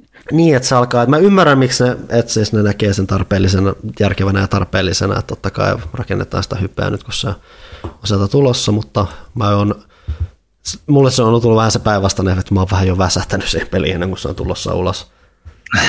Joo, siis silloin kun se tuli tota se, tai mikäköhän vuosi nyt oli, kun mä sitä olin katsomassa Games... Game, eikö se ole Gamescomista? Mm. Joo, niin tota... Mä olin, mä olin siitä niinku oikeasti ihan superliäkeissä, niin kun näki sitä gameplaytä ja, ja, ja miten ne toimii, ne järjestelmät ja niin poispäin. Että et, et nyt oikeastaan, niinku, kunhan nyt saataisiin vaan ulos, että niinku mitä pidempään niinku odottaa, niin mulla se aina se vähän niinku se hype laskee, niinku, vähän niin kuin, että sitten niinku näkee vähän liikaa jo ja niin poispäin, että mm. haluaisi paljon päästä itse testaamaan. Tämä on nyt niin mulla niinku ollut taas niitä pelejä, jotka on kärsinyt siitä, että ne julkistettiin liian liian aikaisin. Et to- mm. Todennäköisesti erinomainen peli sen nähdyn perusteella. Nyt kun mä lähden muistelemaan sitä, niinku sitä fiilistä ja sitä presentaatioa silloin, mikä nyt on, nyt onhan se tullut verkossakin jo pitkään, mutta niin, niin, niin kyllähän se nyt oli ihan supervakuuttavaa jälkeen. Mutta sama, sama, sama aina niinku... Ehkä siinä on just se, että kun se ei silleen ole välttämättä niin kuin mulle niin kuin maailman rakkain niin kuin aihe, niin kuin Panu, Panukin tuossa sanoi, niin, niin siinä ei ole semmoista, niin kuin, siinä ei ole, että sitä, sitä odotusta ei, niin kuin, se ei ole positiivinen asia tässä asiassa. Niin, tässä ja, ja siis... niin kuin jos Final Fantasyissa ja Metal Gearissä, niin mä oon vaan siellä, jee, lisää kamaa, antakaa mulla mikäkin niin kuin lore-narkkis siellä, niin tota, niin ja, tota, mit... se on semmoista. Witcherin kanssa mulla oli se, että mä olin pelannut kakkosen ja mä olin tykännyt siitä aivan julmetusta. Mä siis odotin Witcher kolmesta aivan saatanasti. Olinkohan mä siinä, mm. kyllä mä varmaan siinä vaiheessa mennessä olin lukenut niitä kirjojakin ja muuta. Mä olin oikeasti, se nimenomaan oli maailma, joka kiehtoi ja mä olin syventynyt ja ehkä vähän sen kautta mähän, mähän olen fiilennyt tietää varsinkin sen bonusepi, bonuspodcastin kautta, että mähän olin ehkä vähän pettynyt Witcher kolmoseen, että niin paljon mm. kun mä arvostankin ja muuta sitä, niin se ei ollut mulle ihan se juttu, niin paljon kuin mä myös kuitenkin kunnioitan sitä, mutta mm. kiva, sitä kautta ehkä vähän kiva olla kanssa myös tälleen vähän varautuneesti liikkeelle. Mulla siis ei ole epäilystäkään siitä, että se olisi hyvä peli, mutta en ole mm. nyt niin kuin ihan vaan, että gimme, gimme, gimme meiningillä menossa tässä. Että kyllä. Varauksena. Mulla itse asiassa mulle itse asiassa se Cyberpunkin varmaan niin kuin monille oli silloin, niin edelleen semmoinen niin kuin pieni luotaan työtävä mm. juttu tuossa koko pelissä on se kuvakulma. Mä haluaisin, että se olisi third person, mutta, mutta kyllä mä sen ylipääsen, mutta siis se vaikuttaa mulla tosi paljon. Mä tykkään enemmän third person peleistä ylipäätään kuin first person Joo, peleistä. Sama. Sitten Letoilet kysyy, että onko Valtteri Bottaksella enää toivoa Formula yhdessä ilmeisesti tänä vuonna? Voidaanko puhua menetetystä lupauksesta, joka ei tule saavuttamaan maailmanmestaruutta? Öö, mä sanoisin, että tältä kaudelta alkaa näyttää erittäin epätodennäköiseltä.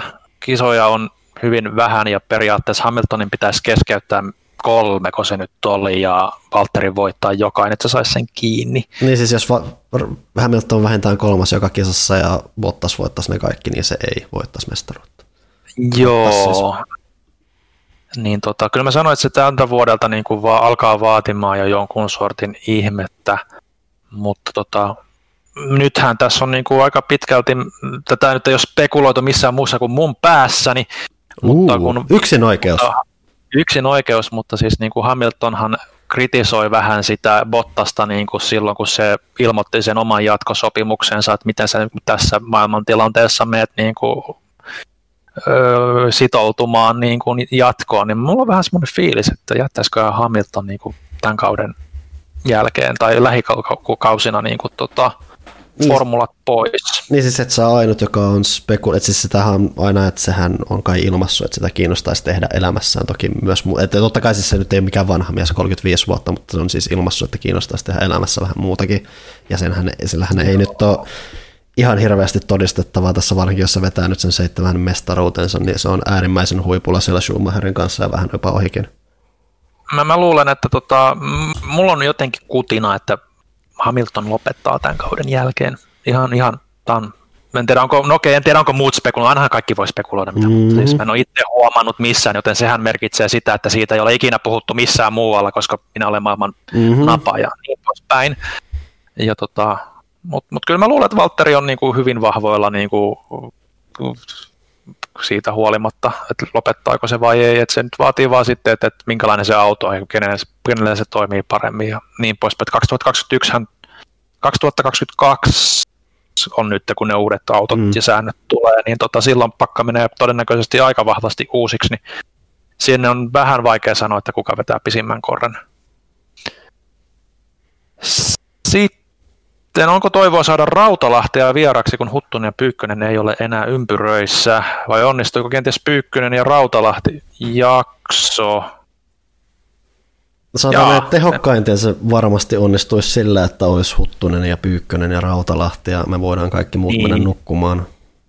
niin. Niin. Eihän nämä siis ketkään mahdottomuuksia ole, mutta silloin kun oli just tuommoisia henkilökohtaisia yhteyksiä ihmisiin, ettei vaan ammatillisia, niin silloinhan se helpottuu se, tai madaltuu se kynnys siihen, että sä pyydät joltain, että hei, voit sä käyttää neljä tuntia sun keskiviikosta siihen, että puhutaan koska meidän kästissä.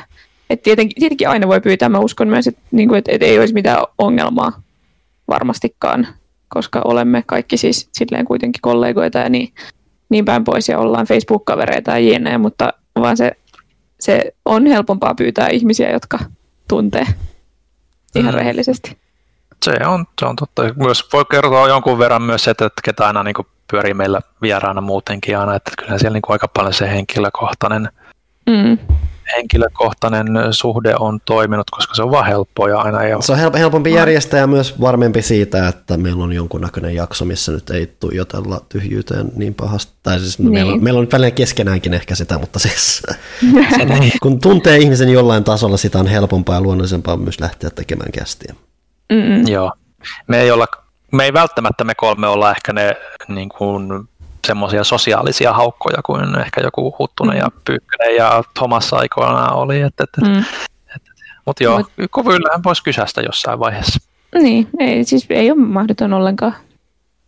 Ja tota, Pyykkösestä puheen ollen, niin Tunna täällä kyselee, että kertokaa, tai itse asiassa pyytää, että kertokaa tarina Pyykkösestä, laittakaa siihen suuria etäisyyksiä ja tähtien valoa. Ja sitten siellä on tommonen kissagiffi, missä yksi kissa halaa tommosta itkevää toista kissaa, ja sitten siellä on sydän, ja kaikki on vähän silleen aika söpöä. Joo. Mä kerron ihan tosi elämäntarinan, tämä ei ole mikään semmoinen sepitetty evos, vaan tämä on vaan tämmöinen asia, mitä mä oon ajatellut viime aikoina, kun on ollut just silleen ikävä toimistolla olemista, on ollut ikävä sitä porukkaa, mikä siellä oli vielä vähän aikaa sitten. Ja silleen, niin tota, mun oikeasti niin kuin parhaita päiviä toimistolla liittyy Pyykköseen. Öö, me ruvettiin yhtäkkiä vertailemaan musiikkimakuja. Ja todettiin, että meillä on itse asiassa yllättävän paljon samaa siellä. Ja siis herra toimitusjohtajan närkästykseksi, niin varmaan oikeasti puoli päivää meni siihen, että me linkkailtiin toisillemme biisejä Spotifysta ja kuunneltiin niitä, kommentoitiin niitä ja sitten niinku todella hämmentäviäkin yhdistys, tai yhdist... Y, mikä, mitä, mitä sanaa mä etsin? Apua. Yhteyksiä. Yhtäläisyyksiä. Yhtäläisyyksiä. Joo. Suomen kielellä on perseestä. Niin on. Äh, koska siis Tokyo Hotel, bändi, jota minä rakastan, äh, se oli just semmoinen, mitä kaikki kaksitoistavuotiaat kuunteli vuonna kaksituhattaseitsemän, kun olin kaksitoista. Ja kaikki sitä vanhemmat vihasivat, koska se oli semmoinen superteini-hittibändi, niin tota, tyyliin kaksituhattaseitsemäntoista joskus Pyykkösen kuunnelluin biisi Spotifyssa oli Tokyo Hotelia ilman niin kuin mitään silleen aiempaa kosketuspintaa, se oli vaan rakastunut siihen yhteen biisiin ja silleen niin kuin mitään kokemusta siitä bändistä, ja sitten mä pääsin sivistämään häntä tästä tosi paljon, ja sitten mulla on edelleen tosi paljon sinä päivänä Pyykköseltä saamieni suosituksia mun playlisteillä. Ja sitten tuommoinen vastaava tapahtui kerran kauhuleffojen kanssa, kun me ruvettiin vaan niinku selaa I M D B:stä viime vuosikymmenien parhaita kauhuleffoja, niinku semmoista listaa ja sitten silleen, mitä me oltiin nähty ja mitä mieltä me oltiin näistä. Ja mulla on niinku ikävä, tota, miten Pyykkönen löysi kaikkien kanssa mun mielestä niinku noita kosketuspintoja. Silleen, että et Pyykkösen kanssa oli aina tosi helppo puhua kaikesta. En mä puhun siitä, kun se olisi kuollut. Ei se ole kuollut, me just tähän juteltiin Discordissa. Mutta silleen, kun ei vaan näe, ei, ei Pyykkönenkään niin kuin, ole hirveästi koronan takia nyt mihinkään mennyt, niin ei olla mm. nähty sen jälkeen, kun pistettiin pillit pussiin. Kyllä. Onko Panulla tarinaa vai heitäkö mä tähän väliin? No hei, tässä ei mulla varmaan mitään spessumpaa. Joo, mulla... No, mitäköhän tähän nyt... Mulla on aina se ongelma, mä tästä jo valitin aiemmin niin kuin off, off, off.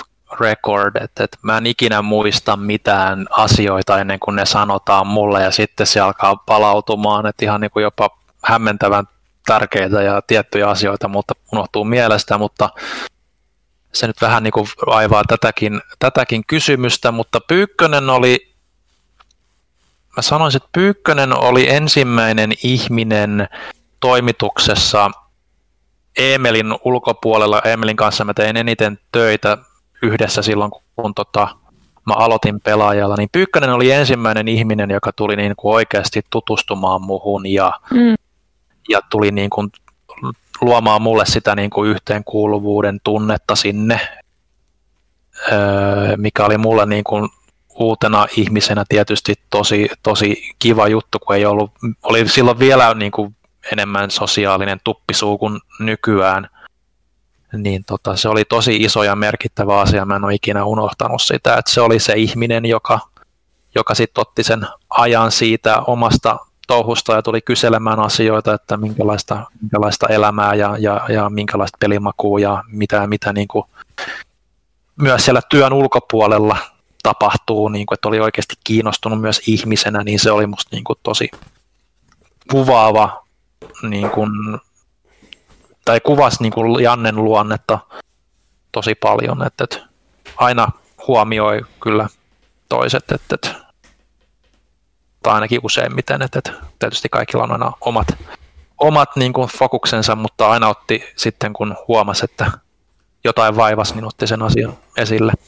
Itse asiassa sama fiilis, tai siis sama kokemus siitä, kun mä tulin sitten taas tiimiin, että silloin kun, mä oon ehkä kertonut tämän tarinan, mutta silloin kun mä olin ekana kesänä pelaajalla, niin se oli vielä semmoista niin kuin, tosi kovasti semmoista, niin kuin, että olen täällä idolieni keskellä ja niin kuin, ihailu oli tosi kovaa ja mä en voinut niin kuin, melkein uskoa sitä, että mä olin siellä ja mä ajattelin, että se jää niin kuin one-offiksi, että mä olin tämän kuukauden, oli tosi siistiä, that's it. Öö, varsinkin niin kuin Pyykkönen on mulle ammatillisesti niin kuin valtava idoli, mä haluaisin pystyä kirjoittamaan puoliksi niin oivaltavasti ja hienosti, kun se kirjoittaa. Öö, ja tota... Sitten se jotenkin, se oli, se oli tosi siistiä tehdä näiden ihmisten kanssa töitä silloin. Ajattelin teistä hyvin eri tavalla kuin ajattelen nyt niin kuin sinänsä, koska nyt silleen tunnetaan ja ollaan tehty tosi pitkään töitä, mutta jos te ymmärrätte, mitä mä yritän, niin hakea tässä. Nyt, nyt me ollaan ihan idiootteja ja haluat missä Niinpä. tekemisissä ja Niinpä. kaiken. Ää, ei, mutta siis ymmärrät, mitä tarkoitan. Et mä en, mä en niin kuin kokenut kuitenkaan itseäni osaksi tätä mitenkään. Tietenkään kuukauden perusteella. Mä lähdin takaisin Lontooseen, mä muistan, mä olin Lidlissä ostoksilla. Mä kuuntelin uutta pelaajakästiä, missä Pyykkönen sit piti vaan semmoisen lyhyen monologin siitä, että on kyllä ikävä Johannaa, että oli tosi kiva, että se oli täällä ja, ja oli kova tekee töitä ja kaikkea tällaista. Niin kuin, että puhui tosi kauniisti musta ja niin kuin ihan silleen kysymättä. Ja mm. sit, sit siitä jäi niin kuin tosi hyvä fiilis, että okei, että et, et, niin kuin, että minäkin jätin jonkinlaisen jäljen sinne ja mun mielestä se oli tosi ihanaa ja Mua. kauniisti sanottu.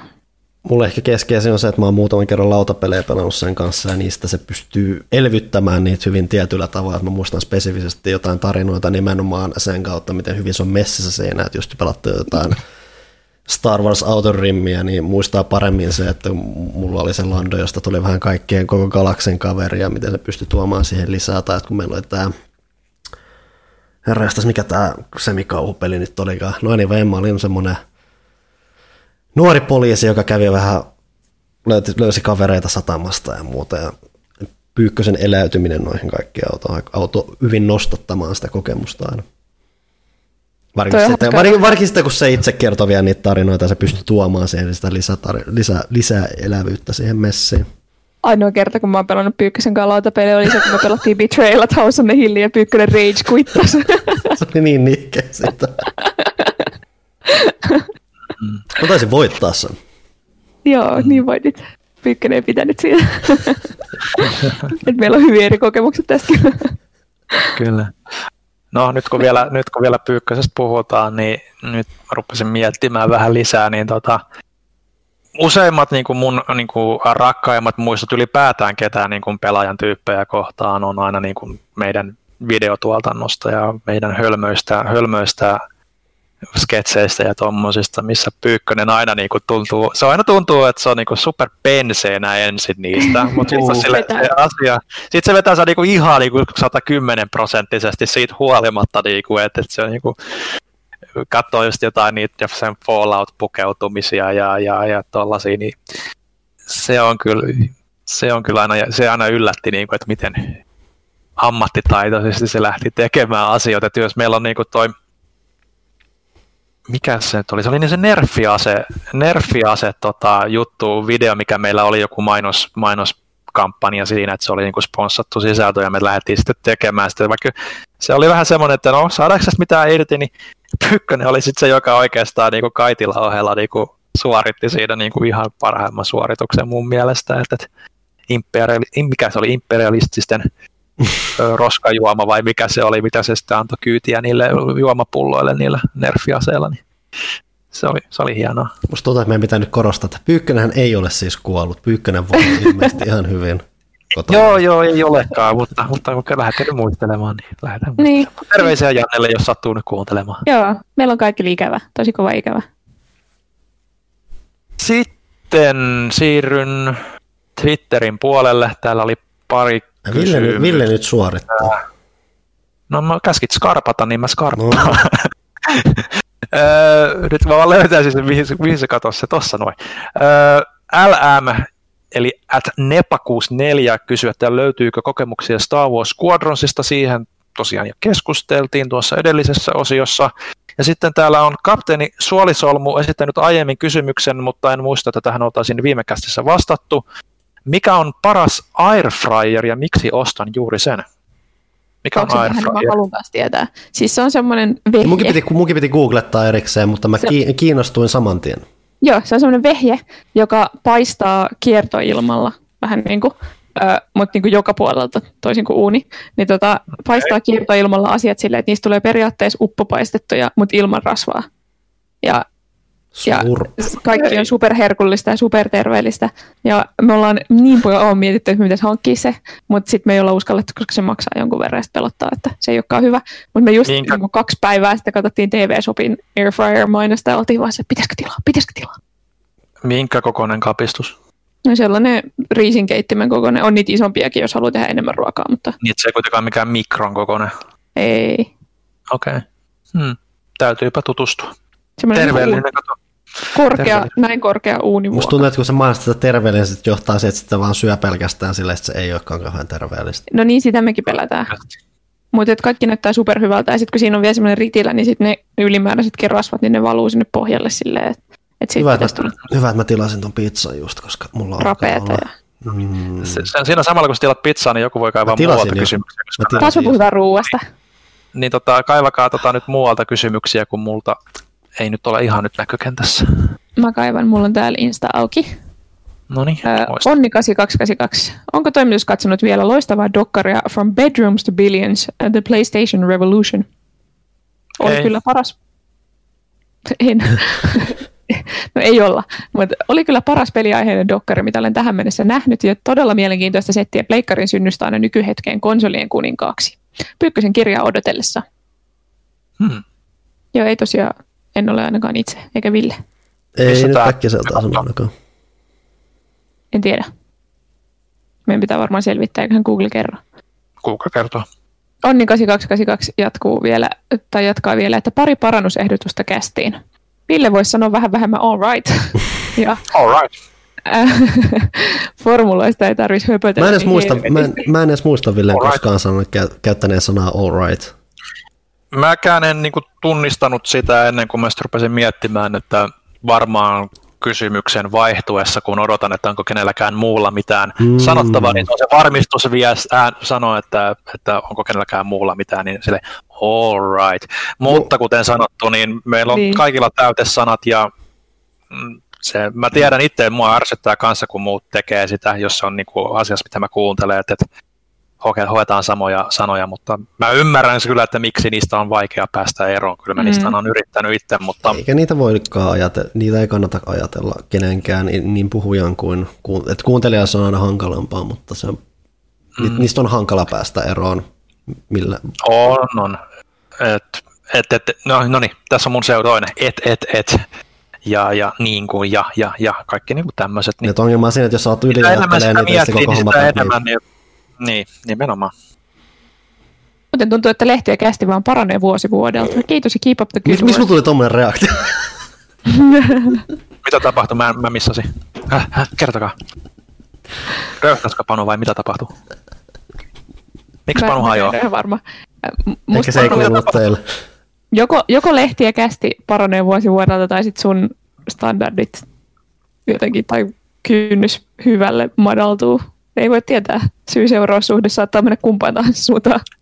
Kato, syyhän siihen, että miksi, niin kun, miksi kaikki on parempaa. Meillä on nyt uusi ja innokas, energinen nuori päätoimittaja, niin se on se syy. Olen yhtä noista.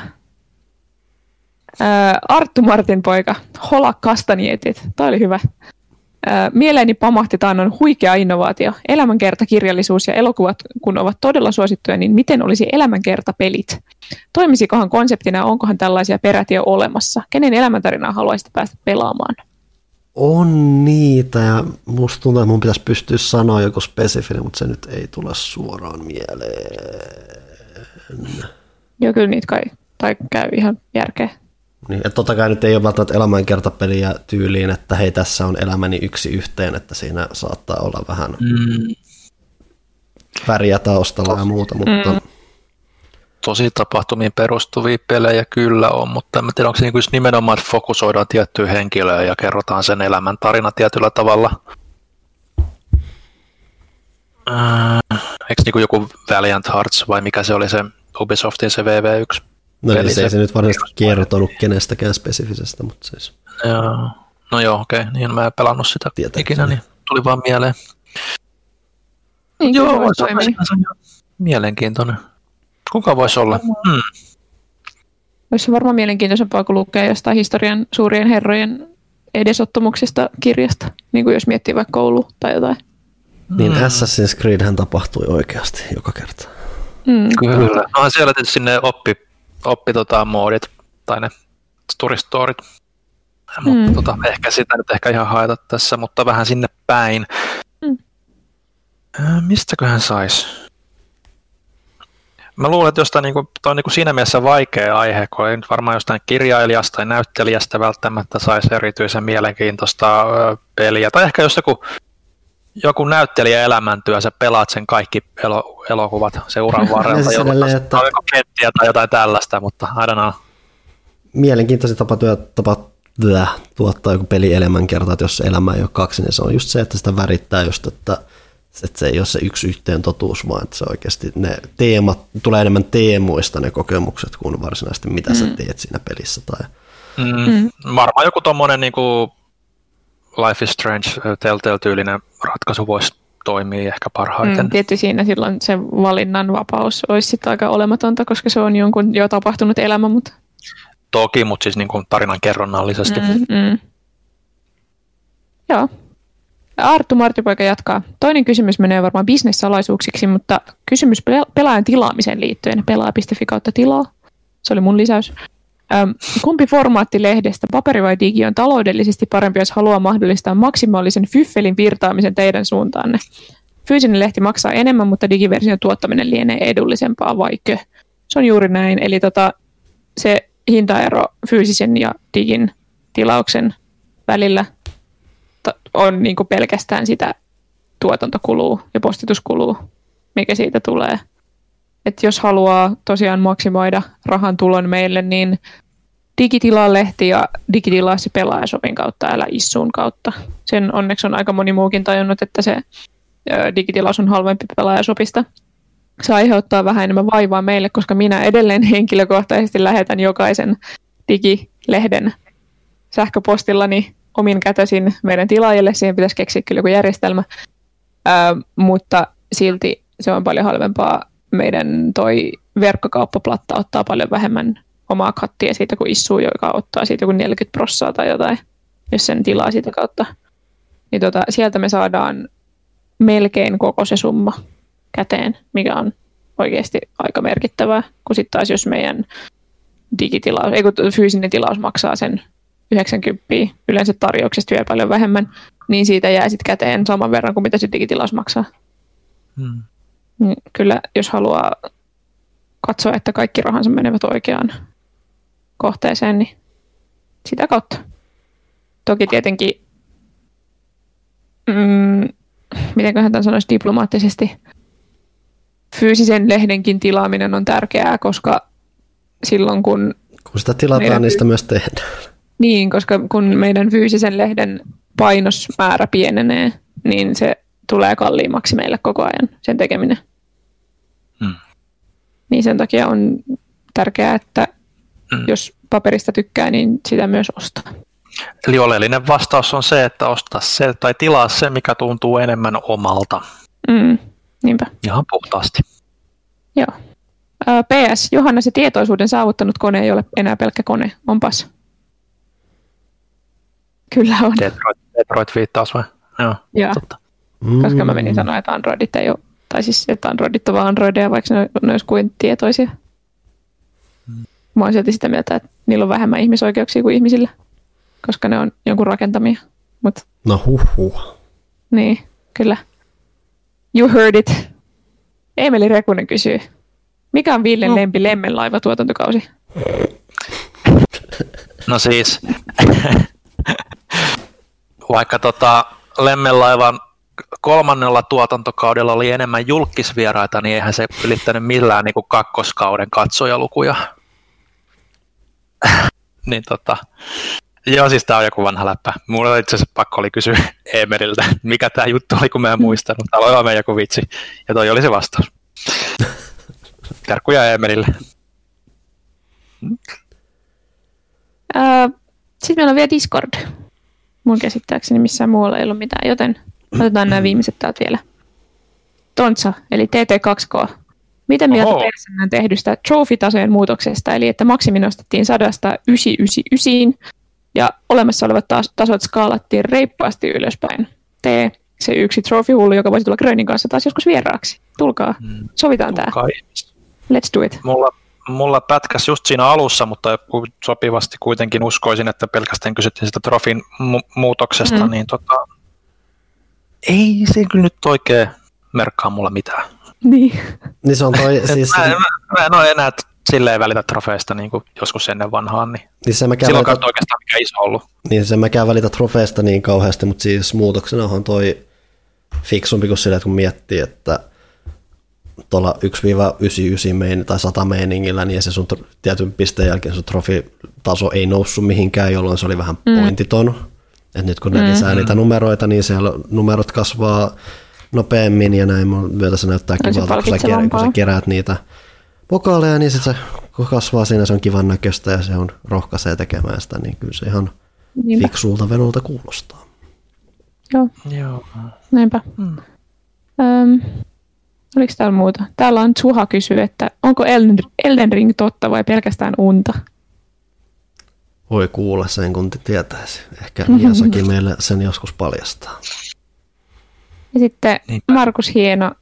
Tästä vähän puhuttiinkin jo, mutta kuinka äänekkäitä teidän P S neljä Pro-ne pahimmillaan ovat? Skaala on kova huokaus viiva Top Fuel Dragster. Semmoinen jatkuva matalatajuinen kevyt röyhtäys. Tasainen, mutta märkä pieru. Mä en keksi mitään noin viisasta ja karismaattista. Onhan se kova äänen. Mä oon siis aina sanonut, että maailmassa on kaksi asiaa, jotka on kovempi äänisiä kuin mikään muu. Toinen on se, kun P S neljä Pro lähtee oikeasta laukalle, ja toinen on se, kun koira syö yöllä luuta, kun sä yrität nukkua. Koska siis oikeasti, kun, siis kun mä en tiedä mikä se juttu, että sitä pitää hakata sitä parkettia vasta, se niin kuin ottaa sen ja paiskoo sitä. Niin kuin miten se kuuluu siihen syömisprosessiin? Sä rikot sitä, sä pääset sinne jyvälle, sinne syvälle. Ja se jotenkin niin sitä ilmeisesti. Mä, mä olen täynnä raivoa aina, kun näin tapahtuu. Kyllä.